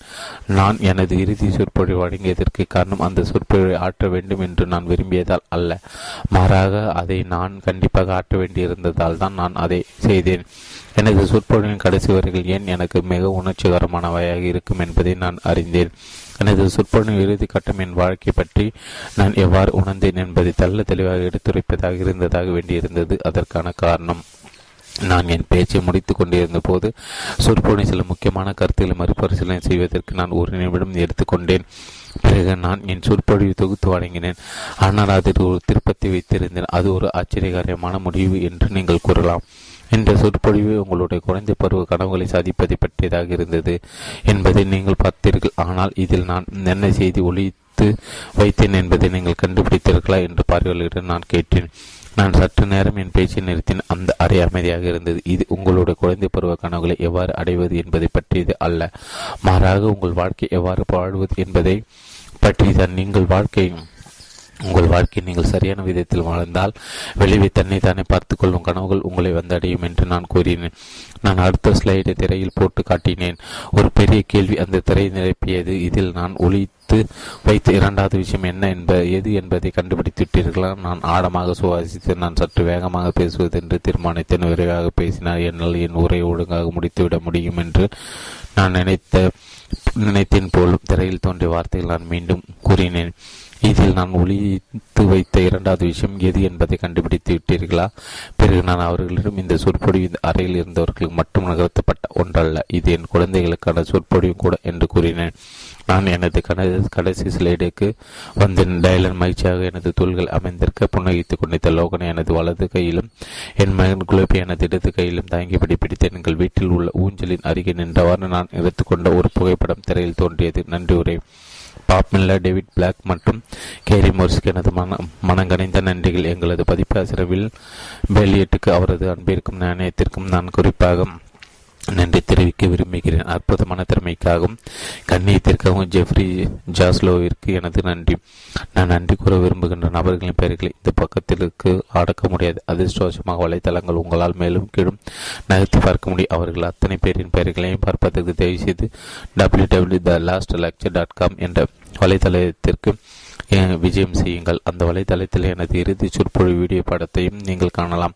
கணையை புற்றுநோக்கி என் வாழ்க்கை பலியாக போகிறது. நான் இணைந்து பணியாற்றுள்ள 2 நிறுவனங்கள் இந்த நோயை எதிர்த்து போராடி கொண்டிருக்கின்றன. அவை இந்த பேன்கிரியாட்டிக் கேன்சர் ஆக்ஷன் நெட்வொர்க். அந்த அமைப்பின் இணையதள முகவரி www.bandcon.org.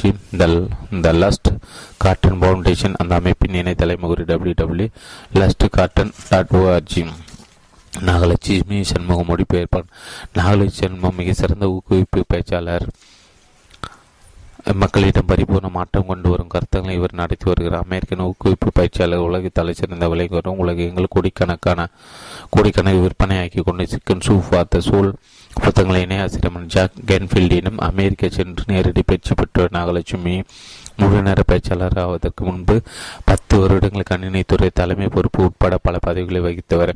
தமிழ் நாடகத்துறையின் முன்னோடி மேதைகளான டி கே சகோதரர்கள் ஒருவரான திரு முத்துலட்சுமி அவர்களின் பேச்சென நாகலட்சுமியிடம் இருந்த இயல்பான தமிழ் ஆர்வம் அவரை தமிழ் மொழிபெயர்ப்பு துறைக்கு எடுத்து வந்துள்ளது. அவரது மொழிபெயர்ப்பு நூல்களில் Rhonda Byrne, doctor Joseph RV, John Maxwell, doctor Spencer Johnson, Norman வின்சன்ஃபீல்ட், John Gray, Gary Chapman, Jack Canfield, Mark Victor Hansen, Brian Tracy மற்றும் டேனர் ஹாரிக்கு போன்ற சர்வதேச அளவில் கொண்டாடப்படுகிற தலைச்சிறந்த நூலாசிரியர்கள் நூல்களும் அடங்கும். நாகலட்சுமி தனது கணவரோடும் தன் குழந்தைகளோடும் தற்போது மும்பையில் வசித்து வருகிறார்.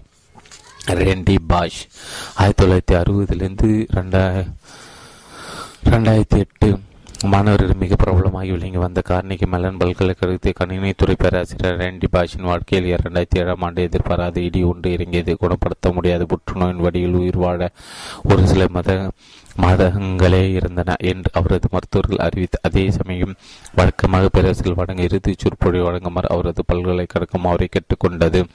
இறுதிச் சொற்பொழிவு என்ற தலைப்பில் பல பேராசிரியர் சொற்பொழிவு நிகழ்த்தி உள்ளன. தாங்கள் இறந்து போவதற்கு முன் கடைசி முறையாக மாணவர்களின் ஒரு உரை நிகழ்த்த ஒரு வாய்ப்பு அளிக்கப்பட்டால் அவர்கள் எதை பற்றி பேச விரும்புவார்கள் என்று கற்பனை செய்து அதை பற்றி பேசுமாறு அவர்களிடம் கேட்டுக்கொள்ளப்படும். ரேண்டியை பொறுத்தவரை அது தனது கடைசி சொற்பொழிவு என்று கற்பனை செய்ய வேண்டிய அவசியம் அவருக்கு இருக்கவில்லை. ஆனால் அவர் கொடுத்த அந்த சொற்பொழிவு மரணத்தை பற்றி இருக்கவில்லை. குறைந்த பிறந்த கனவுகளை உண்மையை அடைவதை பற்றியும் வாழ்வின் ஒவ்வொரு கணத்தையும் எவ்வாறு குதூகலமாக கழிப்பது என்பதை பற்றியும் அந்த உரை இருந்தது. குறைந்த பருவ கணக்குகளை உண்மையிலே அடைவது என்ற தலைப்பில் கார்னிகி மெலன் பல்கலைக்கழகத்தில் அவர் நிகழ்த்திய உரை இணையதளத்தில் ஒரு மாதத்தில் 10 லட்சம் பேர் பார்த்தனர்.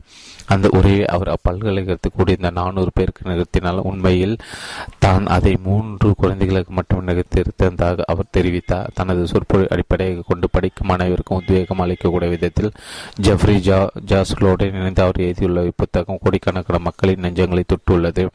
அவரது காதல் மனைவி ஜெய் தங்களது 3 சிறு குழந்தைகளையும் பார்த்து கொண்டு தன்னலம் கருத்தாமல் நோயுற்று இருந்த தன்னையும் பார்த்து கொண்ட கதை இரண்டி புத்தகத்தை உருக்கமாக எடுத்திருக்கிறார். புற்றுநோய்க்கு எதிராக இரண்டி பாஷ் நடத்தி வந்த வீர போராட்டத்தில் 2008 ஆண்டு ஜூலை மாதம் 25ஆம் நாள் அன்று புற்றுநோய் அவரை வெற்றி கொண்டது.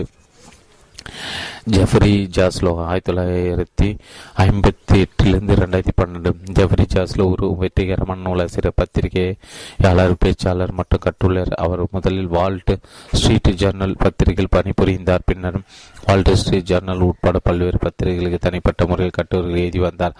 அதோடு விற்பனையில் சாதனைகளை படைத்துள்ள 5 புத்தகங்களை அவர் எழுதியுள்ளார். தனது புத்தகங்கள் மற்றும் கட்டுரைகள் மூலம் பல்லாயிரக்கணக்கான ஊக்குவித்த சாதாரண நபர்களின் உண்மை கதைகளை பலவற்றை அவர் வெளியுள்ள கொண்டு வந்துள்ளார். ரெண்டி பாஷ் பேராசிரியராக வேலை செய்து வந்த கட்டிபாலின் பல்கலைக்கழகத்தின் முன்னாள் மாணவரான ஜாஸ்லோ ரெண்டி பாஷின் இறுதி சொற்பொழிவை நேரில் பார்த்துவிட்டு அதை பற்றி வால் ஸ்ட்ரீட் ஜேர்னல் பத்திரிகை உடனே ஒரு கட்டுரை எழுதினார். அக்கட்டுரை உலக அளவில் பெரும் ஆர்வத்தை தொற்றுவித்தது. அதன் விளைவாக ரெண்டி பாஷின் சொற்பொழிவு ஒரு மாதத்திற்கு 10 லட்சம் பேர் இணையதளத்தில் பார்த்தனர். 2008 ஆண்டு அவர் ரெண்டி பாஷுடன் இணைந்து இறுதி சொற்பொழிவு புத்தகம் வெளியிடப்பட்ட 20 நாட்களும் அது நியூயார்க் டைம்ஸ் பத்திரிகை தொகுத்து வழங்கும் சிறப்பாக விற்பனையாகி கொண்டிருக்கும் புத்தகங்கள் பட்டியலில் சேர்ந்து கொண்டதோடு மட்டுமல்ல, தொடர்ந்து 112 வாரங்களுக்கு அப்பட்டியல் இடம்பெற்ற இருந்தது. 46 மொழிகள் பெயர் கொண்ட புத்தகம் இதுவரை 50 லட்சம் பிரதிக்கு மேல் விற்பனையாகியுள்ளது. ஒரு 10 என்ற முறையில் ஜாஸ்லோ பல விருதுகளை பெற்றுள்ளார். Oprah Winfrey, tonight show, 60 minutes, Larry King Live, Good Morning America உட்பட பல தொலைக்காட்சி நிகழ்ச்சிகளையும் அவர் தோன்றியுள்ளார். அவரது மனைவி ஷெரி மார்கோலிஸ் தொலைக்காட்சி ஒரு செய்தி வாசிப்பல பணிபுரிந்து வருகிறார். அவர்களுக்கு 3 குழந்தைகள் இருக்கின்றனர். 2012 ஆண்டு தனது 53 வயதில் ஒரு சாலை விபத்தில் ஜாஸ்லோ காலமானார். ரெண்டி பாஷ் மாணவர்களே மிக பிரபலமாகி விளங்கி வந்த 3 இளங்குழந்தைகளுக்கு தந்தையாக இருந்த கார்னிகி மெலன் பல்கலைக்கழக கணினி பேராசிரியமான ரெண்டி பாஷின் வாழ்க்கையில் 2007 ஆண்டு எதிர்பாராத ஒரு இடி ஒன்று இறங்கியது. குணப்படுத்த முடியாத புற்றுநோயின் வாழ்வில் உயிர் வாழ ஒரு சில மாதங்களே இருந்தன என்று அவரது மருத்துவர்கள் அறிவித்த அதே சமயம் அவரது பல்கலைக்கழகம் அடக்கமாக பேராசிரியர்கள் வழங்கும் இறுதி சொற்பொழிவு ஒன்று வழங்குமாறு அவரை கேட்டுக்கொண்டது. குழந்தை பருவ கனவுகளை உண்மையிலே சாதிப்பது என்ற தலைப்பில் அவர் நிகழ்த்திய உரையை இணையதளத்தில் ஒரே மாதத்தை 10 லட்சம் பேர் பார்த்தன. அதை அடிப்படையாக கொண்டு எழுதப்பட்ட இப்புத்தகம் கோடிக்கணக்கான மக்களின் நெஞ்சங்களை தொட்டுள்ளது. ஜெஃப்ரி ஜாஸ்லோ இப்புத்தகத்தின் இணையாசிரியரான Jeffrey Zaslow Wall Street Journal பத்திரிகை கட்டுரை எழுதுவார். கார்னிகி மெலன் பல்கலைக்கழகத்தின் முன்னாள் மாணவரான அவர் ரெண்டி பாஷின் இறுதி சொற்பொழிவை நேரில் பார்த்துவிட்டு அதை பற்றி தன் பத்திரிகையில் எழுதினார். அக்கட்டுரை உலக அளவில் ஆர்வத்தை தொற்றுவித்தது. பின்னர் அவர் ரெண்டி பாஷுடன் இணைந்து எழுதிய புத்தகம் 46 மொழிகள் மேற்பட்ட 50 லட்சம் பிரதிக்கு மேல் விற்பனையாகி உள்ளது.